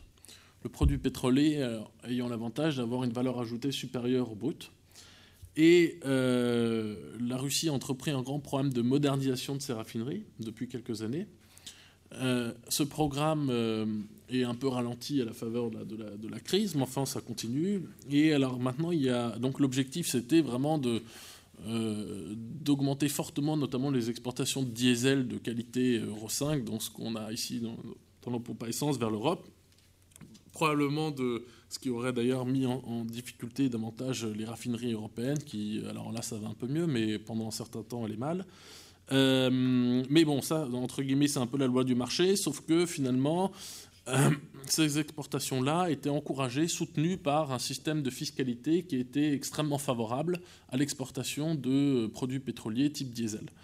Et donc, euh, d'où euh, certains, sentiments, pour, pour ne dire que ça, qu'il y a finalement un peu une concurrence déloyale et, et certaines discussions dans le cadre de l'OMC à ce propos. Mais enfin, là aussi, euh, des difficultés peut-être, car le marché du raffinage en Europe est en plein bouleversement. Euh, D'abord, les marges des raffineries s'améliorent avec la, baisse des prix du pétrole, et ensuite on observe que par exemple les États-Unis euh, vont exporter de plus en plus de produits raffinés vers l'Europe. Le marché du pétrole nord-américain est aussi en plein bouleversement. On observe de plus en plus de livraisons depuis le Moyen-Orient, depuis l'Asie, où des nouvelles raffineries extrêmement modernes ont été mises en œuvre. Donc là aussi, euh, des, euh, des, possibles difficultés à venir et certainement pour les, les grands groupes russes, euh, la nécessité de, éventuellement réorienter leur stratégie et comment ça c'est aussi une interrogation. Voilà un peu ce, tour d'horizon.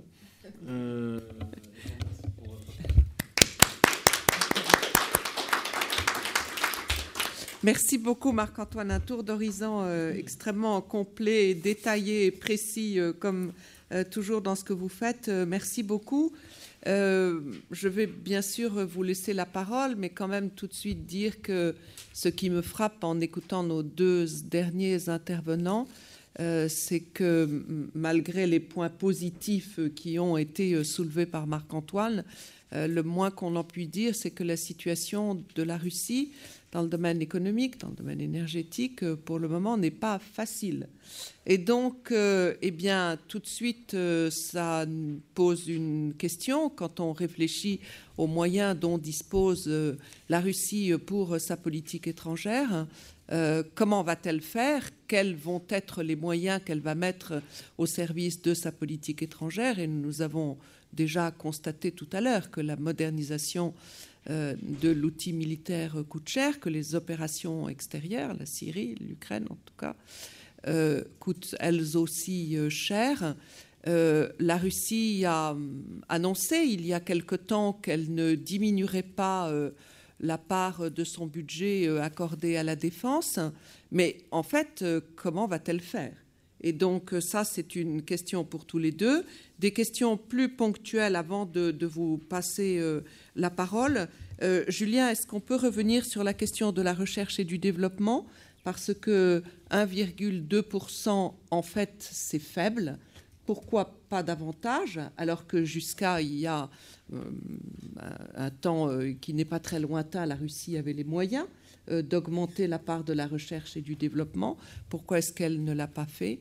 Et puis d'autre part, une dernière question pour Marc-Antoine. Euh, vous n'avez pas évoqué, parce que quand on a 25 minutes, on n'a pas le temps de tout évoquer, euh, la question du marché européen, est-européen. Où en est-on avec la question des flux rebours, euh, notamment qui ont été très utiles à l'Ukraine? Est-ce que la souplesse du marché européen va permettre une un développement, une augmentation de, de, ces flux euh, ouest-est, euh, ce qui est un élément qui, d'évolution dans cette zone? Euh, merci beaucoup. Avant de vous laisser la parole, je vous laisse la, je laisse la, la, parole à la salle si vous avez des, des questions ou des remarques. Oui Juste une petite question par rapport à l'Iran. Est-ce que avec la fin des sanctions à l'Iran et la production importante, je crois que l'Iran a pas mal de dégâts. Je voulais savoir par rapport à, la Russie, qu'est-ce que ça représente? Est-ce que ça ne va pas poser un problème de concurrence très proche Ah oui. Merci beaucoup. Ça, c'est une question en effet très intéressante. Euh, oui, Est-ce qu'on a une idée du, coût euh, pour Moscou euh, des aides qui donnent à la Biélorussie, au Kazakhstan, à l'Ossétie du Sud, euh, à la Moldavie, enfin à la Transnistrie, en quelque sorte le coût de ces, de ces conflits gelés qu'il entretient?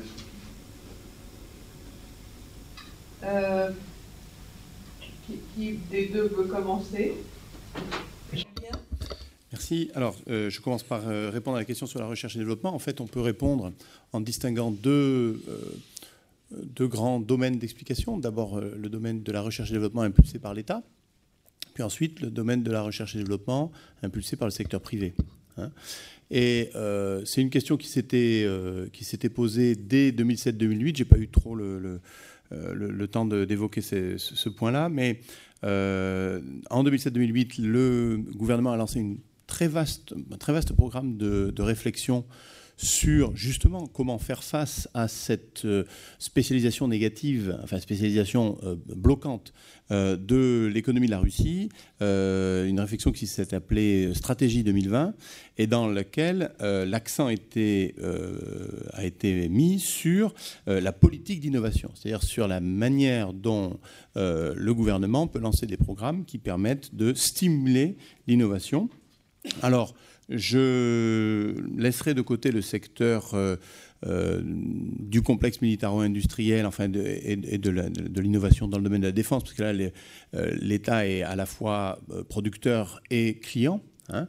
Mais dans le domaine de euh, nouveaux champs de développement de recherche, nanotechnologie, etc., il y avait des programmes qui étaient euh, envisagés de stimulation de la recherche et du développement dans, ce domaine.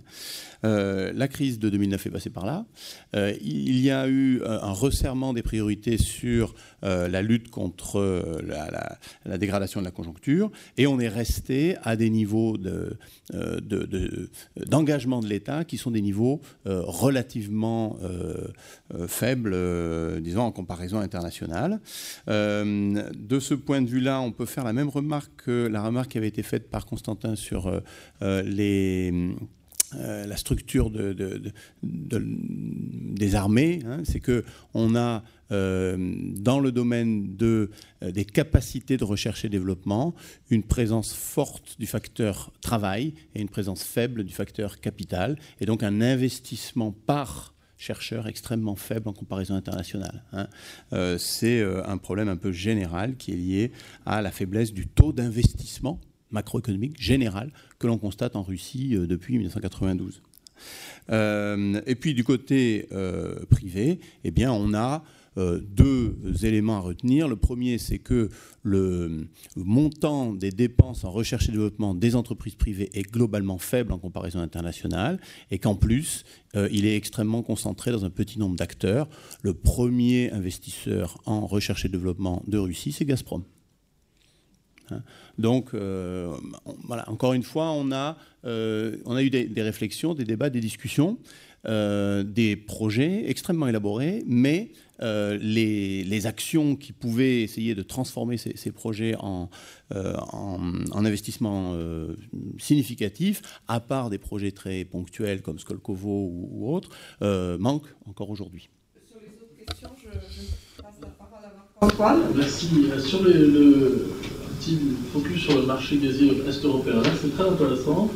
D'abord parce que, suite à une politique par un certain nombre d'États comme étant euh, euh, monopolistiques. Et, euh, par exemple, les Lituaniens et les Polonais ont décidé d'investir avec de l'argent public dans des terminaux d'importation de, gaz naturel liquéfié. Alors ça coûte très cher à construire, mais dans les deux cas, ces terminaux ont été mis en service ou sont en train d'être mis en service pour le, pour le cas de la Pologne. Et alors, ce qui est extrêmement intéressant, et ça va me permettre de rebondir sur l'Ukraine, c'est que Gazprom a immédiatement réagi en baissant ses prix. Euh, parce que le GNL euh, euh, ainsi apporté était nettement moins cher. Donc, par exemple, les Lituaniens ont dit bon, bah, dans ces contextes-là, on achète du GNL et, on se passe du gaz russe. Et hop, Gazprom a réagi en baissant son prix et, et voire en proposant un prix inférieur euh, au prix euh, des importations de GNL. Donc là, encore une fois, une capacité de, de, flexibilité tarifaire euh, très élevée. Et alors dans le cas polonais, là c'est un petit peu plus compliqué encore, car c'est un contrat qui avait été signé avec Qatar Gaz. lorsque les prix étaient encore extrêmement extrêmement élevés et avec relativement peu de flexibilité, ce qui fait que clairement le prix du gaz russe en Pologne est nettement plus avantageux que le, prix du gaz qatari dans ce contrat. Euh, et, bah, alors un contrat étant signé, on peut un petit peu le renégocier, euh, etc. Mais enfin, euh, globalement, l'idée c'est effectivement il y a une diversification, mais le gain économique n'est pas forcément immédiat. Il le sera clairement à plus long terme lorsque d'autres contrats ont été souscrits, etc. Mais euh, parfois, ça peut poser des difficultés. Et alors, euh, les interconnexions euh, se renforcent dans cette zone. Et effectivement, tout cela a permis à l'Ukraine, pour la première fois, de diversifier ses importations de gaz puisque l'Ukraine était avant 100% dépendante des importations de Gazprom en provenance de Russie.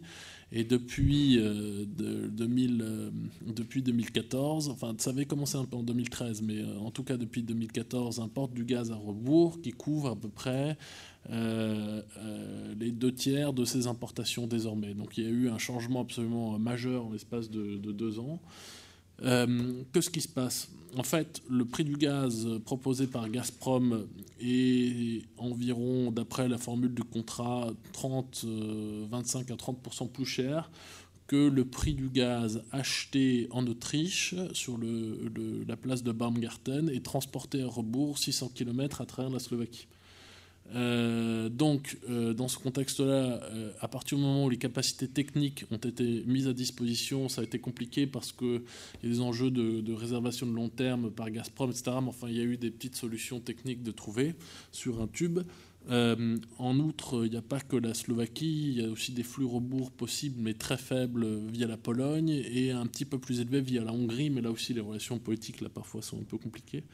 Euh, mais toujours est-il que euh, l'Ukraine euh, a des capacités substantielles d'importation à, rebours. Maintenant, ce qui est très intéressant, encore une fois, c'est que Gazprom ayant quand même finalement besoin de vendre du gaz, au mois de septembre-octobre, a négocié un, nouvel accord finalement qui prévoit une espèce de, de clause de baisse de prix du gaz pour la période hivernale et, le prix proposé par Gazprom est désormais plus compétitif que euh, certains achats à rebours. Alors après, bon, il ne s'agit pas de, de, grandes différences, de quelques dollars par-ci par-là, et, à Kiev, euh, après, ce sont des décisions plutôt euh, entre la politique et des décisions commerciales pour savoir d'où prendre le gaz finalement.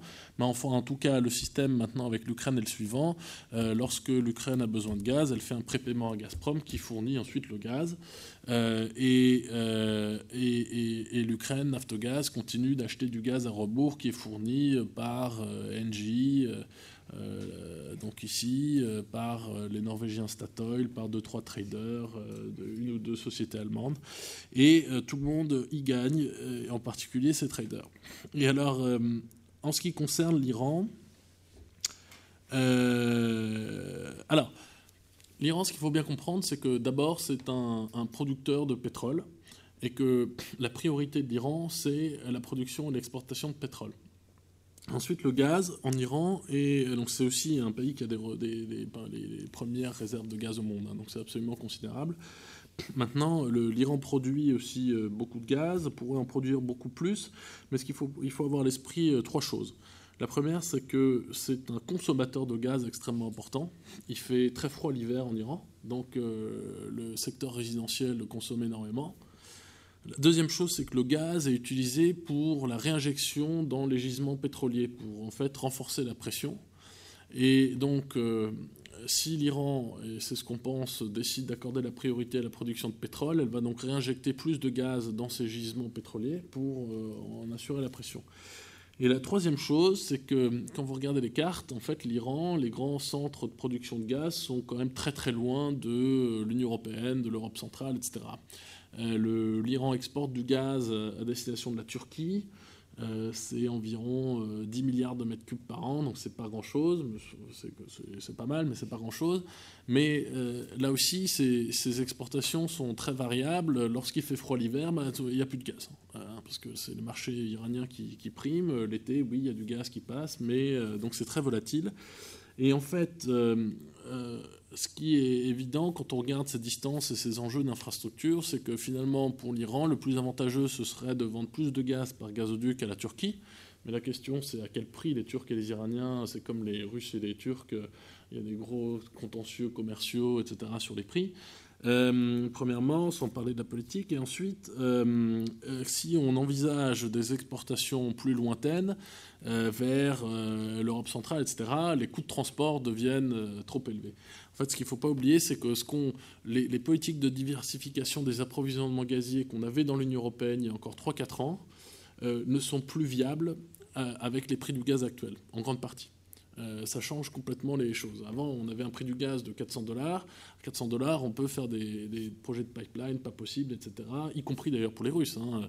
Il y a tout un tas de projets d'exportation de gaz russe, le South Stream, etc., qui étaient tout à fait rentables à 400 dollars. Euh, actuellement, on est à peu près 200, 220 dollars. À 220 dollars, vous refaites vos, chiffres et ça colle plus.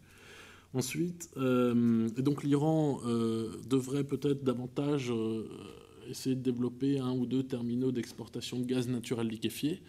Alors si vous avez du GNL, après vous l'envoyez où vous voulez, hein. euh, peut-être en Asie, on verra. Mais enfin, pas, de, pas de grands bouleversements liés à l'Iran dans le domaine du gaz euh, à court ou moyen terme. Ensuite, euh, ce qui concerne les, questions des coûts des aides à la Biélorussie, à la Moldavie et tout ça. Alors, ce qu'il faut bien voir là, c'est que à la faveur de la baisse du prix du pétrole et donc de la baisse du prix du gaz sur les marchés, globalement, le montant de ces subventions cachées directes, indirectes, etc., baisse. Euh, puisque les prix euh, locaux se rapprochent de plus en plus des prix euh, mondiaux, on va dire, ou, de marché. ça, c'est une première chose. C'est très difficile de les estimer parce que, bon, on connaît les prix de vente à la Biélorussie, etc. mais ce sont, ce sont, Gazprom ne vend pas à perte hein, aux Biélorusses, ne vend pas à perte aux Moldaves, ne vend, ne vend en fait à perte à personne euh, si ce n'est peut-être à certains consommateurs en Russie, euh, dans le Caucase, etc. Oui, là c'est certain, ils admettent eux-mêmes qu'ils font des pertes. Mais, mais à la Biélorussie, etc., non, ce sont des, ventes avec des profits, mais il y a peut-être un léger manque à gagner du fait que euh, les prix de marché sont peut-être plus élevés, mais aussi il faut considérer le fait que la distance de transport est moindre et qu'en fait Gazprom ne paie pas la taxe à l'exportation sur notamment la Biélorussie, puisque c'est dans l'Union asiatique. Donc en fait, euh, j'ai presque envie de dire, si on regardait en détail les calculs, peut-être que Gazprom il gagne plus que de livrer du gaz euh, à la Grèce lointaine ou euh, même à l'Italie, qui sont beaucoup plus loin, qui payent plus éventuellement, mais dont les, coûts de transport et d'acheminement sont plus élevés. Et euh, juste un élément, par contre, là sur la Moldavie, euh, là il y a un cas spécifique qu'on connaît un peu mieux, euh, c'est la, Transnistrie hein, qui ne paye pas ses factures.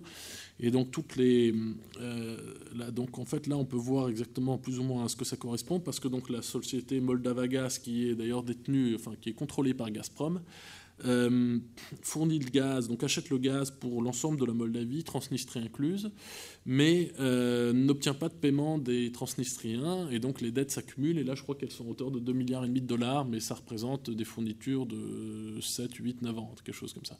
Bon, donc c'est pour Gazprom c'est rien. Euh, mais la dette est là, donc c'est toujours de temps en temps, elle se réveille dans les discussions, on va dire. Euh, la Crimée en gaz est alimentée par euh, Chornomor Neftegas, qui est la filiale euh, ex-filiale de Naftogaz, qui en fait détient des, réserves tout à fait, enfin des, bonnes réserves d'ailleurs, et qui a une production qui permet d'alimenter la Crimée en gaz. Donc c'est autosuffisant en gaz. Et l'électricité, on, le sait, et on l'a vu récemment ce qu'il en était. C'est plus compliqué. Il y a les salaires des gens. C'était quel est le coût de, euh, de, l'Empire, enfin, de, de l'Empire. Je ne pourrais pas faire une évaluation euh, globale comme ça euh, de, la somme de, toutes ces, tous ces coûts, mais ce qui est dit sur, euh, sur Gazprom et par exemple le fait qu'il n'y ait pas de taxes à l'exportation, c'est un manque à gagner pour le budget de l'État. Du coup, ce coût est simplement déplacé de Gazprom vers le budget de l'État. Je dirais que par exemple, lorsque on, agitait des chiffres représentant jusqu'à 5-6% du, PIB de la Biélorussie, euh, en termes de euh, subventions au prix de l'énergie euh, dans les exportations de, la Russie, ça correspondait peut-être à 0,5 ou 0,3 ou 0,2, voire même moins pour cent du PIB de la Russie. C'est-à-dire que les effets sont d'autant plus faibles que la Russie est quand même euh, a, quand même une économie d'une taille qui n'a pas le même ordre de grandeur que les zones euh, dont on parle. Hein. Et donc pour la Crimée, c'est pareil. Hein. Ce sont quand même, à l'échelle d'un pays comme la, Russie, euh, des, des, coûts qui sont relativement faibles. Maintenant, par rapport au budget, forcément, le budget de, de l'État russe, c'est 20% seulement, 17% du PIB. Donc le coût budgétaire de tout ça accumulé commence à devenir euh, plus important. Hein. Mais en termes de euh, euh, coûts à évaluer par rapport au PIB de, la Russie, on est encore à des niveaux qui sont très faibles. merci beaucoup. Alors, avant de, vous donner la parole, je voudrais juste passer une seconde la parole à Nadia Arbatova, qui, elle, a eu un chiffre intéressant à nous donner sur cette question de, de coût et notamment de l'opération en Syrie. Uh, for the time uh, being, the cost of the Syrian operation is estimated up to 1 billion US dollars. And uh, the experts say that, again, for the time being, it is manageable. But it's, no, it's not clear what will happen. Uh, oui. For how long? Yeah, for how long? Yes, uh, because a protracted military operation will be very costly for Russia in the current economic situation at large. Oui. Mm -hmm.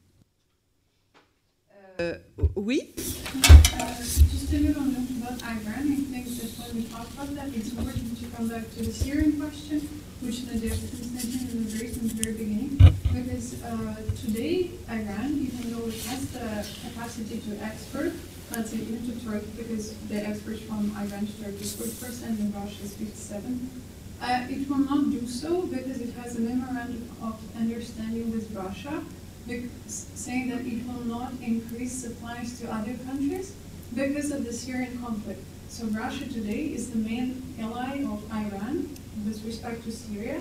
And for this reason, even though Iran could potentially export, it just won't do that because it has, I mean, it needs Russian support in the region. Merci. um, just a comment. It's a memorandum of. Uh, memorandums are worth nothing.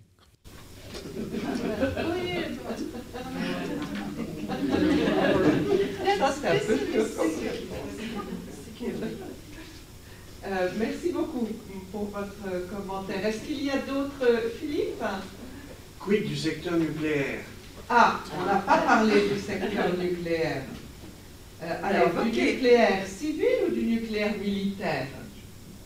Enfin, le militaire, on peut en parler, mais Ah le oui, civil, Isabelle est encore là et- On en parle beaucoup avec euh, ces, ces- contrats passés avec un certain nombre de pays de centrales nucléaires euh, qui sont en train de, couper des, crou- des, des croupières.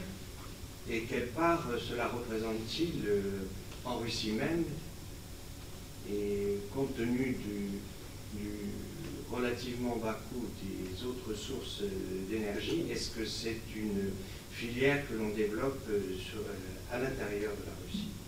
La part du nucléaire dans, la consommation russe, Marc-Antoine C'est de l'ordre de 18% de l'électricité produite en Russie. Donc euh, il y a beaucoup de réacteurs, mais euh, finalement à l'échelle du pays, c'est relativement euh, modeste, euh, d'autant que dans tout un tas de régions, c'est soit le charbon, soit le gaz qui prédomine, hein. mais, ou l'hydroélectricité bien sûr. Mais euh, ce qui est... euh, alors, je ne suis pas spécialiste, mais ce qui est important aussi de noter, c'est l'impact de la, de la dépréciation du rouble. qui rend un certain nombre d'offres russes plus attrayantes pour un certain nombre de pays émergents. Et l'autre euh, l'autre aspect, c'est que les Russes sont les seuls à proposer des packages à la fois de financement et de construction et d'opération des centrales, ce que euh, tout un tas d'autres euh, sociétés des pays de l'OCDE ne peuvent pas faire. Et donc c'est un avantage décisif, mais ce qui est intéressant, c'est que dans le cas hongrois, par exemple, le, bah, le projet va être bloqué pour des raisons d'appel d'offres qui ne sont pas respectées. Et- et ce qui est attractif pour un certain nombre de pays de type Égypte, Nigeria, Afrique du Sud, c'est que les Russes arrivent et, finalement proposent d'opérer l'ensemble euh, pour une très longue durée avec un prix de, l'électricité qui est tout à fait compétitif et largement moins cher que ce que proposent les concurrents. Euh, la question, bien sûr, c'est euh, dans quelle mesure est-ce que, bah, d'abord, les questions de financement, le, le Rosatom n'a pas des sources de crédit limitées, me semble-t-il, et bien sûr, euh, est-ce que les ingénieurs, nous, ce qu'on avait relevé dans notre étude, euh, c'est que la, la- la- capacité de renouveler les générations d'ingénieurs, de former tous ces ingénieurs qui iront opérer des centrales à l'étranger, euh, il y a aussi des limites claires dans ce domaine-là. Et donc, le vieillissement touche aussi l'industrie atomique russe, mais c'est sûr qu'ils sont extrêmement com- compétitifs dans ce domaine-là. Donc, autrement dit, là, il y a eu un renouvellement très sensible depuis la période de Tchernobyl. C'est- Ce sont plus les mêmes centrales. Et donc, euh, C'est absolument remarquable. Les, tout a été modernisé, etc. Ils maîtrisent quasiment l'ensemble de la chaîne. Euh, c'est, s'il y a vraiment une success story, c'est bien celle-là. Ouais. Ouais. Tu, tu veux ajouter Non, non. quelque chose? Euh, euh, Est-ce qu'il y a d'autres questions ou, ou remarques? Euh, Oui Peut-être une question pour euh, M. Verpel sur ce que vous qualifiez de banque euh, Bosch. Euh, Est-ce que ça concerne vraiment les banques principales? Je pense à Sberbank, VSB Parce que c'est plus des banques non, non, bien sûr. Et d'ailleurs, c'était 2000 dans les années 90, elles sont plus que 800 euh, aujourd'hui. Sur les 800, vous avez 50% de l'activité bancaire qui est réalisée par peut-être 5 ou 6 grandes banques. Et donc, vous avez la particularité d'avoir un secteur bancaire qui est à la fois extrêmement concentré et à la fois avec une queue de distribution qui est extrêmement euh, étalée. Et c'est là qu'on trouve les, banques de poche. Donc effectivement, bien sûr, les grandes banques type Sberbank ou autres, drainent de l'épargne, euh, réalisent des opérations. Euh, les, banques de poche qui euh, jouent un rôle dans les financements d'import-export et dans l'évasion de capitaux sont des petites banques. Et la politique de la Banque centrale de Russie aujourd'hui, c'est d'essayer de fermer les banques qui sont véritablement, qui posent vraiment des problèmes. Et c'est la raison pour laquelle on est passé de 2000 à 800, mais il en reste encore beaucoup. Et vous voyez que les fuites de capitaux n'ont pas cessé pour autant. Alors on va laisser la dernière question. besoin Juste les, les Américains parlent souvent de l'ultima ratio des, sanctions, ça de supprimer la possibilité du clearing à Luxembourg euh, pour les banques russes. Est-ce que ça aurait véritablement un effet dramatique pour les Russes? Je ne peux pas vous répondre comme ça. Je n'ai pas du tout euh, envisagé la question. Est-ce que ça voudrait dire que toutes les opérations transitent par un très petit nombre de points? Il faut, étudier ça. Il faut étudier ça. Je n'ai pas étudié la manière dont. Oui, oui, oui. oui. Euh, la capacité des réseaux financiers à se réagencer est quand même éprouvée depuis 20 ans. Hein. Donc, euh, voilà, c'est peut-être pas une, voilà, c'est un, point à, prendre en compte dans les, dans les conséquences éventuelles d'une décision de ce type-là. Oui, je, lisais dans la presse russe que sous l'impulsion de, de M. Rogozin, il y a déjà en fait un système SWIFT russe qui a été mis en place, euh, qui existe. Donc, en cas de besoin de remplacement total, il y a cette alternative. Mais pour l'instant, malgré qu'il existe, euh, la majorité des banques n'y ont pas encore souscrit.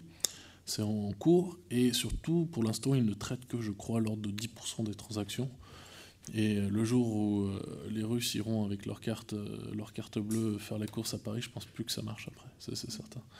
Et, pour tout un tas d'autres choses euh, également. Donc bon, enfin, il y a des tentatives de contourner effectivement déjà de manière préventive ce problème potentiel.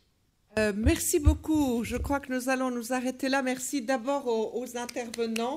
Euh, merci à, tous et bien sûr en particulier à nos deux invités russes.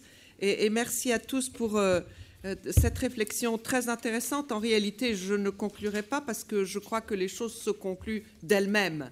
et, voilà, merci beaucoup.